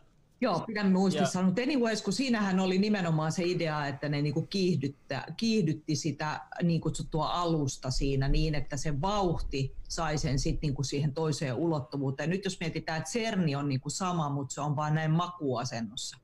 Niin, ja tässä, niin se tarinahan on se, että se niin avasi, se magneetti niin avasi ulottuvuuden toiseen äh, paikkaan. Niin mä epäilen, että se CERNi on tietyllä tapaa tuollainen tähtiportti, tai jos ei tähtiportti, niin ainakin joku toisen ulottuvuuden portti. Et mä en niin tiedä oikein, mitä mä ajattelisin tähdistä tai tähtiporteista, mutta, mutta jo, jotain se tekee, koska niin kuin se se tavalla lokaatio, missä se on, ja sitten kaikki tämä symboliikka, tämä Shiva ja kaikki nämä rituaalit, mitä siellä tehdään, niin musta se voisi olla joku tommonen, tiedät sä, Tuonelan portin niin kun niin, mutta onko siellä mitään muita jumalia siellä CERNissä? Onko siellä ehkä Br- Brahmaa tai Vishnu? olla. Tiedätkö, mikä on vapaamurreiden 31. levelin epäpyhä kolminaisuus? Siihen kuuluu Shiva-jumala. Mikä jumala? Shiva-jumala kuuluu siihen. Siinä on kolme jumalaa, kellessä, kellessä joku sanoi, että ensimmäinen yhteys on se leffa. Joo, se oli just se. Aa, joo, mä, ku, mä kyllä kuului varmasti katsomaan. Niin siinähän se ei niinku tavallaan lähtenyt se raketti. Ne sai se niinku tavallaan ohjeet ö, jostain, ö, jo, jo, joku kanavoi tai ne sai joltain ulkoavaruuden ihmiseltä. Ne ohjeet sitten rakensi sen härvelin, mutta sitten ne oli tosi pettyneitä, koska se härveli ei koskaan lähtenyt siitä mihinkään, mutta sitten samaan aikaan se kuitenkin pääsi sinne toiseen ulottuvuuteen. Eli se tavallaan vaan avasi jonkun käytävän. Niin mulla tulee siitä CERNistä mieleen, koska niin kuin mihin helkkariin, niin kuin, mitä ne tekee sillä hiukkaskiihdytin, ja sitten rakentaa mun mielestä, niin kuin, oliko se kymmenen kertaa isompaa hiukkaskiihdytintä. Ai nyt, eli se on kymmenen kertaa isompi kuin se Kymmenen no. kertaa isompi. Jep. se... Niin mä mietin, että mitähän, mitähän reptiilejä ne on tuomassa No mutta toihan vähän on siistiä, että saataisiin tuollainen ulottuvuusportti päästä johonkin muuallekin täältä kiveltä, tiedätkö? No jo, mie, no, siis tiedätkö tässä... Ei siis täällä vaan kas, hei, täällä kasvaa vaan katsojaluvut ja kyllä hu, jutut menee hullummaan. tätä, tätä ne haluaa ilmeisesti. Joo, reptilianista cerneihin ja mihin muuhun. U, uskot sä tota, että antikristus on jo täällä, kun jotkut, jotkut mennään jo seuraavaan. onko se, onko Sergio tiedätkö, summonannut antikristuksen sinne johonkin Saksaan vai missä se, mitkä maat se nyt kiertää CERNi tällä hetkellä? Onko ku, kuumottavaa sit asua siellä, tiedätkö, ni, niissä maissa, missä se... Eikö, hetkinen, se on Sveitsi, Itävalta ja mikä se kolmas maa, minkä rajan yli se niin kuin menee? Et se on jossain, niin kuin, onko se Ranska? Mä en muista, miten ne on. Miten ne Aika outo sijainti. Miksi on valinnut tollasen sijainnin? Eikö luulisi, että tommonen olisi parempi jossain paljon etäämällä jossain? Niin, mutta se on kai just sen takia, että ei ole mitään maanjäristyksiä eikä mitään tollasta siellä Keski-Euroopassa. Niin, joo. geologisesti katsottuna, joo. Suomi joku, joku sanoi, että niinku mustaa aukkoa, niin kuin tuolla joku Tonni sanoikin, että musta aukko, kun nehän puhuu siinä, että sehän luo niin kuin se hiukas kiihdytti niin, että se niin kuin tekee siellä niitä niin kuin minimaalisen pieniä mustia aukkoja. Mutta niin kuin, jos meille sanotaan niin, niin siis mähän on just niin skeptinen, että mä en usko mitään, mitä ne sanoo, että mitä ne oikeasti tekee siellä, niin on sitten jotain ihan muuta. Eikö vaan? Eikö, eikö se nyt ole jo ihan todettu? Että... No en mä tiedä. Mä oon vaan saanut käsitteet, että siellä yrittää luoda jotain uusia materiaaleja ja sä tarvit noin ison laitteen ja noin paljon energiaa, että sä voit luoda niitä niin kuin tyhjästä. Higgsin bosomit. Mua kiinnostaa tietää paljon rahaa siihen on käytetty siihen projektiin, koska mä ver- haluan vertaa vaikka NASAan. No pitäisi käyttää enemmän, että saadaan enemmän tuloksia. Ja mistä ne tulee ne rahat? Mm. Sekin on musta kiva, että onko se sotilasteknologisesta tai sotilasbudjetista vai mistä budjetista ne rahat tulee ja kenen rahoja ne käyttää siinä. Ehkä Sanna Marinin avustusrahat menee vähän. kai töissä. Ehkä Sanna Marinin avustusrahat vähän menee. Ei, ei, ei. Joo, se on... tulee Supo hakee meidät kyllä. Pariisi, Pariisi ja Sveitsi, eikö siis Sa- Ranska, Sveitsi ja vissiin Saksan tuossa välissä on se. Eli ne on tehnyt yhteistyötä? Niin, kato, tossa se on, Ranska on tossa ja Sveitsi on niinku tää. Tos. Et, löytyykää joku semmoinen kartta, missä näkisi, minkä, minkä alueen se nykyinen CERNi peittää, ja mä haluan nähdä, minkä se kymmenenkertainen alue. Mä haluan nähdä sen alueen koon. Mua kiinnostaisi kovasti tietää. Ja tuo logokin on niin jännä, niin kuin tuo logo pistää mua vähän enemmän skeptisesti, kun siinä on ne kolme kutosta siinä logosta saa. Et, et, Missä niin, logossa? Siitä mun tuli mieleen Antikristus. Tossa se on tolla alueella. Okei, okay, joo, tossa näkyy. Joo, niin jengi voi ite... se, Onko siinä asuinaluetta niin kuin jotenkin siinä päällä? Mä voin laittaa taas tänne näyttöön, sulle tulee vähän viiveellä, mutta tässä on... Suur, tää suurentaa se kunnolla.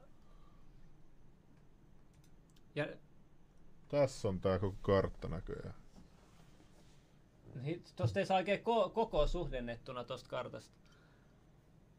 No. Siitä näkyy.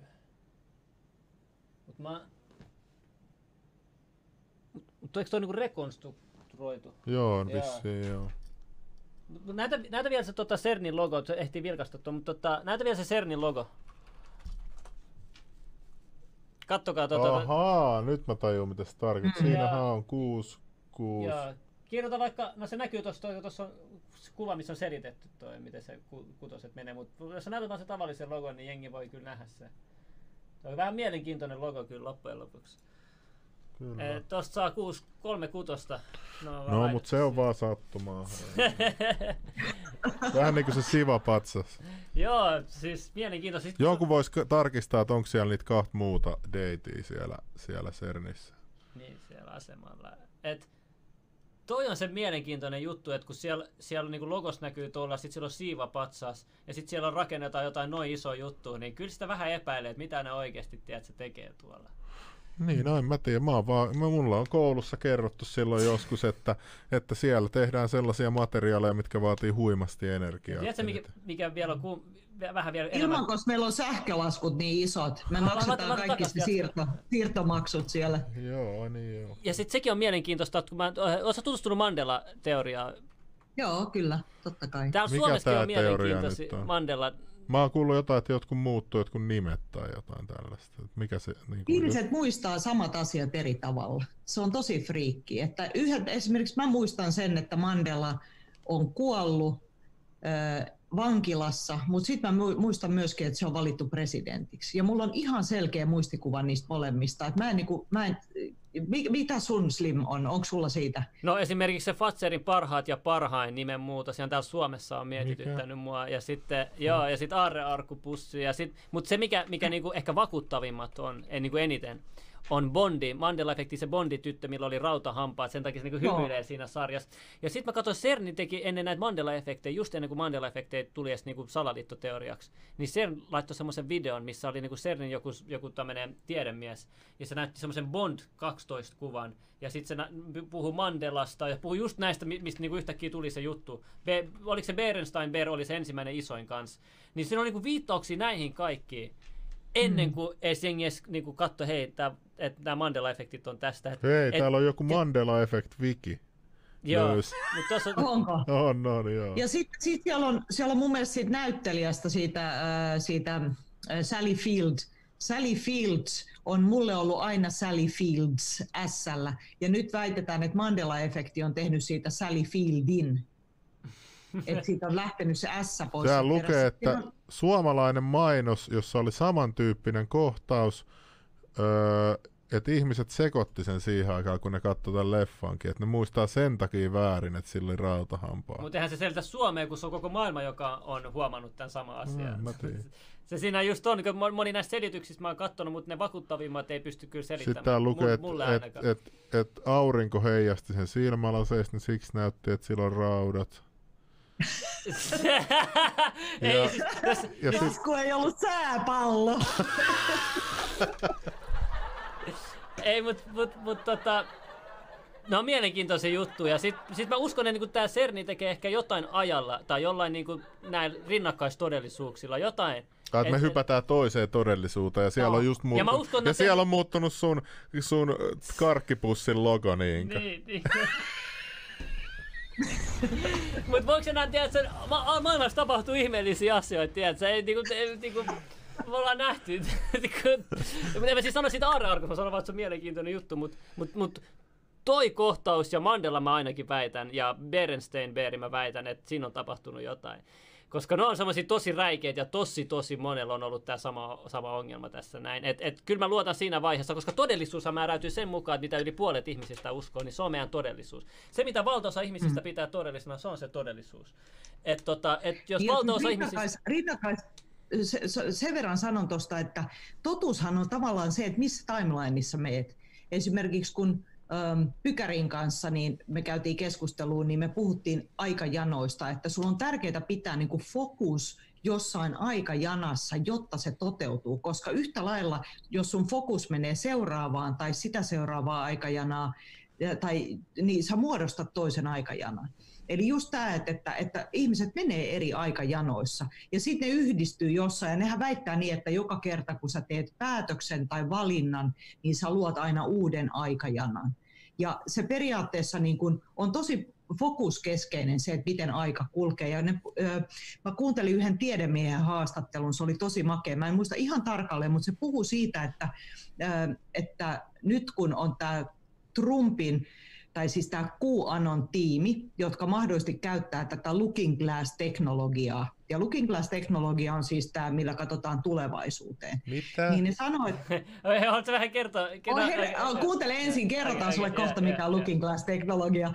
Mutta siis pointti on se, että jos sulla on sitä teknologiaa, niin sun täytyy silti muuttaa kahdeksan eri aikajanaa samanlaiseksi, jotta se toteutuu niin kuin realistisesti. Eli sulla voi olla saman aikajanan sisällä kahdeksan eri tasoa, jotka on hyvin lähellä toisiaan, ja jos sä aiot tehdä muutoksia sinne, niin sun täytyy jokaista sitä janaa muuttaa. Ja sen takia se Looking Glass-teknologia on niin vaarallinen, että, että jos sä meet ja muutat niin kuin vaan jotain osaa, niin siellä tapahtuu just semmoisia vääristymiä, mitkä ei niin kuin, tavallaan mätsää sitten, niin että ihmiset jää tämmöisen niin hämmennyksen tilaan, että mitä oikeastaan tapahtukaan. Onko tämä vähän nyt niin kuin se Time Cop-toimintasarja, missä oli Van Damme ja sitten jotkut jengi kävi muuttaa menneisyyttä, niin sitten se meni ja veti kiertopotkuja siellä. Mikä leffa toi on? Joo, kannattaa katsoa Time niin? Cop. Time Cop. Joo, 90-luvulta tolla, että siinä mennään ajasta taaksepäin. Sitten ne on niinku aikapoliiseja, että ne menee estää niitä, että ne muuttaa sitä aikaa ja kaikkea. Tuohan kuulostaa jopa todellinen.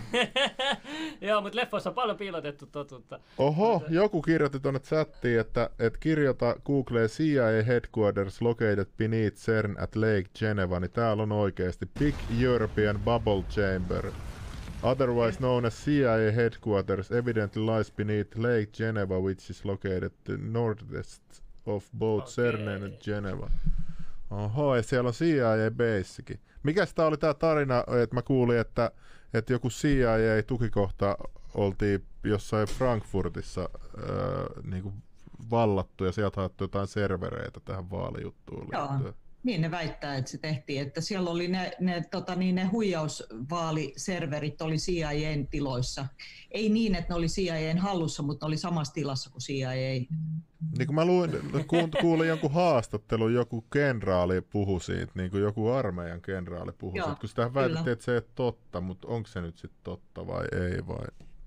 Niin, no sitä ei ole kukaan pystynyt vahvistamaan, koska sitähän kysyttiin myöskin tuolta Sidney Powellilta ja Sidney vaan sanoi, että hän tietää, että joku, joku on reidattu, mutta hän ei ole niin kuin sisäpiirissä niin, että hän osaisi sanoa, että, että onko se ollut just se Frankfurtin serveri, mutta muut linnut taas kertoo, että se olisi just nimenomaan CIAn äh, samassa siis tilassa. No, eikö CIA pitäisi olla niin kuin Amerikan puolella, että mitä hittoa tässä nyt tapahtuu sitten? Ja se Looking Glass juttu sun pitää selittää Junnulle, se Looking Glass niin, juttu, se, se, toimii. Oletko nähnyt sen Skifi-leffan, sen, missä tota, onko se Minority Report? Joo, Joo. missä estetään ne rikokset missä on ne kolme, Joo, ennen kuin niin, tapahtuu on kolme rikos. selvännäkijää, jotka niinku katsoo yhdessä. Niin sehän on periaatteessa vähän niin kuin sitä Looking Glass-teknologiaa, mitä ne esittelee siinä. Ahaa, okei. Okay. Mm. Mutta mut toi, mut toi... kuulostaa vähän vaaralliselta tuollainen teknologia. no shit Sherlock, todellakin. Onko tämä se juttu, niin kuin, mistä ehkä ihmiset käy kilpaa tällaisesta teknologiasta? Ja tämä on ehkä, tää, ehkä tää syy, miksi teknologia kehittyy näin nopeasti, on se, että nyt kaikki yrittää saada käsissä sellaista teknologiaa, millä pystyy just saada hullu etulyöntiasemaa maailman vallottamiseksi tai mitä ikinä tahansa. Niin, eikö se ole niin kuin hullua, kun me ollaan totuttu katsoa noita bondeja, bondleffoja, missä kuitenkin on aina joku hullu, joka yrittää hallita koko maailmaa ja sitten siinä niin kuin joku tiedustelupalvelun tyyppi yrittää panna aina niitä ojennuksia, niin siis tarkoitan, että tämä niin kuin tematiikkahan on meillä hirveän tuttu, eikö vaan? Mutta kyllä mä ajattelen sen vähän sillä tavalla, että, että Hollywoodin tehtävä on tietyllä tapaa luoda spelli, niin kuin taika meidän ympärille. Eli Hollywood kertoo meille kaiken se on kertonut meille kaiken, se kertoo meille kaiken, se kertoo kaiken teknologiasta tulevaisuudesta. Katsotaan Star Trekkeja, ikivanhoja, niin siellähän on kaikki, mitä niin kuin meillä on tapahtunut, niin kaikki on kerrottu etukäteen. Ja siis joskus yli 50-luvulla jo. Niin, paljon aikaisemmin kuin jotkut Simpsonit esimerkiksi. Niin, niin. Et, et siinä mielessä niin tämä on tosi mielenkiintoinen tämä maailma, että mun mielestä niin tässä voisi kysyä sillä niin kuin, että mikä on niin kuin realismin todellisuus, mikä on todellisuuden niin kuin ydin, että onko se se, että meille kerrotaan jotain ja me muodostetaan siitä niin kuin mielikuva ja se mielikuva muodostaa todellisuuden ja siitä, siitä tulee meidän niin kuin, kolmiulotteinen niin matrix. Miksi ihmiset pelkää, että niiden todellisuus muuttuu? Koska tästähän on kyse, että, että jengillä on aina mennyt sillä samalla todellisuudelta, että hei, tämä tieto tulee täältä, tämä tulee täältä. Ja nyt kun on niin kuin avautunut niin monta eri todellisuutta, niin nyt ihmiset haluaa pitää siinä yhdessä todellisuudessa, mikä niillä on aina ollut. Mikä se syy hmm. siihen on, että ei, ei voida haluta nähdä uutta todellisuutta? Niin siis kysyt sä nyt multa Joo, joo. Että ihmiset ei halua nähdä uutta todellisuutta. Siis tarkoitatko nyt niin kuin ihan yleisesti ihmiset? Joo, yleisesti ihmiset. Niin kuin niin, valtaosa niin. ihmisistä, niin kaikki näin, joilla on vaikka maskit päässä tuolla kaduilla.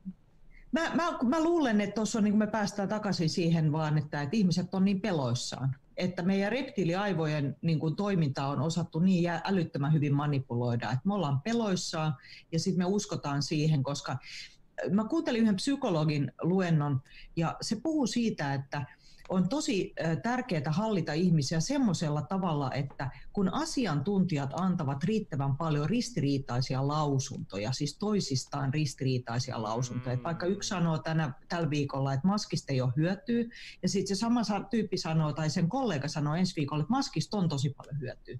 Ja kolmannella viikolla sanotaan, että maskista voi olla vähän hyötyä. Ja sitten taas seuraavalla viikolla joku sanoo, että no ei siitä ole kyllä mitään hyötyä. Niin ihmisestä tulee niin kuin lapsenomainen, eli se menee niin hämmennykseen, että se on hirveän helppo sen jälkeen saada noudattamaan mitä tahansa ohjeistusta, koska sen rationaalinen mieli on hämmennyksessä niistä ristiriitaisten ohjeistuksen takia. Ja Ai sen niin takia, niin kun sitä... meille tehtiin tolleen täällä, että meille sanottiin niin. eka, että ei hyötyy ja sitten hyötyy. No niin. Tiedätkö mitä? Näin mä oon ruvennut ajattelemaan sitä, että se voi olla hyvinkin, että se on aika hyvin suunniteltu juttu jopa. Että siinä ei olekaan kysymys vahingosta. Mm. Niin, kun siis mä aina mietin, kun jengi sanoo aina mulle, että poliitikot on niin tyhmiä ja ne ei taju mitä ne tekee, niin kyllä ne tajuu just mitä ne tekee. Mm, niin. Näin on. Se, moni ihminen elää sellaisessa illuusiossa, ne on vaan hullu, että ne vaan tekee noin, kun ne on tyhmiä tai hullu. Siellä on isot etujärjestöt, miljoonat eurot liikkuu, ei tollaset ihmiset tee mitään virheitä. Niin kuin. Mm, ei tee. Ei ne turhaan ole siinä asemassa, niin, missä ne on. Niin, ei ole mikään vitsi, niin kuin jengi aina nauraa jollekin Lee Andersonille ja Sanna Marinille, niin jos sä pääset tuollaisen poliittisen puolueen johtoon, niin et se mikä joke ole, että se on niin kuin, että millä Sanna Marin kampes Antti Rinteenkin pois ja kaikki, että se vaan heitettiin sivuun tuollainen vanha boomeri kuin märkä rätti ja sieltä tuli Young Economic Leader vai mikä se oli tilalle. Ja Young Global. Niin, Young Global Leader. Googlet itse sen. 105 jäsentä, eikö niin? 105. Eikö maata vai mm. mitä se oli? Siellä on niinku 105 nimeä, nimeä, mun mielestä oli. Joo, eli se, on, niinku, se ei ole lista, mitä he on itse tehneet, vaan se on, niinku, siellä on se swappi, swa, onko se swappi vai swartsi, kumpi se nyt oli, mä en muista sen sukunimeä, mutta joka on se niinku, liideri tavallaan siellä, jolla on tämä tämä, nimenomaan tämä agenda. Ja se agenda on mun mielestä semmoinen, että jokaisen ajatteleva ihmisen pitäisi kyllä tuttua siihen, että mitä ne pyrkii tekemään. Mitä sä suosittelet, mä haluan kysyä ainakin, tämä nyt multa itseltä viimeinen kysymys, mutta mitä sä suosittelet ihmisille, jotka haluaa löytää jotain muuta tietoa kuin tuolta valtamediasta? Mitä palveluita sä suosittelet nyt ihmisille, jotka haluaisivat saada lisää tietoa vaikka tästä kaikesta, mitä me ollaan nyt puhuttu, ja aloittaa it- itsenäisesti tämän tiedon löytämisen? Niin kuin tarkoitat ilmeisesti internetpalveluita? Joo, internetpalveluita, joo. Se on paha pahoittelut, ei tarkentanut. No en mä kyllä tiedä, siis kun toi on itsellekin vähän semmoinen, että mä oon nyt ollut aika paljon siis Bitsutessa ja Brighteonissa ja sitten tietysti Gapissa.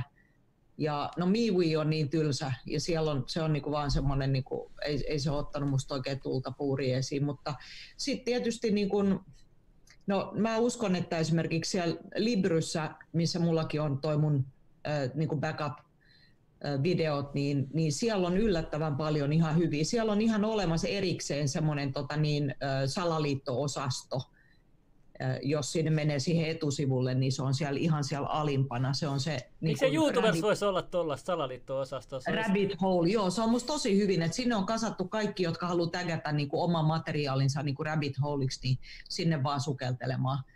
Et, et videoit sieltä kyllä löytyy. Ja sitten se, tehän tiedätte, että Rapsodia, joka on poistettu YouTubesta kanssa, niin ne on tehnyt ihan helkkari hyvää työtä, että ne on suomentanut kaikki näitä rokotevideoita ja näitä globalistivideoita niin suomalaisilla tekstityksillä. Ja, ja niillä on Mehän tota esimerkiksi se joku. Joku Niiden video. Joo, me katsottiin joku Rapsodian video täällä. Joo.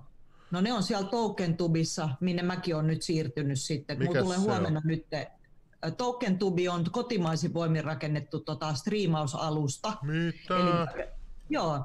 No mulla on siellä nyt niinku sivut ja sitten D-livessä. Eli TokenTube on niinku se, koodataan Filippiineiltä käsin suomalaisin voimin ja sitten täällä Suomen päässä on pari tyyppiä, jotka niinku rakentaa. Eli sitten tulee, ne vaihto sen serverin tänään isompaan, eli se pitäisi nyt kestää jo tuhat, ehkä 20 000 live-katsojaa kerralla.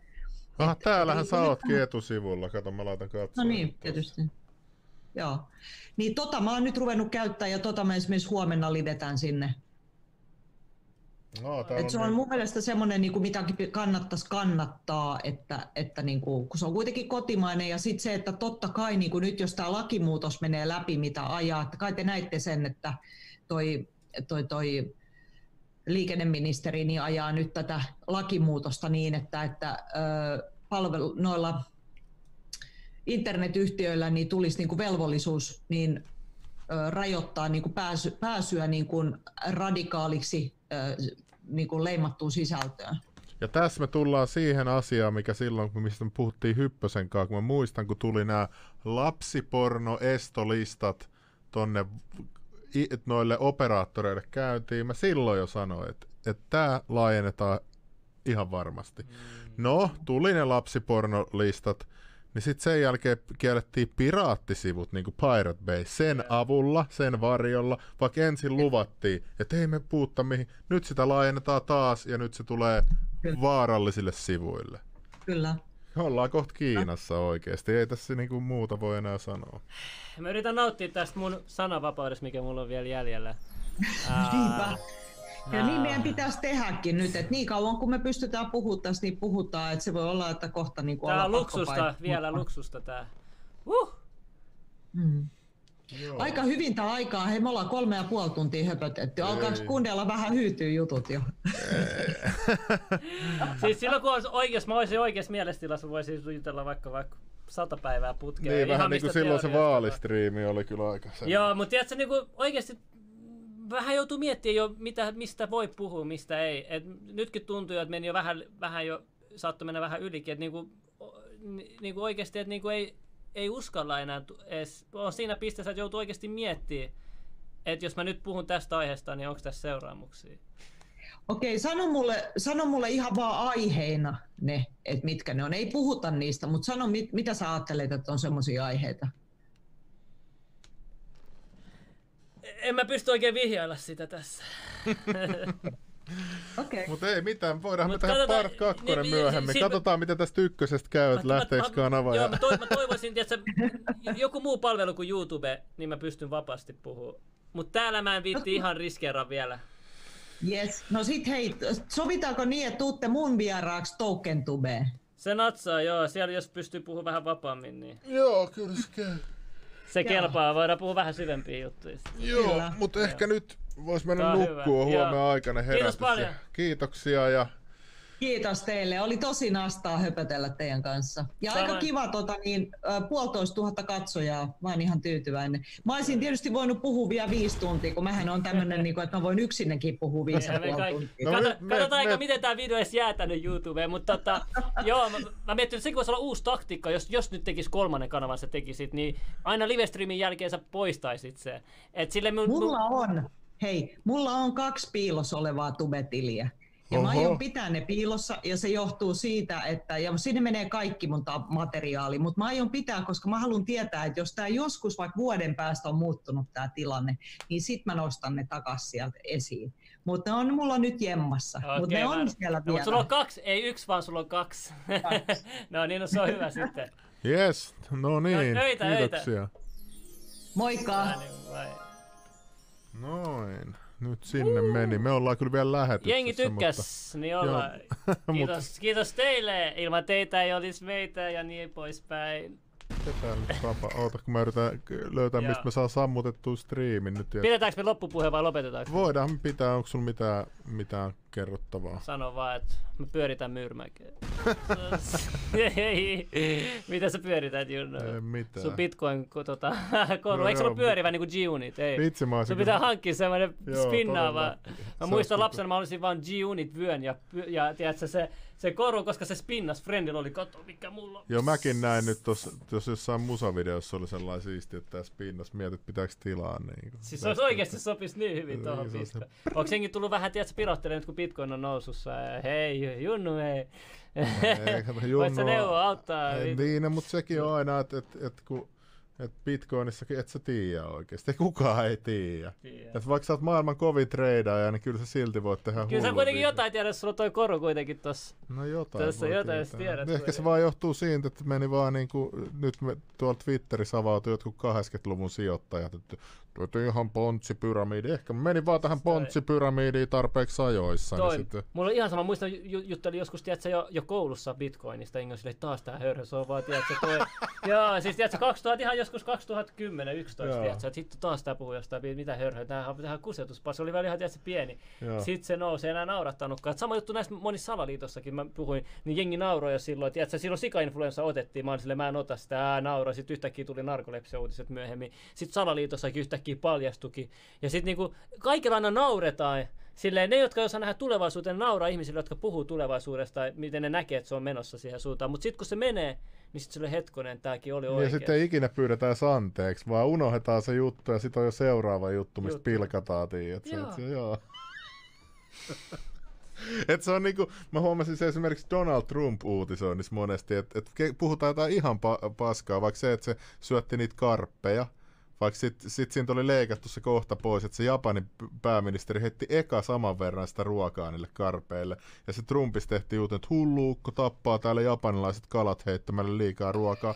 Sitten kun se kusetus paljastui, tuli se koko video, niin sitten oli jo seuraava skandaali valmis. Tuli jo, että oranssi ukko sanoi tällä tavalla, grab by the pussy tai joku. Ja, ja niin sitten kun jengi ei kiinnostanut se hirveästi, sitten oli taas seuraava. Et se niin kuin on jatkuvaa niin kuin tollasta. Mä oon huomannut sellaisen kaavan. On tää informaatiosota kyllä hieno sota. Kyllä. Tää on se sota,